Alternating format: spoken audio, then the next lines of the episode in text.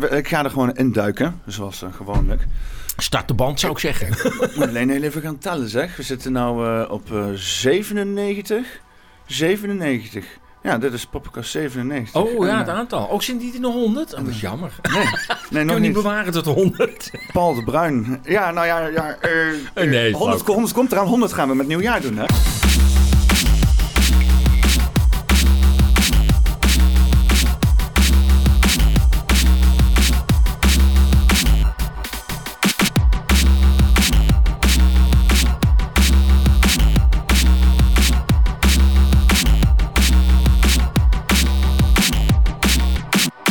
Oh, oh ja. Je komt een nieuwjaar even langs, toch? Of uh, is dat of in ieder geval dat... Uh, dat, dat oh ja, ja, ja, ja. ja. Nou, nou, ik, ik weet nog niet wat je gaat doen. Het enige ja. heb ik... Ja, ik weet het zelf ook nooit wat oh. ik ga doen. Dat is, dat is het hele ding, zeg maar. Iets, iets hier met wat meer mensen ook uitgenodigd. Amy, die komt volgens mij ook even langs. Oh, leuk. En, uh, uh, volgens mij kwam Mickey van Leeuwen ook even langs. Oh, okay. En, uh, oh. en dan gaan we, ik ga gewoon hier zitten en het jaar doornemen. En het idee is net zoals een beetje Bosperians. Dat is gewoon mensen aanschuiven. En dan, uh, oh, dat is wel leuk, ja. Even kijken wanneer je wil langskomen en hoe laat. En of, weet je wel, wat ik veel. Het een beetje kunnen inschuiven. Ja, inderdaad. Maar het hoeft allemaal ook niet te veel gepland te zijn. Dat oh, dat is best wel leuk, joh. Dus, maar dat is aflevering 100. Dus maar dan een livestream uiteraard. Ja, ja, in live. Gewoon van, van een uurtje. Een soort oudejaarsconferentie, maar dan, maar dan leuker. Ja, ja. maar dan dat ergens over gaat, zeg maar. Ja, ja. ja. Zo. Oh, dat is wel super, ja. Even kijken. Nee, lekker, dankjewel. Ja, want ik kom dus precies met aflevering 100 uit op uh, 1 januari. Ik zit er al een tijdje naartoe te werken. Oh. En dan kwamen we op een gegeven moment uh, ergens bij aflevering 70 zo kwamen we erachter. Ja? Uh, ik zo van, oh, wanneer komt de aflevering 100 eigenlijk? En wij zitten door te rekenen. En zo, nou, als ik nu volgens mij elke week een aflevering maak, dan zit ik precies op 1 januari op 100. Dat is sterk. Ja, dus, uh, dus ja, daarom heb ik ook elke, elke week één aflevering op zondag. Ja, je kunt nou geen ene missen. Nee, en nou, als ik straks 100 heb gehad, dan ben ik soort van los van die, van die chain, zeg maar. Dus dan kan ik Ja. wat flexibeler gaan, dingen gaan doen, zeg maar. maar Dan moeten we even naar de duizend tellen, maar dat Ja. even. kijken, waar valt duizend op? Nou, als dat op een miraculeuze dag valt, dan, uh, Wauw. dan, uh, dan moet ik ook weer, dan moet ik mezelf structuur aan... Ja, maar voorlopig zijn we nog niet zover. Nee, nee, nee. Um, nou, uh, ja, uh, hoe is het, uh, hoe is het met, met, met de podcast, met ESAS? Loopt het allemaal een beetje? Is, Ja, uitstekend. nog, nog, Ik- nog nieuwe aanmeldingen gehad sinds de vorige keer? Ja, ik, ik merk dat de nieuwsbrief heel erg goed loopt. Ehm, ja, sommige, er zijn maanden bij dat er 150 bij komen. En soms ook eh, wat lauwe maanden dat er 30 bij komen. En er gaan er ook weer wat af natuurlijk. Eh, ja, dat is altijd zo. En daarnaast eh, ja, ook met Telegram. Ja, Telegram is iets eigenaardigs aan de hand. Sinds, sinds eh, een maand of drie, vier gaat er gemiddeld elke dag eentje af. Oh, Nou kan er af en toe iemand afgaan en denkt, nou ja, ik stop überhaupt met Telegram. Of ik stop met het volgen van ESA's, dat kan. Of ik stap over naar de nieuwsbrief, of weet ik veel, naar de RSS. Ehm, maar het gaat wel gestaag, zo gemiddeld. Soms stopt het even en dan gaat het weer poep, één per dag. ja. Nou, wat daar aan de hand is, weet ik echt, echt niet. Zenuwslopend naar die cijfertjes kijken, zo. Hè? Tak, tak, tak, tak, tak, gaat het naar beneden. Maar aan de andere kant, weet je, ik, de belangrijkste vind ik de nieuwsbrief, omdat dat, eh, het, weet je, de e-mailadressen zijn mijn e-mailadressen. Natuurlijk zouden de provider, in dit geval is het een Ierse provider, eh, zou een keer eh, ingewikkeld kunnen doen. Tot op heden heb ik daar nog helemaal niks van gemerkt. Ehm, maar als ze het doen, heb ik wel de e-mailadres. Mm. Maar als men... Nou ja, ik zit ook een heel klein beetje op Twitter. Ik, ben, ik heb er niet zoveel mee. Niet meer, althans. Ehm, maar stel dat ook de Telegram-account zou worden gesloten... ben ik alles kwijt. Ja. Je hebt niks meer. Nee. Je kunt die mensen niet meer benaderen. Maar alles wat je in je nieuwsbrief hebt... Ik, ik download regelmatig die e-mailadressen. Ik denk, nou ja, goed, als jij het niet wil... dan ga ik naar een ander. De, pomp ik die e-mailadressen erin en dan gaan we weer verder. Ja. ja, het beste is inderdaad nog wel e-mailadres eh, op een of andere manier. Ik heb ook, want je hebt toch gewoon een direct lijntje naar mensen. En inderdaad, je bent niet afhankelijk van een of ander platform of zo. Dus ik merkte het ook met die Bosperians. eh ook inderdaad, eh, ja, je hebt een direct lijntje naar mensen die gewoon, eh, ja, die gewoon kan aanspreken. Ja, en dat is zo waardevol. Je moet je gewoon echt zo... zo... Kijk, je kunt, je kunt daarnaast wel een afhankelijkheidskanaal hebben, zoals ik het dan noem. Hè? Dus gewoon een social media kanaal. Maar je moet ook proberen het grootste deel van je publiek wel in een soort ja, autonome eh, eh, kanaal te hebben. En dat is, dat is bijvoorbeeld eh, RSS. Dat, ik, ik weet niet hoeveel mensen ESA's met RSS volgen. Heel veel mensen kennen het niet. Het is eigenlijk een van de eerste dingetjes die op internet kwam. Het is eigenlijk al heel ouderwets. Ja, want hoe gebruik je dat dan? Dan, dan doe je dat eh, uh, persoonlijk. Want ik gebruik RSS voor mijn podcast en die zet ik dan inderdaad uit bij andere platformen. En dan wordt die daar ook gepresenteerd, zoals op Spotify en iTunes en dat soort Ja, dat is het RSS-systeem. Ja. Dus RSS wil zeggen dat je een klein programmaatje of een add-on eh, in je browser moet downloaden.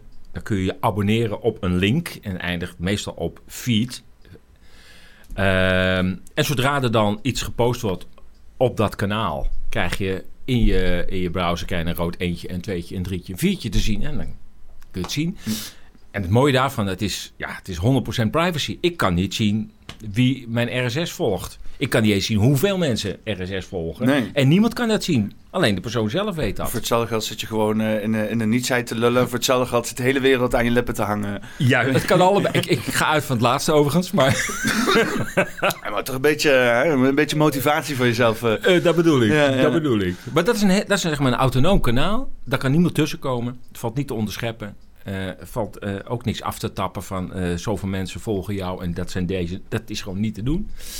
En e-mail is iets minder safe, want ja, er staan ergens e-mailadressen. Maar het is ook nog een autonoom kanaal. Ja, en dan krijg je al die social media, maar die zijn, ja, dat is geen autonomie natuurlijk. En het is natuurlijk wel een hele verantwoordelijkheid om een database met e-mailadressen te hebben. Dus, eh, Ja, nou ja, kijk, in dit geval eh, heb ik ze dus bij die provider staan. Eh, althans, de e-mail provider. in Ierland in dit geval. Ja, ik ga ervan uit dat, kijk, zij hebben natuurlijk nog 10.000 andere klanten. Eh, dat zij hun database wel goed beschermen. Want dat, ja, je kunt maar één keer zo'n eh, zo'n zo'n hack hebben. Dan sta je als provider toch wel er slecht op meteen. ja. Dus nou ja, ik ga er maar vanuit dat dat goed is. En ik zelf doe, ja, ik download die eh, adressen. En ja, ik zet ze in mijn cloud, maar mijn cloud staat ook buiten de EU. Ik heb alles weggehaald bij Apple. Ik had de Nederlandse cloud service, heb ik ook alles weggehaald. Hm. De website staat in Zwitserland. De domeinnaam.nl is in Zwitserland geregistreerd. Niet in Soeverein land. Nou ja, laat ik, zo, ik wil dicht bij Swaap zitten, weet je. Want ik- als ik dik ben, en de WHO, het is allemaal goede Zwitserland types. zal waarschijnlijk niet gebombardeerd worden, zeg maar. Dat bedoel ik. Dan blijven de huizen altijd overeind staan. Ik las in één keer een of andere geruchten online en zo. Van dat er dan, eh, dat hoor je zo nu en dan wel eens. Dan worden er in één keer allerlei mensen die we graag opgepakt zien worden. worden dan in één keer opgepakt ergens. Hè? Dat is een berichtje lang- langs. En dan zou dan eh, eh, eh, Duitsland zat te plotten om dan inderdaad eh, Zwitserland binnen te vallen. En om daar eens even te gaan handhaven of zo. Oh? Zo, Nou, ik zie het ze nog niet doen hoor. nee, Het is hun eigen vluchthaven. ja. De nazi's hebben ook een goud eronder gebracht. Dus nee, dat, dat, iedereen blijft van Zwitserland af. Ja, ja, het is zeg maar echt de bank van de wereld gewoon. Zeg maar. Iedereen heeft daar zijn waardevolle spullen liggen. Precies. Ja, en ook de BISbank zit daar. Hè? ja. De, de Bank of International Settlements. Die speelt ook een hele grote rol in die CBDC. Dat is een hele machtige bank. Daar kennen ook maar heel weinig mensen. Mm. Die is in Basel. En dat, ja, dat is een, gewoon een clubje van eh 60 centrale banken. Dat, die, de vereniging van die 60 centrale wereldbanken... die zitten dus in Basel. En ja, daar wordt de, de klappen pas echt gegeven. En eigenlijk nog minder in- dan in Frankfurt. Ja. Ja, ik had het vorige week nog over met eh, Lucas Hollert, die was hier, de schrijver van, van dit boek. Oh, wauw. Eh, ja. En eh, hadden we het inderdaad ook even over de BISbank. En ook even dat plaatje van die, die belichaming van inflatie erbij gehaald. Die CEO van de BISbank. Oh, die Karskens, hè? Van Karsens. Of ja, Karstens. zoiets. Die echt die, ja, dat is echt... Een ronde persoon zou je niet tegenkomen. in- Je, echt, in je hebt wel breedbeeld nodig. Ja, dat is zeker. Widescreen. Zelfs je widescreen is te, te smal. ja. Ja, maar eh, eh, eh, dat hij dus inderdaad gewoon al, al voor de pandemie, of nou, in twee, twee jaar geleden al openlijk, openlijk zat te praten over die CBDC Ja. en over hoe dat doorgedrukt moest worden en hoe inderdaad dat extra controle kan geven en dat dat dan gunstig is voor de overheid en dat soort zaken. Ja, hij zei, ik wil wel weten waar mensen hun geld aan uitgeven. Zei hij gewoon openlijk. Ja, En ja, hij zegt, dat kunnen we met de CBDC. Ja. De vraag is alleen, eh, gaat de CBDC er straks, of gaat de, de, de BISbank daar straks over? Ik, ik, denk, en dat hoor ik ook andere mensen eh, eh, zeggen, zoals KNH-maker zei dat ook onlangs in de podcast. Van ja, weet je, ehm, de, de, de partijen die nu aan de touwtjes trekken, die hebben natuurlijk de eerste twee jaar heel erg eh, aan dezelfde kant van de touw getrokken. Maar het zijn natuurlijk ook allemaal partijen met een hoog eh, eh, ego-gehalte. Het zijn partijen met eigen belangen. Mm. En als het gaat om die CBDC, denk ik dat er nog wel wat strijd achter de schermen gaande is. Daar zou de journalistiek eigenlijk in moeten duiken als ze erachter kunnen komen. Want geloof me dat, nou ja, zo'n Karstens als van, van, van eh, de, Bisbank, Ja. die zou het graag willen hebben. Denkt hij, nou, dan heb ik het met even de halve wereld geregeld. Maar ik denk dat in Frankfurt er ook mensen zitten die zeggen... nou, dat gaan we niet doen. Dat, wij zijn hier niet voor niks de Europese Centrale Bank. Wat dacht je van dat wij dat eens moesten doen, voor, alleen voor Europa? Maar, eh, want de, de, de CBDC die wordt dan uitgegeven door de ECB uiteindelijk, hè? Dat is het, het idee dat nou, is toch? eh, nu het plan, ja. Ja. ja. Maar ja, de, de ECB, is die ook aangesloten bij de Bestbank? ja, zeker. Want de ECB is toch niks anders dan ook weer een kluwe van alle centrale banken. Van alle Ja. van, weet je, de Nederlandse bank zit daar en de Duitse bank en al dit soort dingen. Die zitten allemaal in de ECB. Een Klopt. beetje te bakkeleien met z'n allen. Alleen die hebben niet zoveel meer te zeggen, die, eh, die Nederlandse centrale bank. Wat- zeg wat- de, Nederlandse bank. Want dat is die, eh, die, die eh, Knot of zo, of Ja. Kla- Klaas Knot, die gaat er dan heen. Of zoiets, of hoe heet hij? Hans Knot? Eh, nee, Klaas. Klaas? Ja, ja, ja, is Klaas. Ik mij zijn naam herinneren. Ja, ja, er Eh, zijn zoveel van die types. Eh, dus die gaat er dan zitten met zijn bakkers en dan, eh, en dan zit hij er alleen een beetje te knikken, zeg maar. Zo van, oké, ja, wat Mario of eh, wie, wie zit daar nu? Nee, en Lagarde zit nu eh, Lagarde, bij oh, de dat is die vrouw is dat, hè? Die, Ja, die, ja. die, eh, Die, nog de- steeds rustig slaapt, toch? Of zoiets? Wat zei Ja, ze toch? ze, Dat ze, slaapt- ligt, I'm- ze ligt er niet wakker van in ieder geval. I sleep very peacefully. ja, ja, ja. Ik zat eerst bij het IMF. Oké, oh ja, natuurlijk. Dat is al ja. mijn kliek natuurlijk. Maar Ja. goed, Ja, want die, die speech van Maxima was bij het IMF, hè? Over dus Ja. de digitale euro en zo. En, eh, Ja, over Ja. de CBDC. Want dat heeft ze als algemeen verhaal neergezet voor de hele wereld. Want CBDC is gewoon een verschijnsel waar alle centrale banken aan werken. ja. Of gewoon al twee zijn uitgestapt. Hè. Daar heb ik ook een artikel over geschreven. Japan en Zwitserland hebben al, zijn al afgehaakt. ja. En wat we ervan moeten leren is dat Japan en Zwitserland ook allebei nog autonome landen zijn. Dat is iets wat we in ons achterhoofd moeten houden. Zij kunnen ook zeggen, we doen niet mee. Ja. Dat kan Nederland dus niet meer. Nee. Dus ondanks wat het laatst in de Tweede Kamer de orde is geweest... dat Kaag daar eigenlijk eh, een beetje ongeduldig op haar stoel zit eh, eh, te draaien. Van, nou nee, maar... Nee, we kunnen niet helemaal nee zeggen. Maar ik, ik zit in een coalitie van landen en dan, dan zijn we toch wel gelijk gestemd en samen. Ja, maar als die andere landen zeggen, ja, laat die hele Nederland maar zitten, dan gaat het gewoon door. En dat gaat ook natuurlijk in die zin gewoon door. Ja. Of het een succes wordt is een tweede, want dat heeft alles met gebruik te maken. ja, dat is waar. Ja. Als jij die app niet downloadt, dan gebeurt er gewoon niks. Ja, aan de ene kant ben ik eigenlijk best wel nieuwsgierig. Mm. Eigenlijk, eh, eigenlijk, want ik wil niet. Het is natuurlijk precies wat we niet willen. Hè? Want eh, je hebt natuurlijk na die eh, eh, 2008-crisis heb je de, de, de, die Satoshi Nakamoto die dan de Bitcoin-protocol uitrolt. Ja, ja. En dat is natuurlijk heel mooi en utopisch. De, decentraal geld. Dus dan, dan het hele. Want eh, we hadden het ook voor- voor hiervoor over eh, macht en geld corrompeert gewoon. Ja. Dat, Als het dat- bij elkaar komt, gaat het mis. Iemand die, zegt, iemand die zegt dat hij niet gecorrumpeerd is door geld en macht, is waarschijnlijk het meest gecorrumpeerd erdoor. Ja, daar moet je echt op letten. Ja, dus, dus hier doe je dan in de fundamenten van, van want geld is gewoon een heel essentieel ding in de maatschappij. Het is letterlijk de basis van, van waar alles, alles Ja. uit voortkomt, eh, waar alle dynamiek uit voortkomt, waar eh, alle handel uit voortkomt of mee gedaan wordt. En eh, ja, dat moet gewoon zo vrij mogelijk zijn. En dat zit dan ingeprogrammeerd in die bitcoin. Niet dat bitcoin de oplossing is, maar het is in ieder geval een fantastisch idee naar Ja, wat een oplossing zou is kunnen zijn. Ja. Ja. Ehm, wat hebben ze gedaan? Precies tegenovergestelde. Het hele decentrale eruit gehaald. Zeg, oké, dat digitale, dat is leuk. Maar dan gaan we dan nu door één partij laten doen. Juist in principe, dat wat we zeggen, macht en, eh, macht en, en geld corrompeert. Dit is, dit is, dit is, dit is, dit, dit is precies... Ja, het is gewoon een, een, een- alsof je een nieuwe dictator instelt. Alsof je gewoon- bedoel je? Ja, Nou ja, weet je, daar zitten verschillende verhalen achter. Kijk, de, de, de ECB heeft in 2020 al een, een nota uitgebracht over het ontwerp van de CBDC. Hebben daar ook een enquête over gehouden. Nou, daar kon eh, iedereen aan meedoen. Dus ik heb daar ook nog wat eh, dingen over geroepen. Eh, maar het was best wel een, een, een technische enquête. Dus daar werd ook opgeroepen als mensen ideeën hadden over de techniek van de CBDC, konden zich melden bij de ECB.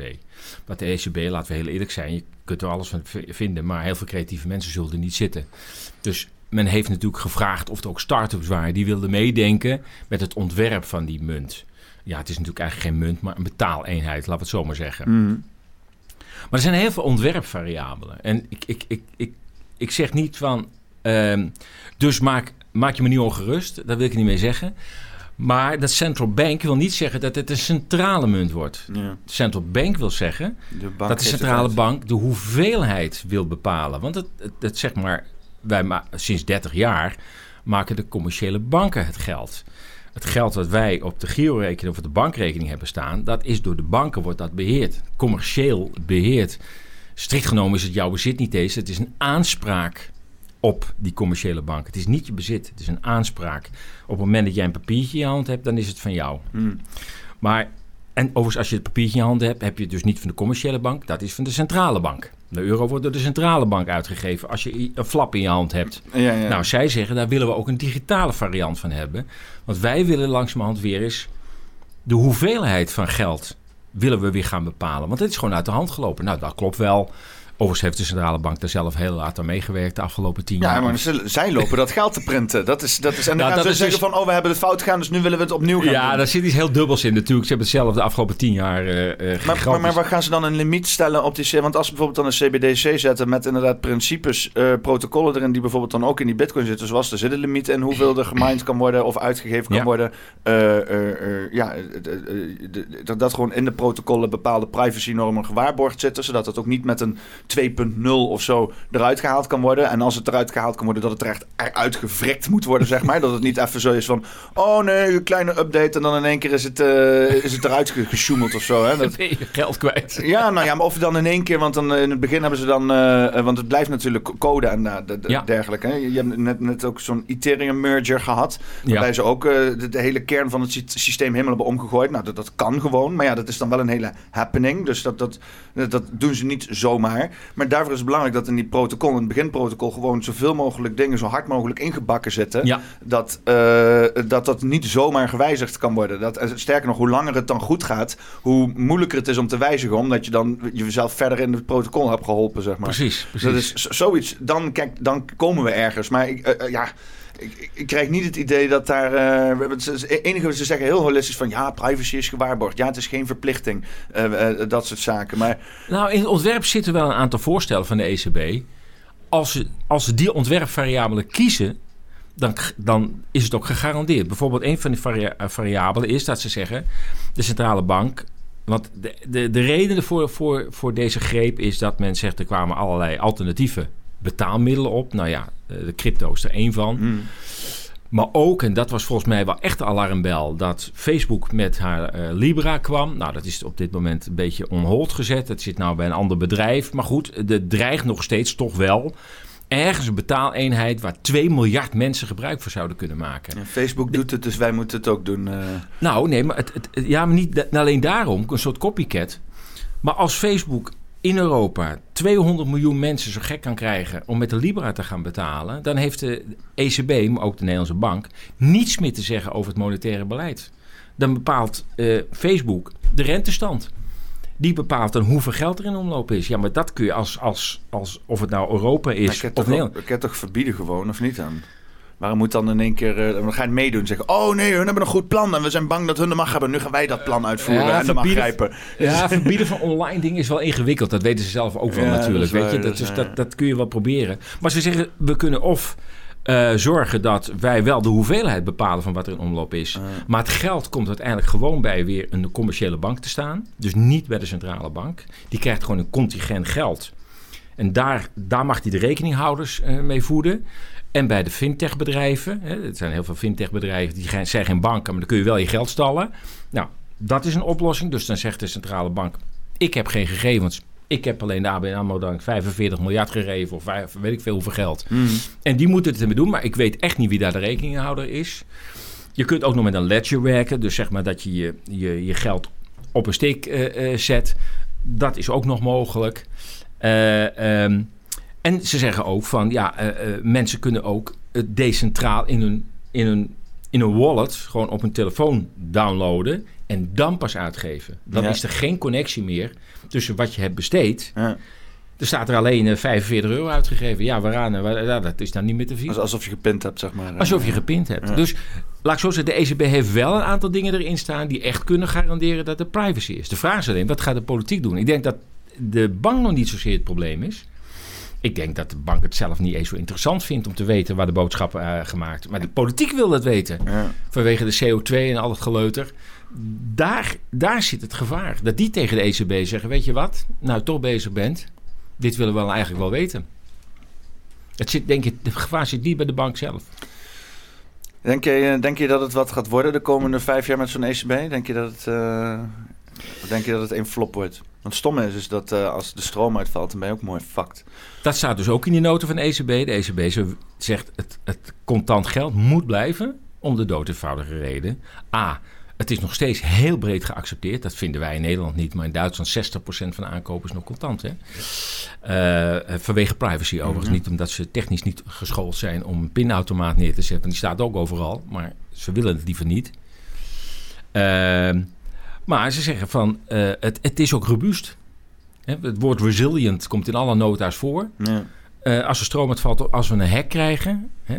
Altijd een Russische hek natuurlijk. Ja. Nooit een Amerikaanse hek, maar een Russische Nooit een Noord-Koreaanse hek, maar... Nee, altijd, altijd, altijd een Russische hek. Altijd een Russische hek. Dan, bedreiging. Stel je voor dat het allemaal bij de ECB staat... en daar worden die 500 miljoen rekeningen uh, uitgeschakeld. Ja. Ik, geef je, ik geef Europa een half uur en dan breekt de pleuris uit overal. Een half uur? Een half uur. Ja, nee, maar mensen staan dus, miljoenen mensen staan op dat moment ergens een transactie te doen. Dat kan online, dat kan bij het benzinestation, in de supermarkt, in het warenhuis. En op dat moment, boem, staan ze met hun waren in hun hand en ineens, boem, je kunt niet meer betalen. Wat denk je dat er gaat gebeuren op dat moment? Nou, misschien dat je zegt van, nou ja, ik heb een stukje speelgoed, nou ja, laat dat maar staan. Maar het gaat om eten. Ik denk dat sommige mensen denken, ik loop er toch mee naar buiten. Je zoekt het maar uit. ik wil betalen, maar ja, dat jullie het niet kunnen aannemen, is mijn probleem niet. Ja, dan heb je wel echt een probleem hoor. Dan binnen een half uur heb je een revolutie. Een revolutie? Ja, mensen oh, worden, worden kwaad. Die, die hebben, eh, zeker nou ja, ik, ik kan, als medicijnen. Ik, ik, ik, ik ben nog minder kwaad geworden, zeg maar. Ik, eh, ik, ja. heb, ik, heb, ik heb wel eens een keer, eh, vooral als ik knorrig ben en hongerig... Uh, wel eens een keer uh, iemand uh, achter de balie ben, ben, ik boos weggelopen uiteindelijk. Dat, dat, dat is mij wel even wat flink stevig geworden. Omdat hij niet wou toegeven dat het product 50 cent duurder was geworden. Oh. Kijk. Was dat... erg onredelijk, maar afijn, ik was okay. erg zagrijnig. Pak je nagaan, zo'n klein, zo klein incidentje kan dat tot ja, nee, Maar nou heb jij honger en je kunt op dat moment niet betalen. Nou ja, staat als, wel... als, als, dan inderdaad bij niemand werkt en bij niemand werkt, dan is het wel raar. Dan staan we met z'n allen zo van, oké, en nu, ja, inderdaad, dan kan het best zijn van. Nou, de één leider. Ja, dan, neem, dan moet toch eten hebben. dat op een gegeven moment. Je hoeft ja. maar eten zeggen: jongens, ik ga naar buiten hoor, ik neem het mee, doeg. En dan is het uh, leeglopen, inderdaad. Is het leeglopen. Of uh, ik rij wel weg zonder uh, te, te, betalen voor met de tanken. Ja, want als het erin zit, je gaat het niet uithalen. Je gaat niet uit je auto. Je, het, nee. Kijk, dan zegt tegen die cashier: ja, zuigt er maar uit. Precies. Dus ik, ik, die, dat contant dat geld, dat blijft wel. Daar ben ik ook helemaal niet bang voor. Alleen het zal, denk ik, beperkt worden. Ik denk niet meer dat je. Dat kanaal ik... niet meer 500 euro of 1000 euro per dag kunt pinnen. Dat zal misschien straks 50 uh, of 100 euro worden. Ja, je moet het al apart aangeven. En dan kan je voor, uh, voor een, een, een, een, een kleine tijd... kan ik dan openzetten dat ik dan 2.000, 3.000 euro kan pinnen of zo. Maar dan daarna niet meer inderdaad. Dan gaat hij weer terug naar 500 of zo. Precies. Nou, dat soort beperkingen kunnen ze wel opleggen. Maar ze zullen echt wel zorgen dat contant geld blijft. Ja, maar wat, uh, want bijvoorbeeld pinmaatjes, of die wat, nou, geldmaatjes. Ja. Ik heb even geen geldmaat. De geldmaat, ja, die, eh, die, dat is, ik vind dat wel een zorgwekkende, zorgwekkende ontwikkeling. Dat dat allemaal eh, ook uh, één systeem is. En dan, dan ja. Over Russische hackers gesproken. ja, dat klopt. Ja, daar ben ik met je eens. Maar goed, het zou straks ook gewoon een techniek kunnen worden dat je gewoon geld downloadt vanaf je rekening. Gewoon van achter de, de laptop. En dat je het op, zo op je telefoon kunt zetten en dat je het kunt uitgeven. En dat niemand ziet. Ja, die ziet alleen dat bedrag minder worden, maar ze weten niet waar je het hebt uitgegeven. Dus er zijn echt wel nog wel variabelen vanuit de ECB. Zou wel leuk zijn als je gewoon een eigen geldprinter hebt. Dat we allemaal een klein printertje thuis hebben staan. Dan kunnen we gewoon onze digitale dingen uitprinten. En dan krijg je een uh, QR-codetje zo of weet ik veel wat. Op een mooi papiertje zo. Maar wel vanaf je, vanaf je bankrekening of zeg oneindig? Want dan denk nee, ik gewoon vanuit, vanuit, je wallet, zeg maar. Oh, oké. Ja, ja, ja, ja, ja. Dat zou mooi zijn. Nou, wie weet kan dat ook wel straks. Echt, uh, want dan, uh, ja, als, dan, dan, dan altijd even gewoon een pakje cashgeld hebt liggen die je zelf geprint hebt. En dan als de stroom uitgaat, dan kan je dat gewoon... Uh, ja, ja, ja. ja, Je kan natuurlijk on, offline niks met QR-codes, maar... Maar dat, er staat wel iets te gebeuren, want ze zijn... Ja, je had zeg maar met bitcoin had je dus, want het is nu ook weer allemaal opgeruimd, maar je had daar apparaten staan en dan kon je vanuit je wallet munten, bitcoin munten, echt fysieke munten, oh. kwamen uit dat apparaat. En dat uh, waren dan een reeks uh, satoshis of zo. En dan had je fysiek je bitcoin. En die was dan echt, die kon je dan ook weer inleveren bij andere apparaten of, of winkels aannemen. En dan werd het weer op je rekening gestort. Oh, Dat was wel, er was inderdaad voor bitcoin toen ook al een, een, een cash-achtige... Maar dit is er niet meer, want ik zit er zelf niet in. Nee, ja, dat is dus inderdaad weer, want ja, ze zijn natuurlijk allemaal veel te vroeg mee en zo. En het is nou nog helemaal niet relevant. Maar daar hebben ze dan mee geëxperimenteerd. Maar ja, niemand maakte daar dan gebruik van, want ja... Je gaat niet, wat, wat moet je met cash bitcoin momenteel? Nu, nu heb je helemaal gereed aan. Nee, nee, nee. nee maar die techniek, die techniek is er, was er en dat werkt wel. Dat kan wel gewoon. Ja, ja, ja, ja precies. Ja, er zijn echt wel uh, variabelen waarbij uh, zeg maar die privacy gegarandeerd is. Het is echt wat de politiek ermee wil. Ik denk dat de bank eh, die, die legt gewoon die variabelen op tafel. Maar ik denk dat de politiek eh, er niet met zijn vingers af kan blijven. Overigens, wat je zei van hoe lang zal het nog duren dat die CBDC werkelijk in werking treedt. Nou ja, er zijn twee dingen die je erover kunt zeggen. Aan de ene kant ehm, denk ik dat er een aantal landen zijn die daar problemen mee hebben. Eh, Ik kan me herinneren dat een jaar of anderhalf geleden de president van de Deutsche Bank Mhm. uitlatingen deed dat hij, eh, maar hij is geen president meer van die bank, dat zal wel een reden hebben dan. Dat hij zei van, eh, ik zit eigenlijk helemaal niet te wachten op die CBDC. En ik denk dat het hem dan niet zozeer om het digitale gaat, ook waarschijnlijk, maar vooral Duitsland zit, zit niet te wachten op het definitief afschaffen van hun eigen munt. Want de Duitse markt bestaat nog steeds. En er wordt ook nog steeds mee betaald. Is ongeveer nog 11 miljard in omloop. En ehm, Duitsland wil eigenlijk daar geen afscheid van nemen. Dus als er echt een centrale bank geld komt, met verbod op allerlei alternatieven, dan denk ik dat Duitsland dwars gaat liggen. Ja. Dus we zijn, de, de, de, die CBDC die is er in die vorm nog lang niet. En daarnaast is er wel iets aan de hand, want het kabinet is nu bezig met een noodplan. Wat, Oké, wat... eh, Nou ja, de, de, de, de Ka- Kamerleden mochten dat eh, inzien. Één voor één. In een speciaal, daarvoor een heel bekende verhaal. Een, een- een afgesloten kamer. En één voor één mochten ze naar binnen. Zonder telefoon inleveren. En dan mochten ze er doorheen bladeren. Geen aantekeningen maken. En daar lag dan het noodplan. Dat is vorige week gebeurd. Dus het kabinet bereidt zich wel op iets voor. Dus dan denk ik, dan gaat het geen vijf jaar meer duren. Dan kun je binnen een jaar iets verwachten. Misschien nog wel veel sneller dan dat. Maar komt er een gecreëerde crisis waaruit dan eh, beslissingen worden genomen en zo? Kijk, als de CBDC er nog niet is. En die is er nog niet, want ik denk dat die hele app er nog niet is. En eh, sterker nog, als hij er is en jij downloadt hem niet, dan is hij er dus niet. Ja, dan moet het. En, en, en dat gaat echt fout met de centrale bank, met de ECB. Eh, ja, die is praktisch failliet natuurlijk. Die, die zit zo in de schulden, daar krijgen ze ook nooit meer rond. Ja, dan moet er iets gebeuren. Je zegt een economische meltdown gewoon... eh Nou, ik, ik, ik, ik, ik zie zit er al een hele tijd aan te komen met, eh, wat is het, 17% inflatie en weet ik veel wat allemaal niet. Er moet iets gebeuren. En dat kan zijn dat, eh, dat, dat ze het Argentijnse model kiezen. Dat hebben ze al drie keer eh, meegemaakt. De, of, of het Italiaanse model, waarbij gewoon de zoveel nullen achter de, de, de, de euro wordt gezet. Waarbij je eigenlijk de inflatie verdisconteert in het getal. Of je gaat naar de Argentijnse vorm, waarbij eigenlijk elke keer weer op, opnieuw zeg maar, de geld wordt herijkt. Of je gaat naar het model van Tientje van Liefding, wat na de Tweede Wereldoorlog in Nederland is toegepast. We hebben ook een geldzuivering gehad, want dat Hmm. heet dan gewoon een geldzuivering. En dat betekent gewoon dat, eh, dat je 's ochtends wakker wordt eh, en dan eh, de krant pakt of het nieuws leest, hoort. En dan wordt er gewoon gezegd, ja, de bankrekeningen zijn geblokkeerd. En u krijgt van de overheid morgen 10 nieuwe euro's. Of gaat er iets anders heten, weet ik niet. En dan ben je gewoon je spaargeld kwijt en dan mag je met 100 euro opnieuw beginnen. Is alles weg. Hm. Dat zou eraan kunnen komen te zitten. Want ik, ik, hoop, ik hoop soort van voor mijn eigen situatie dat dat gebeurt.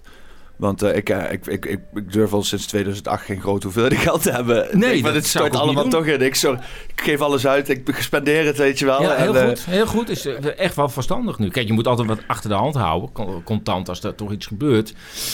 Maar grote bedragen nu gewoon op een rekening zetten is gewoon nu niet verstandig. ja, nee. Maar ja, het duurt wel heel erg lang, weet je wel. Ik heb wel zoiets van, kom op, kom op jongens. Ja, nou ja, ja het, du- het duurt lang. Maar als het gebeurt, dan gebeurt er ook wel heel veel tegelijk. Ik bedoel, ik, ik sta er wel van te kijken dat, die, dat, die hele, dat we nu nog überhaupt in een soort van enigszins functionele economie zitten. ja. hè, eh, na die hele pandemie. Dat het soort van niet gewoon echt keihard is gecrashed. Of, of is het echt gewoon, is het echt zo synthetisch dat het gewoon... Want ze hebben natuurlijk wel vet lopen bijprinten. Wat hoeft het, drie, drie, drie triljard of zo? Of ja, eh, zoiets. Ik heb, ken ook de bedragen niet meer, maar het is... ik heb- bedragen gehoord eh, die de afgelopen twee jaar, daar gaat het maar nergens over. De euro is gewoon een geloofsartikel nog. Ja, maar ja, ja. Zolang jij zegt van nou, ik neem het nog van jou aan. Ja, dan, eh, dan is het nog steeds wat het is. Ja, nee, maar ik sta ervan te kijken dat het nog steeds, dat ik nog steeds van, eh, van 10 euro nog eh, zeker een bijtje kan halen. Ja, maar het punt is, we hebben ook geen alternatief. Op, ik denk dat op het moment dat er een zinnig alternatief zou komen, dat mensen misschien wel zeggen, ja, maar dat alternatief heb ik vertrouwen, Ja. meer vertrouwen. Maar als je niks anders hebt je wil toch een brood hebben, ja, dan moet je toch die euro voor de, voor de dag halen. Ja, want dat is het straks. Dan heb je die digitale euro met dan een bepaalde waarde. Dan laten ze deze hele economie klappen. En dan, eh, ja, dan moet je wel over. Want anders... eh, anders nou, ik eh, denk niet dat, dat die twee dingen samen gaan overigens hoor. Want ik, ik, ik, de eh, digitale euro hoeft niet zijn waarde te baseren op, op de euro zelf, toch? Dat, Nee, dat kan, dat kan, sterker nog, kan wel een hele nieuwe naam krijgen. Ik sluit zelf niet uit, maar goed, dat is wel heel boos gedacht. Dat Nederland en Duitsland misschien een eigen weg kiezen. Ik weet het niet. Eh, Ik sluit niks uit. Duitsers hebben op dit moment wel heel veel miljarden aan contant geld bijgedrukt hè, in een paar weken tijd. ja, weer, ja. Omdat ze eh, eh, vrezen dat als, dat is in ieder geval het verhaal, het narratief moet je dat tegenwoordig noemen. eh, dat als de elektriciteit uitvalt, dat mensen toch nog contant geld hebben. Af en toe denk ik, volgens mij zit er ook nog, is dit al een onderdeel van het noodplan. Laat mensen gewoon veel contant geld hebben. ja. Zoals de boel. Maar ze hebben echt fysiek geld geprint. ja, miljarden. Miljarden liggen er klaar om weggereden te worden naar de banken. Dus ze houden, ze houden echt moet wel ook rekening. even, even wat cash fixen Dan ben ik alleen benieuwd. Ik, ik, kan, ik kom er niet achter of dat euro's zijn of Duitse marken. Ik sluit nog steeds niet uit. Oh. Maar dat, nogmaals, ik, ik kan dat niet hard maken. Het is een gevoel, omdat die Jij Duitse hebt het idee van misschien hebben ze wel wat Duitse marken gewoon ook erbij. Hebben ze gewoon weer de goede oude Rijksmarkpres aange... aange... Die was daar weer voor, maar daarna kreeg je de D-mark. Ja. Maar vergis je niet, die D-mark is nog steeds wettig betaalmiddel in Duitsland. De gulden is geen wettig betaalmiddel in Nederland. Hm. Maar de Duitse mark is wel een wettig betaalmiddel in Duitsland. Je kunt hem nog gewoon... Mensen, winkeliers moeten hem nog aannemen. Wat aannemen? De? De Duitse mark. Dat meen je niet. Ja, 11 miljard is er nog gewoon in omloop. Nie- niemand betaalt er meer mee. Enkele nog.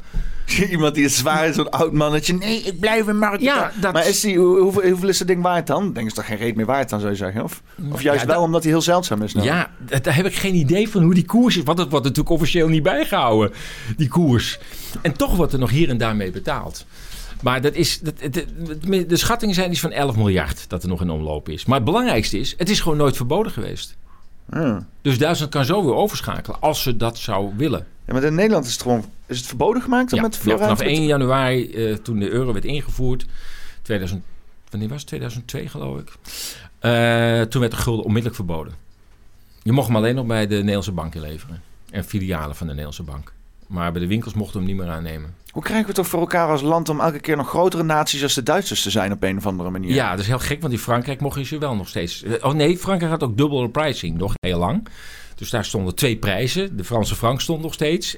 En de euro, zodat mensen konden zien van... Hey, het is toch, eh, wat is de conversie? Ja. In Nederland was ook het prijzen in guldens meteen verboden. Er mocht alleen nog maar euro's zichtbaar Dat zijn. was een jaartje of zo en daarna... Het was ook schandalig, want je zag het, eh, de, de, de, het, geld, de, product gewoon verdubbelen in prijs eh, in, in een paar maanden tijd. nou, dat dat was, zat er een beetje achter. Nederland is er slecht ingestapt in het mandje.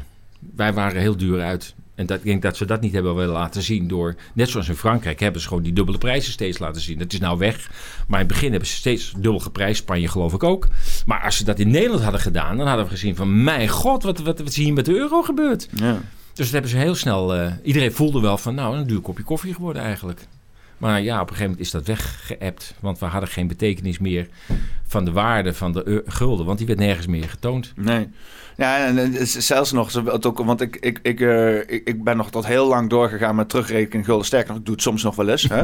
Gewoon uh, fuck it. Dat, wat? 3,50 euro voor een kopje koffie. Ja. Weet je nog, dat is bijna 10 euro nou inmiddels. Hè? Ik weet niet. Of 10 gulden bedoel ik. 10 gulden. Ja. Dus als, als mijn oma dat zou horen, die zou zich, eh, die zou zich omkeren in de graf. Ja, ja, ja dat klopt.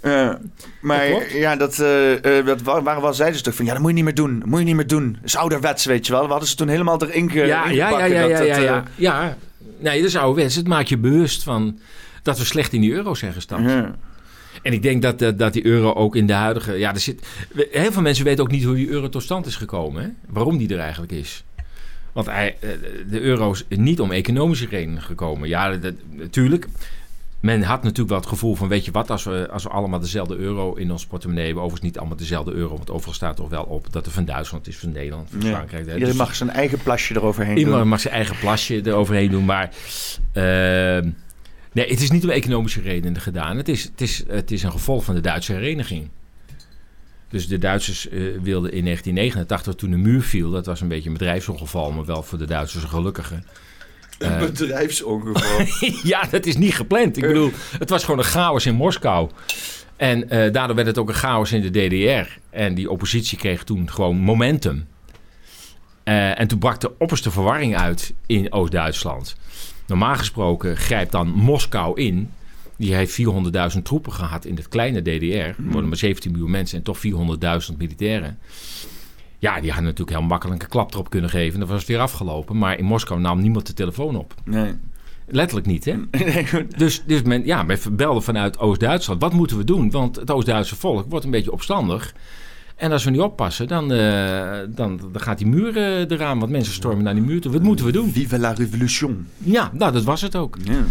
Maar in Moskou eh, waren ook twee staatsschepen eh, eh, geweest in heel Ze korte waren tijd. druk in Mos- Moskou. Ze waren, ze waren zelf Wat? de boel. Jullie ook in opstand? Sorry, we dealen hier met onze eigen opstand. Ja, even geen tijd, wel straks maar terug. Opstandski. Ja, ja nou, Poetin was er nog niet, hè. het was 1989. Dus toen werd het een chaos. Moskou greep dus niet in. Poetin lag wel in de loer volgens mij daar, hè? volgens mij, of niet? Poetin was een, een KGB-officier in Oost-Duitsland. Die Daar zat- spreekt hij ook goed Duits. Die, die, zat, die zat wel ergens al meteen zo van... Wat gebeurt hier nou? Kan ik hier een slaatje uitslaan, ski?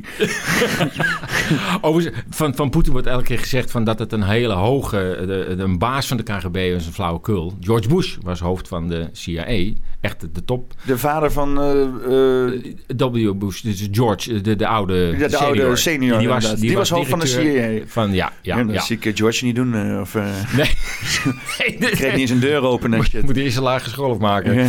Nee, maar het, het, eh, eh, ehm, eh, Poetin was wel een officier in, in Oost-Duitsland. Maar was geen hoge, hoge ome in de KGB. Dus dat wordt er achteraf allemaal van, van gemaakt. Maar goed, toen Maar- kwam die maar- Duitse hereniging kwam er. En Kool, die toen eh, eh, bondskanselier was van, eh, van Duitsland... Die dacht van, ja, maar als we herenigd willen worden... het is nu chaos in Moskou... En daar zit die Gorbachev nog, een hele aardige man. Die is heel sympathiek naar ons toe. Was, nou ja, in, in Rusland was hij niet zo populair, maar bij ons des te meer. Want hij brak eigenlijk de Sovjet-Unie af. En eh, ja, dan moeten we wel heel snel handelen. Dus hij dacht, ik heb heel korte tijd, want wie weet wie daarna ehm Gorbachev komt. Nou, na Gorbachev kwam Yeltsin aan de macht.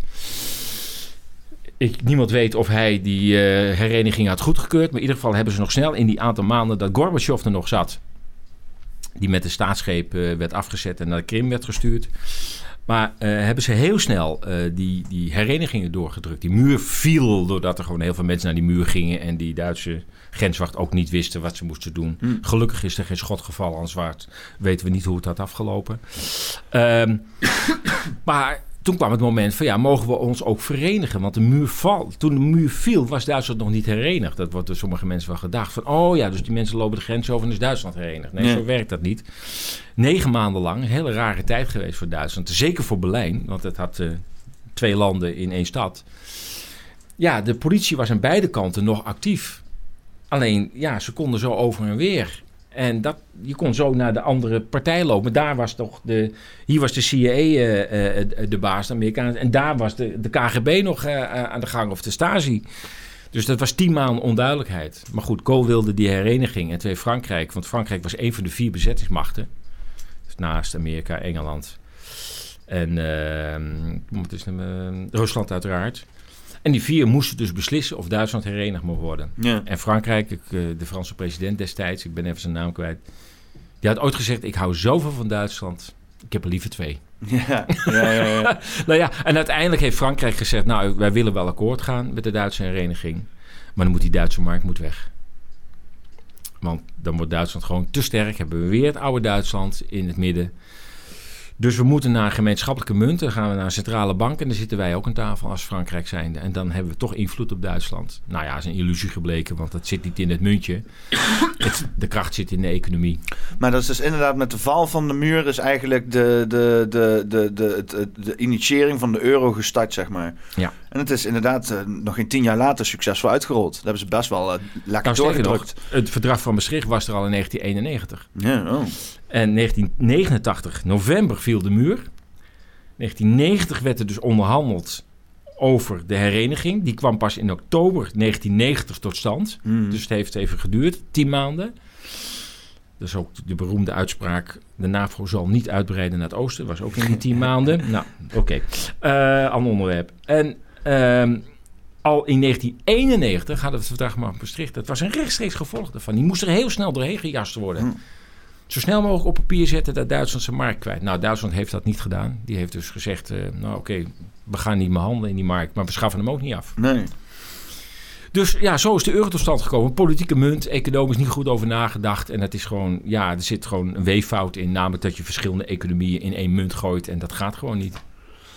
Want, want, uh, hoe zit het inmiddels met uh, want Frankrijk en Duitsland? Is, is, daar nog strijd nu momenteel in de EU? Met, uh... Ja. Ja en nee, soms trekken ze aan dezelfde kant van het touw en, en dan weer niet. als het nu gaat om dat hele Oekraïne gebeuren, dan, dan, ja, dan zie je dat, dat, dat de Frankrijk geen actief lid van de NAVO is. Hè. Die zit niet in het uh, opperbevel. Die, heeft, die, die, die, wil een eigen, die houdt zijn eigen kernmacht. En die wil ook zelf op de knoppen kunnen drukken. Hmm. Dus heeft dat niet onder NAVO-commando gesteld. Die, die, ja, die neemt nu een andere positie in na het conflict in Oekraïne dan Duitsland. Dus Frankrijk uh, zit er meer in van ja, joh, laten we nou stoppen. Die, uh, die heeft ook met, weet het, pas met Biden gesproken. Eh, Macron. En gezegd van ja joh, eh, Europa gaat eraan zo. Ik denk dat we moeten stoppen. Ja. Duitsland zit er heel ingewikkeld in. Maar Duitsland is, heeft negen buurlanden. Hè? Vergissen heel veel mensen. Ja, negen zit buurlanden. midden in de shit daar altijd. Dat is zo'n complex land. Dat is, je moet met zoveel rekening houden. Dat, ja, het, ik zeg wel eens, ik, ik, ik, ben tien jaar gids in Berlijn geweest. En uh, uh, ja, ik ken die stad van uh, haven tot god. zelfs benacht en mist kan ik me daar nog kruipen om te me weg vinden. Hm. Maar het is deels ook een Oost-Europese stad, Berlijn. En ja, het, het, door de Tweede Wereldoorlog is, het, is de grens van Oost-Europa nog dichter bij, bij Berlijn gekomen. Hè. Polen is 300 kilometer naar het westen opgeschoven. En nu ligt Berlijn bijna tegen de Poolse grens aan. Dus het is een heel complex land en dat zie je dus heel erg worstelen. Aan de ene kant ja, wil Duitsland toch wel weer wat autonoom zijn. Hè? Dus uh, nou ja, die bijna staatsgreep die vereideld zou zijn. Rijksburger! ja, precies. Daar heb ik ook nog wel een verhaal over. Maar, uh... Wat maak jij daar nou van? Van die hele Rijksburger shit. Want ik zit ernaar te kijken en ik denk... Oh ja, maar 25 man uh, de, de staat omverwerpen. Ik zeg, dit is gewoon weer een of andere kut-excuus... om meer een soortje mensen in een hoek te kunnen douwen. Ja, ik denk dat er wel een hoog PR-gehalte aan zit. Uh, bestaan. Daar, daar is al heel lang kritiek op. Er zijn mensen die terug willen naar de oude grenzen van Duitsland. Dus dat betekent nou ja, dat Polen weer moet opschuiven. Maar ja, dat betekent als het opschuift, dan moet Rusland ook weer 300 kilometer afstaan. Dat gaat dus niet gebeuren. Krijgen wij dan ook stukjes terug? El Elten misschien? Nieuw, nieuw, nieuw, nieuw Nederlands uh, gedachtegoed en zo. Ben je er bekend mee? Met, uh, nee, nee. Dus, uh, de, de, aan de rechtsere flanken van de, de Nederlandse samenleving heb je Nieuw Nederlands. Dat zijn de mensen met de Sprinzenvlaggen lopen. En die willen eigenlijk ook uh, terug naar een vorige glorie, zeg maar. En inderdaad, dat is dan includerend België, includerend Luxemburg, stukken oh. van Noord-Rijn-Westfalen, helemaal stukken boven, heel ambitieus naar Denemarken toe en dergelijke. Wanneer is dat geweest dat we dat hebben gehad? dat moet lang geleden zijn. Nee, ja, ja, dat is zeg maar een soort van een nostalgische ambitie met inderdaad weer een oog op de toekomst, zeg maar. Oh, wow. Het, uh, gewoon, gewoon weer die VOC-mentaliteit, weet je. Dat is het. Oké, nou dan moeten we denk ik maar niet naar terug. Uh, maar dat, dat is wel wat die Rijksburger willen. Dat, dat, dat nou ja, de oude grenzen van twee, voor de Tweede Wereldoorlog worden hersteld. Nou, ik kan me voorstellen dat je daar als land niet aan wil, uh, aan die discussie. Nee.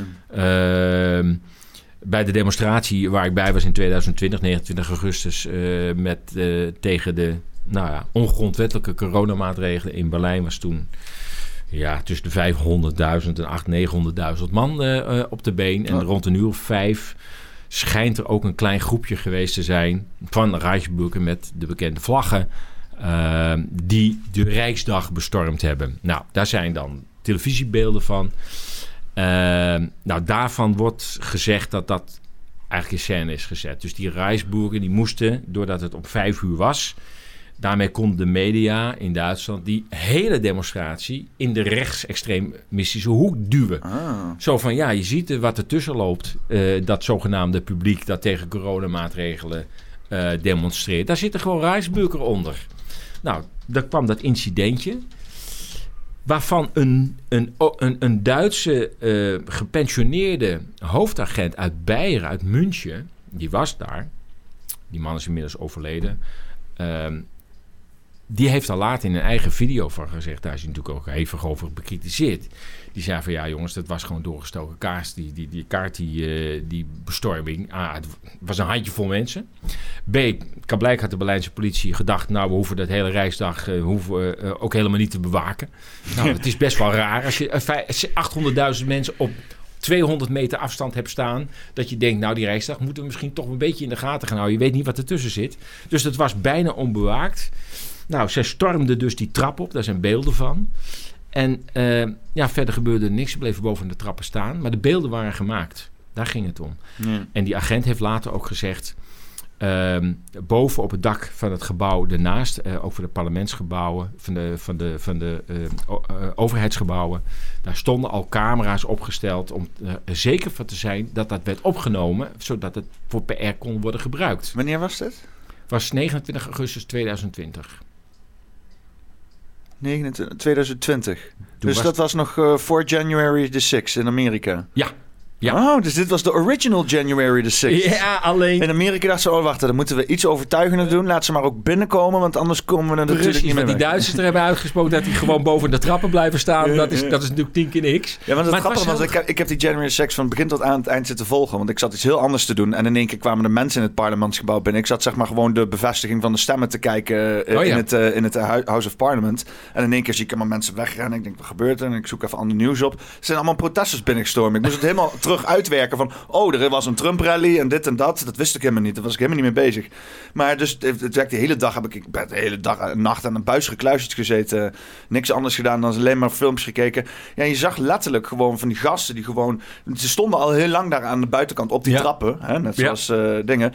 Maar op een gegeven moment begonnen er een paar gasten die ramen in te slaan. En dat moest allemaal naar binnen toe. Weet je? Dat, nu moest dit naar binnen toe. Allemaal de deuren openen en zo. En dat waren inderdaad, waren, ja, ook die mensen die dat initieerden, waren, waren vijf, vijf, drie, vier, vijf mensen of zo. Die echt, als die drie, vier, vijf mensen niks hadden gedaan, waren ze op de trappen daar blijven staan, die hele meute. hè. En was het uiteindelijk eh, met een sisser afgelopen dan. Ja, ja. Maar, eh, maar ja, het is inderdaad, heeft maar één of twee, eh, drie brutale mensen nodig. En die, die gewoon zeggen, oké, nu is het go time. ja. Nou ja, wat die agent dus zei, hij zegt... Ik kon aan de portofoons zien die aan de riem hingen... dat daar gewoon ook de Duitse geheime dienst tussen liep. Ja. Die hadden weliswaar pakken aan van de Berlijnse politie... maar ik zag aan hun portofoons, dat is een ander systeem dat de Berlijnse politie heeft... dat de geheime dienst daar gewoon tussen zat. Ah, En dat het dus in scène is gezet. ah. Nou, dat werd hem niet in dank afgenomen dat hij dat heeft beweerd. Maar dat daarmee moest het hele, die hele demonstratie geframed worden door de media. Van zie je, het is gewoon een rechtsradicale kliek die daar bij elkaar komt. Ja, maar dus je ziet dat ze dat nu dus eh, heel wanhopig al ook in Nederland proberen te doen met mensen die inderdaad anti-overheidssentiment Ja. aan het hart nemen. Om die ook allemaal in de extreme hoek proberen te Ja, douwen. het is doodeng. Hè, want eh, Ja. ik zat de radio te luisteren, hadden ze het over die Rijksburger en zo. En, en dan de eerste wat ze NPO 1 van, oh, dat zijn dan de Duitse wappies, ja. En dat noemen ze daar querdenkers. Dus die querdenkers, de mensen die inderdaad anders denken, worden ook meteen onder het eh, kopje Rijksburger geschoven en zo. Totaal andere groep. Het is, het is, het, ja, het is Ja, ja, dat geeft aan de, toch de dommigheid van de Nederlandse journalistiek. Als je dat onderscheid niet kunt van maken. ons belastinggeld. Het was NPO 1, hè? Radio NPO 1. Ja. En dat mensen die, die durven zichzelf intellectueel te noemen. Ja, het is onvoorstelbaar. Het is, het, is, het is gewoon zo dom als je dat verschil niet kunt aanbrengen tussen... Queerdenken is gewoon, een, is gewoon een burgerbeweging in Duitsland. Die is heel erg door de media geframed als rechtsradicaal. Nou ja, zo'n NOS denkt dan van, weet je wat, ik gooi het nog maar op één hoop met de Rijksburger. Nou, dan weet je ook helemaal niet wat de Rijksburger zijn. Dan denk je, dan heb je, het echt, heb je er echt niet in verdiept. En het probleem met die queerdenken is dat de, de organisator van die demonstraties in Berlijn... van augustus waren er twee achter elkaar... En in 2021 is er nog een hele grote geweest in Berlijn. Uh, Michael Balbeek, die is drie maanden geleden opgepakt, dankjewel. En die zit zonder eh, eh, eh, rechtszaak, zit hij nou al drie maanden in voorarrest. En dat is doodeng. En, en, en de, de reden dat hij opgepakt is, is, Ja, eh, is een op, opruiing of dat soort onzin. eh. Nee, de reden is, en dit lijkt heel erg op de, de beschuldiging die Willem Engel aan zijn broek kreeg. Namelijk dat hij met eh, stichtingsgeld privédoelen heeft. eh, Oh ja, dat hij daar heeft. Nou, dat, dat is bij Engel. ik zit- is dat al- beweerd. Ik, ik zit En- al vaker mijn wenkbrauwen omhoog te fronsen, zeg maar, als ik frauduleus gebruik van, van, van fondsen hoor. Ja. Als het gaat over iemand die controversiële uitspraken doet. Want je ziet het heel vaak. Ja, een, Want ik, ik heb het al vaker gezien dat er dan iemand is en die heeft een of andere beweging en dat is succesvol. En, en dat ligt inderdaad iemand, iemand die, die krijgt krijgt daar zand in zijn vagina van of dat soort zaken. en, en ja, dan voor je het weet, dan eh, staat Po-nieuws op de stoep bij je om eh, jou helemaal zwart te maken over het feit dat je een, een frauduleur bent en dat je mensen hebt eh, benadeeld. En terwijl niemand nog wat weet. Er is nog Nee. niet eens een rechtspraak geweest of Hoeft niks. ook allemaal niet meer. Nee. nee. En dat is met die balweek dus ook aan de hand. Die zit nou al drie maanden vast. En ze hebben pas, de advocaat heeft pas laten weten dat de justitie niet van plan is om hem vrij te laten. Hij is nog helemaal niet berecht. Dus Ja. toch, dat, ja, en dat in de Duitsland. Is best wel schrikken. Ja. Die man wordt gewoon opgepakt. Wordt gewoon in de bak geflikkerd. En er komt helemaal geen rechtszaak meer. Gewoon oppakken en vasthouden. Nou, dat is doodeng. Ja. Ja. Ja, ja je, het, is, eh, het, is, het, is, eh, maar het is ook gewoon, eh, want ik zit dan ook wel eens eh, te denken zo van, oké, dan eh, wat kan je doen om, eh, om, dan, eh, om dan zeg maar hè, tactisch te zijn, zodat je ze nergens op kunnen pakken. Maar je weet niet waar dit heen gaat.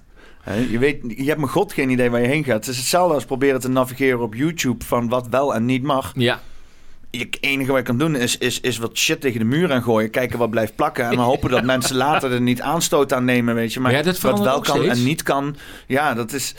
En als ze dus nu allerlei praktijk hebben... dat ze dus inderdaad mensen op, op, op wat, wat voor voor uitingen ze hebben gedaan... want eh, er worden ook mensen gewoon opgepakt vanwege tweets, hè? ja, ja, ja. ja, ja. zo'n, ik weet niet, eh, ken je Huig Plug? Jazeker. Ja, Ja. Die, die is dus inderdaad opgepakt omdat hij een plaatje tweette van eh, een, een, een, man in een, in een bodybag, weet je wel. Oh, en ja, dan ja. had hij erboven gezet vanavond persconferentie. Oh, ja, dat was een ongelukkige tweet, maar Dat is goed. fucking grappig. Of je Het is- daarvoor het is inderdaad, opgepakt- Het is een duistere tweet, weet je wel. Maar het is fucking grappig. Ja, Maar eh, eh, het eh, geeft aan de nervositeit van de... ja, die, die wordt gewoon opgepakt. En dan is zijn huis afgepakt. En helemaal, eh, weet je wel. Dat is, die is gewoon in het leven is gewoon onmogelijk voor Dat hem gemaakt. En, ja.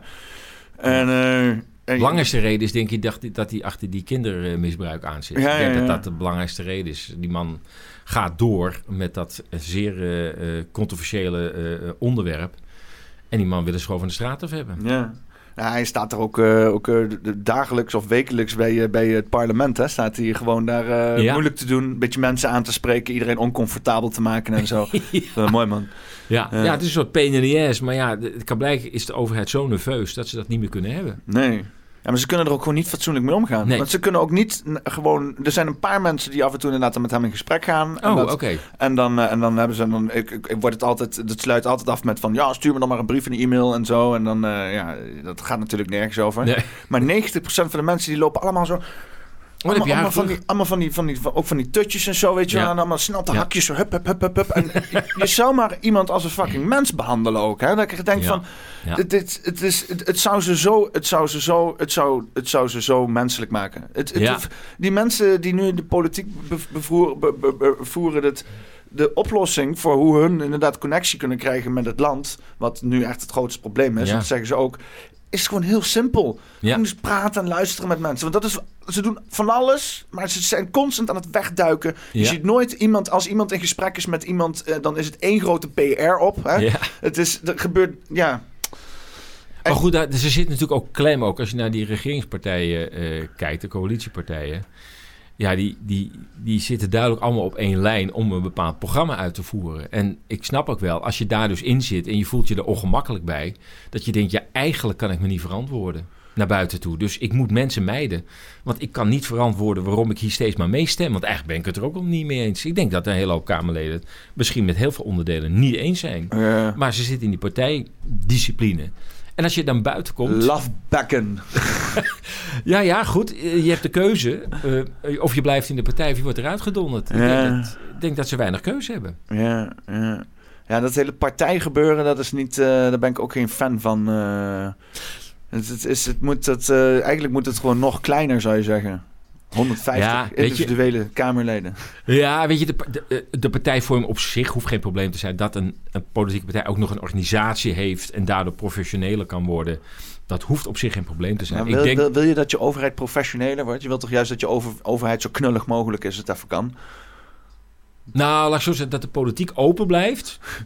Maar de, dat, dat de overheid wel professioneel is. Want die zorgt natuurlijk dat het licht blijft branden. Of het gas wordt afgesloten. Dat dus de laatste tijd. Maar Volgens mij er zijn vooral bedrijven die zorgen dat de lichten blijven Ja, branden. En de overheid die loopt er alleen maar elke keer moeilijk mee te doen. eh. ja, daar heb je ook gelijk in. Ja. gelijk in. Maar zeg maar, de, de, de partijpolitiek heeft zo absoluut zijn nadelen. Maar wat je hebt gezien is dat sinds de komst van Rutte... die hele politieke moraal enorm is veranderd. Ja, ja het Ik- is allemaal dat, dat, dat... Het is hive mind geworden op een of andere Ja. manier. Ja. Er, is, er, er gebeurt niks individueels. Het zijn geen mensen meer. Eigenlijk kunnen ze net zo goed gewoon met z'n allen wegblijven. En dan leggen ze, leggen ze, zetten ze daar gewoon een, eh, een videootje op. Met eh, een, een, een, een, een, een, gewoon Klaus Schwab gewoon. Die gewoon met een kat op de schoot voorleest. This is what we gonna do, Dutch parlement. En dan that's it. En dan blijft iedereen gewoon lekker thuis. Kan Ja. Rutte gewoon lekker, weet ik veel, in zijn Spaanse... of whatever, in zijn appartementje zitten daar in zijn korte broekje. Ja. ja. En, ja. Nou ja, je ziet wel dat, dat zeg maar... eh, ja, kijk, Rutte heeft gewoon te lang daar gezeten. En dat geldt ook voor, voor Merkel. Het punt is, als mensen te lang op oppositie zitten... en dat zie je bij verenigingen ook... Hè, dat heeft niet alleen met de landelijke ja, politiek het te gebeurt maken. overal. Dan, dan, Politiek gebeurt ook overal uiteindelijk. Als mensen te lang eh, bij elkaar zitten te dimdammen over zaken... dan wordt er vanzelf politiek wordt gevoerd. er zelf op een gegeven politiek. moment. Maar mensen krijgen ook een soort persoonlijke macht. Hè? Dus eh, hun positie hebben ze al. Maar als ze er langer zitten en hun omgeving verandert elke keer... dan is hun omgeving altijd minder ervaren dan jij. Ja, ja, ja. ja. En als dat al drie keer, vier keer kabinetten achter elkaar is geweest... dan weet Rutte precies hoe het werkt in Europa en de wereld. Die is overal geweest. Die heeft de presidenten de handen geschud. Die weet precies hoe het loopt. Dus elke minister die binnenkomt, die staat met 10-0 achterstand. Ja, Rutte weet van nee, nee, nee, zo werkt dat niet. Nee, Ja. nee, nee, dat gaan we anders doen. ja. Dus die, die en, en ze zitten maar vier jaar.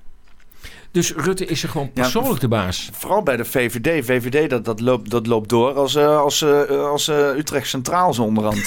dus ik, ik, er werd binnenkort, werd elk, elk debat wordt wel iemand ingezworen. Staan ze er weer met z'n allen midden in een fucking hartstikke belangrijk debat. Allemaal handjes te schudden. Oh, gefeliciteerd. Oh, vind het helemaal lekker bijzonder doen. Allemaal lekker eigen scheten snuiven en zo.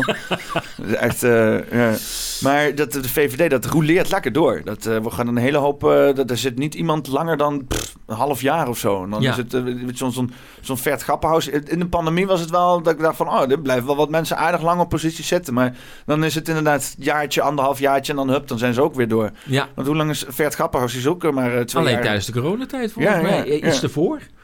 En hij heeft zo zijn rol eh, eh, gehad als minister van Justitie. Laat ik het maar voorzichtig Ja. uitdrukken. Een beetje de, beetje de strenge speknek uithangen. En vervolgens En dan is hij weer weg. en dan Ja. hou je. Ja. Nou ja, d- dat is waar Rutte wel heel erg mee speelt. Hè? Eh, mensen gebruiken, inzetten. En als ze op zijn, pst, gaan ze weg. En dat, dat deed Merkel ook. En dat, eh, dat zie je als mensen te lang blijven zitten. Eigenlijk zouden we naar het Amerikaanse systeem moeten zijn, eh, gaan. Daar kan de president met twee termijnen doen. Mogen twee losse termijnen zijn. Dus Trump zou nog één keer in principe terug kunnen komen. Maar eigenlijk zou ook voor de premier dat moeten gelden. Ja. Gewoon twee keer vier jaar en dat is het wegwezen. Ja. Ja. Ja, want ja, het is onvermijdelijk dat die macht op een gegeven moment gewoon... eh want ik heb er ook wel eens... eh, Want ik, ik zit wel eens te denken van... Ja, maar je kan toch gewoon niet meer naar hem luisteren of gewoon hem... Maar er zit ook... Een, eh, eh, ik merk, je merkt dat ook wel eens in families of zo... Dat er bijvoorbeeld een, een oude persoon blijft leven. En het is niet een...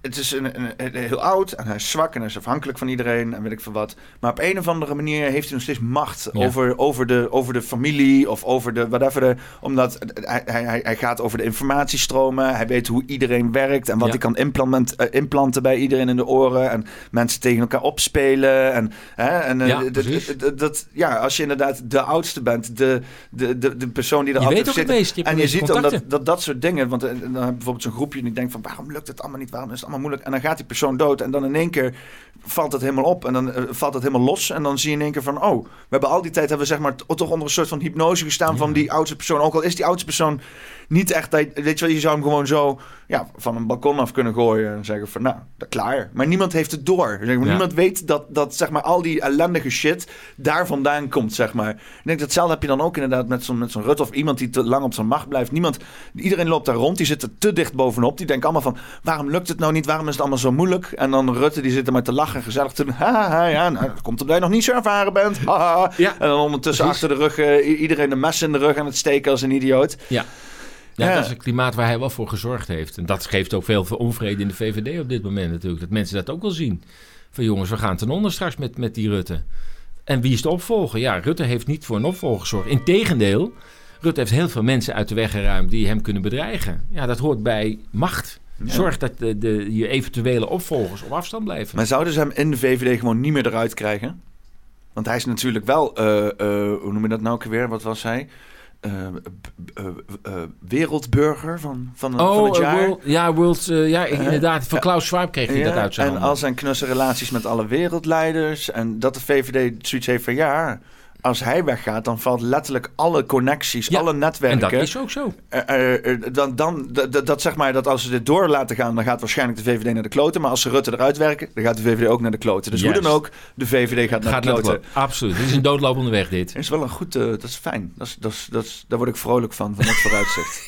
ja, ja, dat kan ik me voorstellen. Nee, maar dat, dat- dat- het, het punt is, ze kunnen pas een coup plegen in de zin van dat, dat ze tegen Rutte zeggen: joh, je moet na zoveel termijnen toch een keer eh, weg. Als er een goede opvolger is, die is ingewerkt. Dus die al met Rutte mee is gelopen een paar jaar en al die contacten heeft overgenomen. Ook de handjes heeft geschud van Biden en noem ze allemaal maar op. Maar ja, dat laat Rutte dus niet toe. Nee, ja, hij, is, hij zegt dat op de, op de helft te zijn, hè? Op de helft van? Van zijn, eh, van zijn kunnen en doen in, Oh, eh, in- als minister-president. Dat is wel slecht nieuws wat je nou vertelt. ja, ja. Ja, dat zou heel raar zijn. Dan, kijk, hij is nu geloof ik al de langzittende, Ja, dacht ik. hij, hij, loopt eh, strak achter Xi Jinping aan met hoe lang hij aan de macht is. Het is toch... Ja, dan hebben wij het over Poetin, hè, die 20 Ja, jaar, ja, ja. 22 jaar aan de macht is, vanaf 2000. Ja. twee- eh, 2000. Ja. hij zit er nou t- 13, 14 jaar of zo. Rutte. Poetin? Rutte. Oh, Rutte zit ja, ja, even kijken. Ja, 10, 12. Ik weet het niet precies, maar in de vier, vier termijnen. Ja, want hij gaat nu naar de 16, dat was het. Oh, Dat ja, weet ik, want de 12 was inderdaad die drie, eh, drie termijnen. En dan zit nu een vierde naar 16, eh, 16 toe. Maar dus Xi Jinping, Xi Jinping die zat er al 16, dus je zit nu op 18 volgens mij. En dan inderdaad Poetin op 20. Dus je hebt Poetin volgens mij nummer 1 inderdaad, de Ja. langzittende dictator. dan Xi Jinping en dan Rutte. En dan Rutte als eh, derde dictator. Ja, ja. ja, ja. Eh, Ja, ik ben heel benieuwd hoe dat, eh, hoe dat verder gaat. Ja, maar goed, je eh, ziet eh, dat, dat, dat de commentaren die wij op, eh, op, op, op Rusland hebben... ja, dat we ook naar onszelf moeten kijken. En, en ik denk voordat je nou de bezem bij een ander erdoor haalt... kijk dan ook even naar, je, naar jezelf. En dat je zegt, ja, Poetin zit er al 22 jaar... maar jij zit er ook al eh 12, 13 jaar... je gaat ook maar niet weg. Nee, ja. Dus wat is, wat is nou het verschil? Ja, wij zijn een democratie. Ja, dat, ja, dat, is, dat, dat kun je verschillend over denken. Maar het is sowieso heel moeilijk om uit Rutte mond te, te horen dat wij op een of andere manier Rusland moeten veroordelen. Hè? Die gozer die is letterlijk de persoonlijke witwasser van Poetin volgens mij, eh maar geld. En eh, er, wordt hier op de Zuidas wordt met een partij eh, geld doorheen gebanjerd, gefaciliteerd door natuurlijk allerlei VVD-connecties. En ja, het moet niet doen alsof zeg maar Rusland een vijand is. Dat Nee, is, natuurlijk niet. Dat is helemaal niet zo. En Poetin ook niet. Ook niet eens Poetin. Nee, Maar het is- nee. Weet je, er zijn zoveel foto's dat hij gezellig aan tafel zit daar en zit ze lekker te bakkeleien, weet je wel, eh, wodka en augurken te, te En consumeren. Willem-Alexander een biertje met Ja, drinken ja. natuurlijk in Koning. Pils. Ja, was, wa- was het ook weer die... eh Ja, Sochi, Sochi. ja, Sochi, ja, ja. Ja, dat- dat- dat- dat- weet je, het, het, Maar nu is het in één keer madman. Hij is gek geworden. Nee. nou, ik denk wel eens, de, als, je, als je de eerste, tweede en, en de huidige oorlog op een rij zet, dan zit daar wel een bepaalde lijn eh, in als je er goed over nadenkt. Want de eerste oorlog, daar had Engeland het doel mee om eh, Duitsland van de wereldmarkt af te drukken.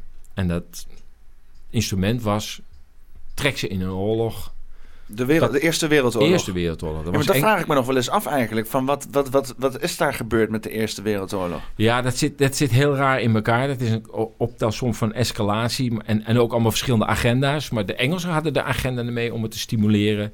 om Duitsland in die, in die oorlog te trekken... eh, zodat Duitsland gewoon als wereldeconomie... want het punt is, Engeland was natuurlijk de eerste met de industrialisatie... Duitsland kwam daarna, die had die 40 kleine deelstaatjes verenigd tot het grote Duitse Rijk. Hmm, ja.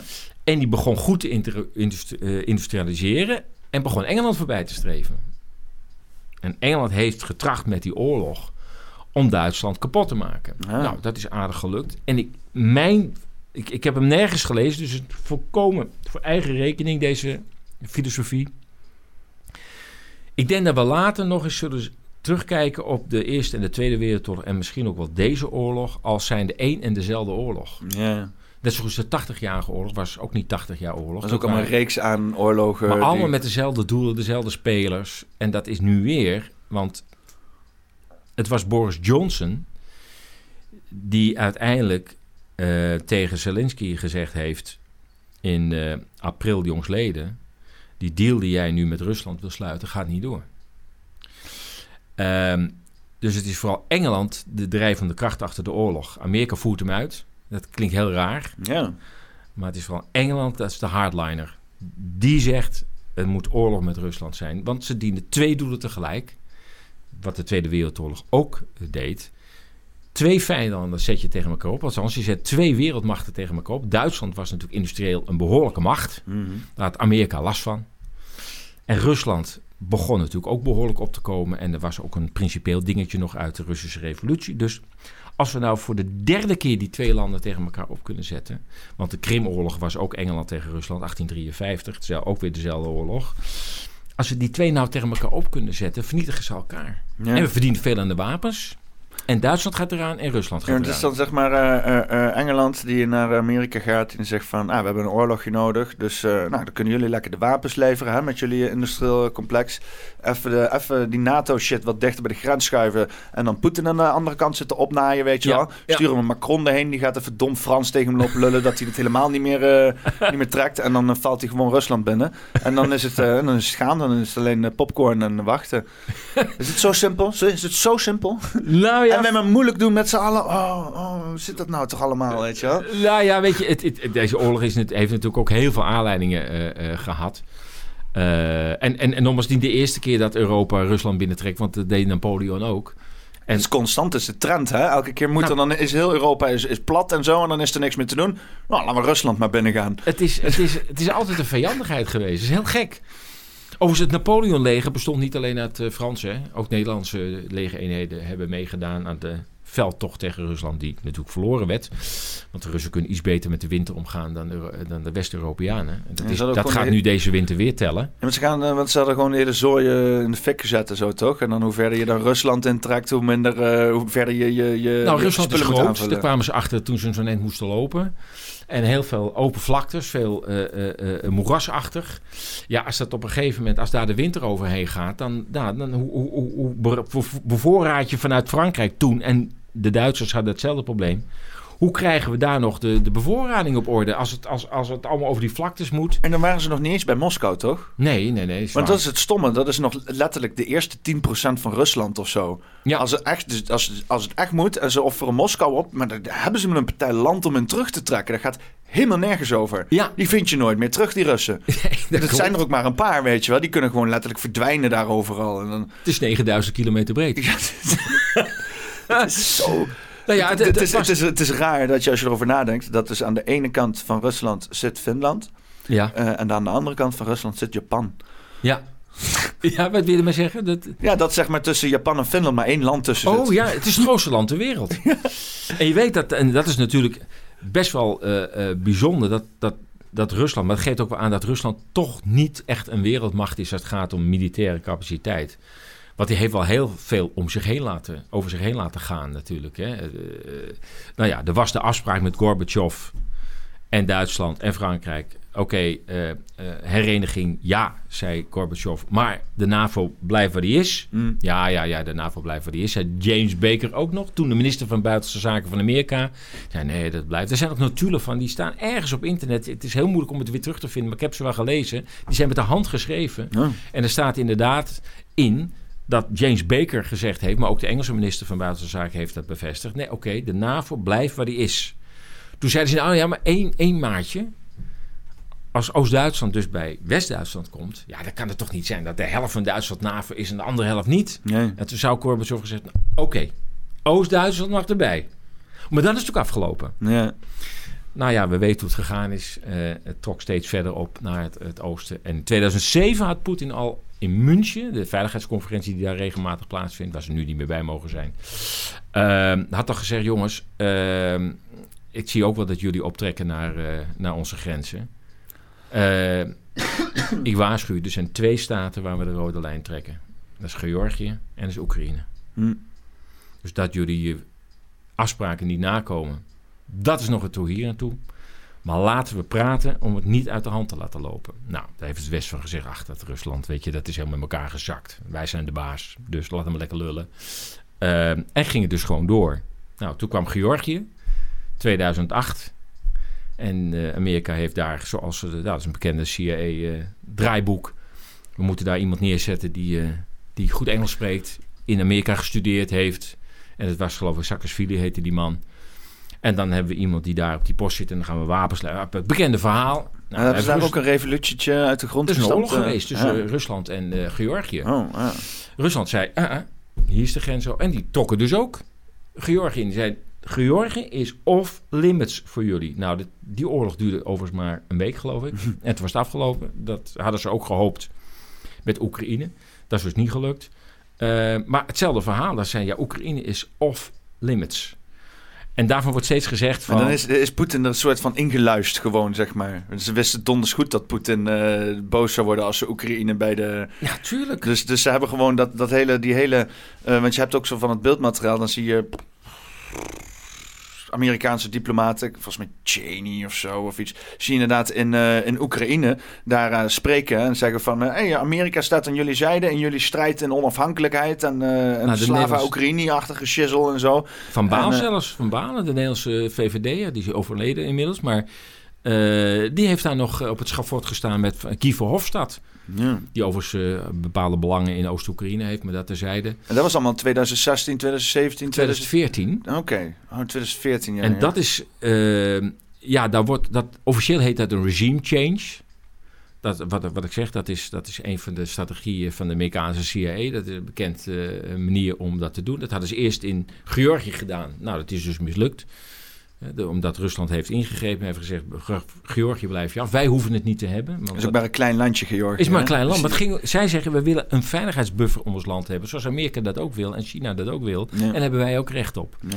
Wij hoeven Georgië er niet bij te hebben. We zijn groot genoeg. Maar jullie blijven er in ieder geval uit. En dat zeiden ze bij Oekraïne ook. We hoeven Oekraïne er helemaal niet bij te hebben. Maar jullie blijven eruit. Nou, dat is dus niet gebeurd. Maar Amerika heeft ook daar hetzelfde patroon. Eerst zorgen dat er een vriendje op die post komt. Dat was in 2014. Dat werd dan gepresenteerd als een color revolution. Dat staat ook gewoon in de playbook. Color revolution. Dan ga je net doen alsof de bevolking in opstand komt. De jongeren die willen Ja, vrijheid. Dat, dat, en- dat, dat hele Oekraïns nationalisme, is Ja. dat integer? Of is dat echt ingeplant door, eh, door externe krachten? Nou, ik, ik vraag me af of er echt Oekraïns nationalisme is. Ik denk dat er wel naz- nazisten zijn. Dus echte hardcore nazi's. Ja. Eh, dat vind ik... na- na- nationalisme op zich vind ik niet slecht. Als je trots bent op je land. Ja, En maar voor al en die studenten die op dat plein stonden z- zwaaien met geel-blauwe vlaggetjes en Ja, zo. dat was geen nationalisme. Die werden gewoon opgejuind van... We gaan, jullie krijgen dezelfde eh, economische welvaart als, als, als Europa. Nou, dat wilden die jongen natuurlijk allemaal. Want het ging in, in Oekraïne helemaal niet goed. Vanaf 1991. Nee, als, als wij hier op een plein gaan staan protesteren met Hollandse vlaggetjes, dan zijn wij allemaal nationalisten. hier wel, daar niet. Ja. Nee, maar dat is wel het verschil. Hè? Nazi-symbolen zijn ook daar gewoon toegestaan. ja. Dus het is een ander perspectief. Nee, zij waren gewoon trots op hun land in de zin van... wij willen bij Europa horen. Als jongeren zijn, dan hebben we ook meer vrijheid. En dan krijgen we eindelijk weer eens een betere economie. Want dat ging heel slecht met eh, Oekraïne. Dat was de grote hoop. Maar wat er zich afspeelde, was gewoon een staatsgreep. Verkocht als een color revolution. ja. Dus dan, dan ja, George Soros is een bekende naam eh, eh, eh, in Oekraïne, die dan via zijn Open Society nou, bepaalde groeperingen stimuleert om in, de, in protest te komen. Nou, de PR van de Verenigde Staten doet de rest en de westerse media. En dat werd in scène gezet als... Ja, maar die jongeren willen ook bij Europa horen. Ik kan me nog NOS-beelden herinneren waarbij jongeren zeiden... Ja, maar we willen ook dat homoseksualiteit erkend wordt. En dat is in Europa. En dat worden we eindelijk gelijkberechtigd. En zo werd dat heel ideologisch inge... Eens even kijken. Ik zat even te zoeken naar een lijst. Eens even kijken. 2010. Eh, dit is dus een lijst van eh, involvement, United States involvement in re- regime change. Ja, dat zijn er veel. Dit is gewoon een Wikipedia-pagina. Dus Ja, ja, ja. ja, 2012, 2017 Syrië, 2011 Libië, 2015 eh, Syrië, 2006 Palestina, eh, 2005 Kyrgyzstan, 2003, 2021 eh, Irak, eh, 2001, 2021 Afghanistan, 2000 Joegoslavië, 1996 Zaire, eh, ook in de jaren 90 Ha- Haiti, eh. Irak ook in de jaren 90 weer eh, regime change gedaan. Panama, Grenada, Nicaragua, Chad, Polen, eh, Argentinië. Eh, dat gaat maar door. Bolivie, Chili, Cambodja, Indonesië, Brazilië, de, de Dominican Republic, Laos. Allemaal, allemaal operaties. En dat ben ik op de helft van de lijst. hè. Ja, Dus het zijn er geloof ik honderd. Het, het is echt te, te bizar hoeveel, hoeveel... Ja, we leven gewoon... Dit hele idee dat wij ook met een Nederlands vlaggetje mogen zwaaien... of een Oekraïns vlaggetje mogen zwaaien... is bullshit. Heeft Ja. niks te maken met Nee. eigendom te hebben... over jouw eigen soevereiniteit. Het, is, het wordt toegestaan door Amerika. Ja, dat is wat wij hier mogen doen. Juist. Met de gratie van Amerika mogen wij hier ons nationalisme... of ons, ons eh, eh, eh, uitdrukken, zeg maar. Maar op het moment dat het zeg maar in gevaar komt... als het echt iets gaat betekenen... en mensen zeggen van... nee, maar we willen niet alleen soeverein lijken... maar we willen ook soeverein zijn. Dan komt even, even de Amerikaanse vlag... adelaar komt heel even, even freedom brengen, zeg even maar. bijpraten. Even freedom maximalizen. Ja, ja dat, is, dat, is, dat is dus eh, eh, zeg maar wat we ons goed moeten realiseren: dat wij eh, geen vrij en soeverein land zijn. En Mm. in Duitsland wordt het ook openlijk besproken, niet in de grote media, maar er zijn wel groepen die daar steeds over, over beginnen. Die gewoon zeggen: Duitsland wil nou eindelijk na de Tweede Wereldoorlog wel eens zijn soevereiniteit weer terug. Want we zijn gewoon een bezet land. Mogen we nou eindelijk een keer soeverein zijn? maar dat zou dan de eerste zijn in Europa. Ja, want strikt genomen zijn de andere landen ook niet soeverein. Ik, ik hoor nu voor het eerst dat inderdaad Frankrijk niet bij de Na- NAVO zit. Ze Ja. hebben nog wel hun eigen Ze zitten wel voor in de... de NAVO, maar ze, zitten, ze hebben bepaalde delen zijn uitgezonden. Zoals een kernwapenmacht hebben ze eruit gelaten. Dus Ja, want hun hebben, hun hebben nog hun eigen fucking afkorting voor de NATO. De OTAN. Ja, dat heeft te maken met de, met de taal hoor. Ja, daarom, Ja, daarom. Wij hebben NAVO en je ja, hebt NATO. het, het, het- het is niet alsof andere landen die in de NATO zitten hun eigen vertaling krijgen. Het is alleen maar voor de Fransen. Stel dat je Eh, nou, ook. Nederland, hè? Want wij hebben het over de NAVO, Oh ja. de V van Verdrag. Ja, maar dat staat niet officieel in Maar het NATO? titeltje. Want je staat altijd, als je NATO Oh, ziet, zie je altijd ja, ja, ja. NATO-OTAN staan. Oh, dat, is- ja, ja, dat bedoel je. Ja, dat zou best kunnen. De Fransen hebben toch eh, wel een stem erin. Maar ze hebben hun kernmacht eruit gelaten. Hm. Dus met andere woorden, kijk, wij hebben ook kernwapens. Hè, sinds kort, eh, in, in deze maand trouwens, decembermaand, krijgen we een cadeautje van Amerika. We krijgen nieuwe kernwapens in Volkel. Die staan er al twintig jaar, die oude. En die krijgen, we krijgen nou nieuwere wapens. Die zijn wat gevaarlijker, zijn wat sneller, zijn wat groter. En eh, die komen in Volkel eh, te liggen. Maar daar gaan de Amerikanen over. En niet de Nederlanders. En daar hebben de Fransen van gezegd, dat gebeurt niet. Wij hebben de rode knop en niet jullie. Ja. Dat is het verschil. Maar wij zitten gewoon in de atoommacht van Amerika. Ook Duitsland krijgt weer nieuwe atoom. Die heeft al twee jaar lang nieuwe atoomwapens gekregen. En die staan ook onder Amerikaans commando. Hm. Het is zelfs zo dat de Nederlandse vliegeniers eh, verplicht zijn om die atoomwapens te vervoeren. Ver- Verplicht. eh, dus die kunnen onder eh, eh, eh, F-16's gezet worden, of in ieder geval onder de straaljagers die op Volkel staan. En de Nederlanders moeten ze vliegen. Ja, oké. De- de- Ze hoeven niet eens Amerikanen te doen. Nee. Want dat is allemaal over- overeengekomen. ja. Dus wij hebben daar op dat punt op iets heel essentieels als de atoomwapens. Als wij vanuit Volkel iets afschieten, dan kunnen we ook iets terugkrijgen. Maar daar hebben we geen zeggenschap over. Ja, nee, dus als Amerika. Want Amerika. want dat is de, de- inderdaad, ja. Daar heb ik nog nooit over nagedacht. Dat, dat dus inderdaad eh, Amerika gewoon vanuit een hele andere plek in de wereld een, een nucleaire aanval kan doen. En dan kan hij zeggen van. Oh, dat hebben die Nederlanders gedaan, weet je wel. En dan, eh, dan zegt Noord-Korea. Oké, dan ga, krijg je. Nee, Nederland krijgt dan deze hier zo. Ja, Dus, of, dat, of, of, of dat regelmatig gebruiken, zodat het echt een pain in the ass wordt. Zodat dus inderdaad gewoon. eh, ja dat is een gevaar dat wij, zeg maar, meegesleept... Nou ja, we worden al meegesleept in een oorlog die de onze niet is. Ondanks wat Rutte eh, schaamteloos eh, steeds maar herhaalt. Maar die oorlog, ja, die is begonnen in 2014. Dat vergeten een hele hoop mensen. De media laten deze oorlog beginnen op 24 februari eh, van dit jaar. Daarvoor is er blijkbaar niets gebeurd. En dit, dit conflict is begonnen in 2014, maar de oorlog is al bezig sinds begin vorige eeuw. Volgend jou eigenlijk, toch? Eigenlijk is dat, ja, volgens mij, als je de lange lijnen zijn de doelen precies hetzelfde. Want en hoe zit het dan? Dan is het dus inderdaad eh, eh, eh, Rusland, Amerika, Engeland, Frankrijk. Die eigenlijk al, eh, aan- eh, wat, wat zullen we zeggen, eh, 80 jaar aan het knokken zijn.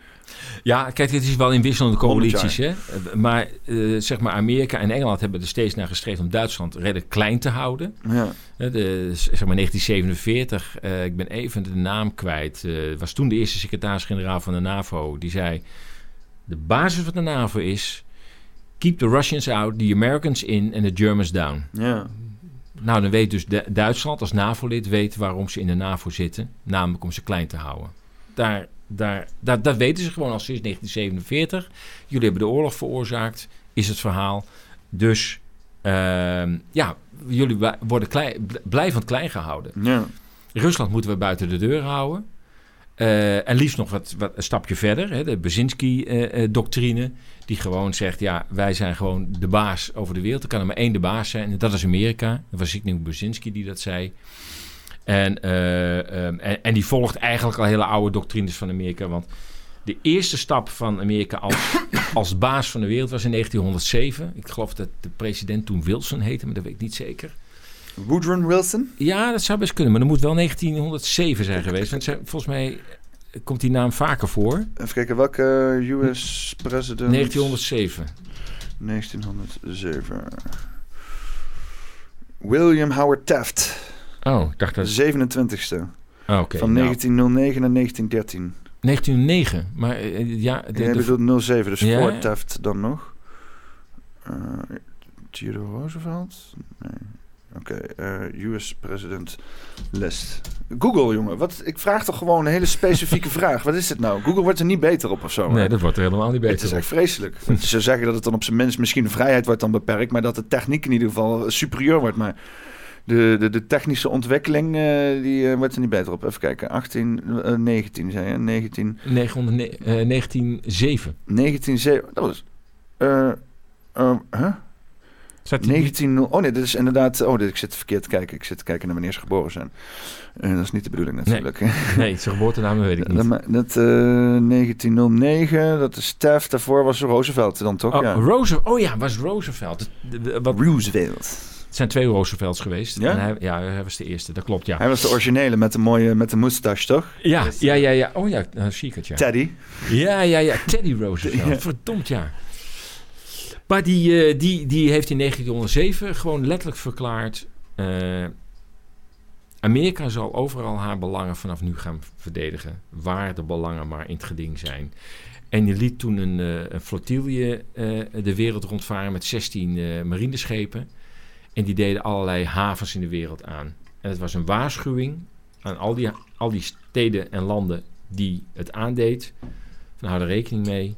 Vanaf nu zijn we overal present. Ja. En dat begon al in 1907. Ja, want ik heb, er, ik heb ook wel stukjes over ge- gekeken. En dat was inderdaad ook volgens mij met die Woodrow Wilson. Of eh, ja, die de- deed aan, eh, die, die predikte eh, Amerikaanse expansionisme.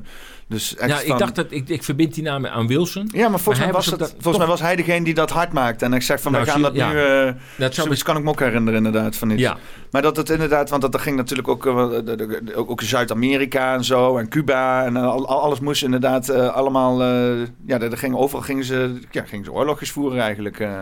Zij, en, en, en Zygmunt Brzezinski heeft dat, eh, eh, nou ja, 20, 30 jaar geleden nog eens herhaald. Er is maar één de baas en dat zijn wij. En dat, dat was, werd er gewoon schaamteloos gezegd. Zo van, ja, er kan er maar één de baas zijn en dat zijn wij. Ja. En eh, dat heeft ertoe geleid, zeg maar, dat... Nou ja, men, ik, ik denk dat de animositeit tussen eh, eh, Rusland en de Verenigde Staten... Nou, eigenlijk was die in 1853 al via Engeland, hè, de Krimoorlog. De eerste Krimoorlog, ja, eerste Krimoorlog, de Krimoorlog moet ik zeggen. 1853, Engeland tegen Rusland. Eh, heel veel doden overigens. Sommigen zeggen een half miljoen, 800.000. Nou, dat is maar een klein eilandje en toch 800.000 doden. Dus het is een zeer bloedige oorlog geweest. En dan ging het ook al over de Krim. Daar hebben we het nou nog over. Zijn we Hmm. 150 jaar later. Het gaat om, jij zei het ook, eh, dan, wordt die, dan sturen ze hem naar de Krim toe, eh, Gorbachev. Ja, die had daar een Dacia. Is dat dan een straf? Of? Nee, nee, de Krim is, sterker nog, is het Riviera van, eh, van Rusland Oh. altijd. Hè? Daar staan de grote hotels. eh, de partijbondsen hadden daar hun, eh, hun Dacia's. En nee, nee, hij werd wel netjes behandeld, maar Ah. hij moest wel daar blijven. Ja, ja, ja. En Dus ondertussen een soort werd in van Moskou... bejaardentehuis. Hij werd gewoon in een bejaardentehuis gemeten. Nou, hij werd maar. onder bewaking gesteld. Ook nog. Ja, in Moskou werd... Hier genieten nu. En hou je mond dicht. En Nou, genieten. In Moskou was toen een staatsgreep aan de hand. Ah, ja, Dus hij werd afgezet gewoon. Daar kwam het in feite op neer. En Yeltsin had een verschrikkelijke hekel aan Gorbachev. Kunnen we Rutte ook niet op een Rotterdam plaats zetten of zo? eh? Op zijn Dacia, er staat niks. ja, daarom Oh, mooi je toch? vogelhuisje staat er. Zeg, hier, doe je handen maar eens uit de mouwen steken. Ja, gewoon schoffel hier. eh. Zet er een camera op, maken we er een mooie live show van of zo. Laten we, laten we Endemol dat uitmelken naar een of andere rare Weet je dat er een programma is geweest vanaf Rotterdamplaat? Heel lang geleden. Met Godfried Bomans, die schrijver destijds. En samen nog met nog iemand, ik weet niet meer wie. Ja, de uitzendingen vanaf... Die werden op Rotterdamplaat gezet. En elke dag eh, kregen ze een kwartier zendtijd op Radio 1, weet ik veel welke zender het was. Maar het was in ieder geval op Hilversum. En die eh, eh, rapporteerde dan vanaf Rotterdam Plaat. Wat ging die doen dan? Zeg je? Wat ging die doen daar dan? Niks. Gewoon. Hoe is het om zo eenzaam op zo'n Rotterdam Plaat te zitten? Ik ben nu op Rotterdam Plaat. Laten we het nu hebben over andere landen van de wereld. nou, dat ik, ik kan me stukjes er wel herinneren. En het is ook later herhaald, dus ik, ik, daar kan ik me ook wel wat van herinneren.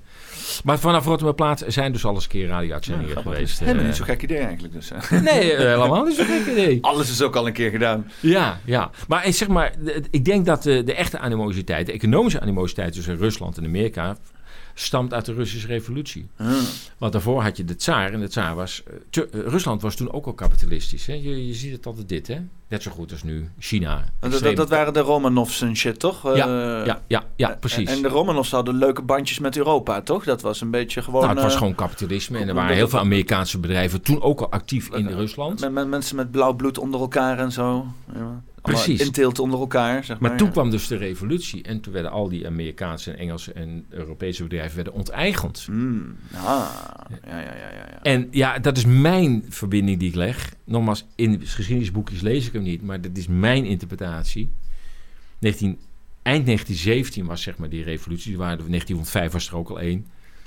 Maar in 1917 was die geslaagd tussen aanhalingstekens. Daar is Rusland niet goed mee opgeschoten. Maar goed, het was nou helemaal de revolutie. En al in 2020 kwam er ineens een klein mannetje op het toneel. En dat bleek Adolf Hitler te zijn. en Eh, een heel klein snorretje. ja, en die man is volgens mij op die post geplaatst. Die komt niet zomaar in zo'n machtpositie. En dat heb ik ook. eh, ik heb ook heel erg het idee dat het eh, gewoon echt een stoelie was. Eh, dus een, een, een, een patsy, een katvanger.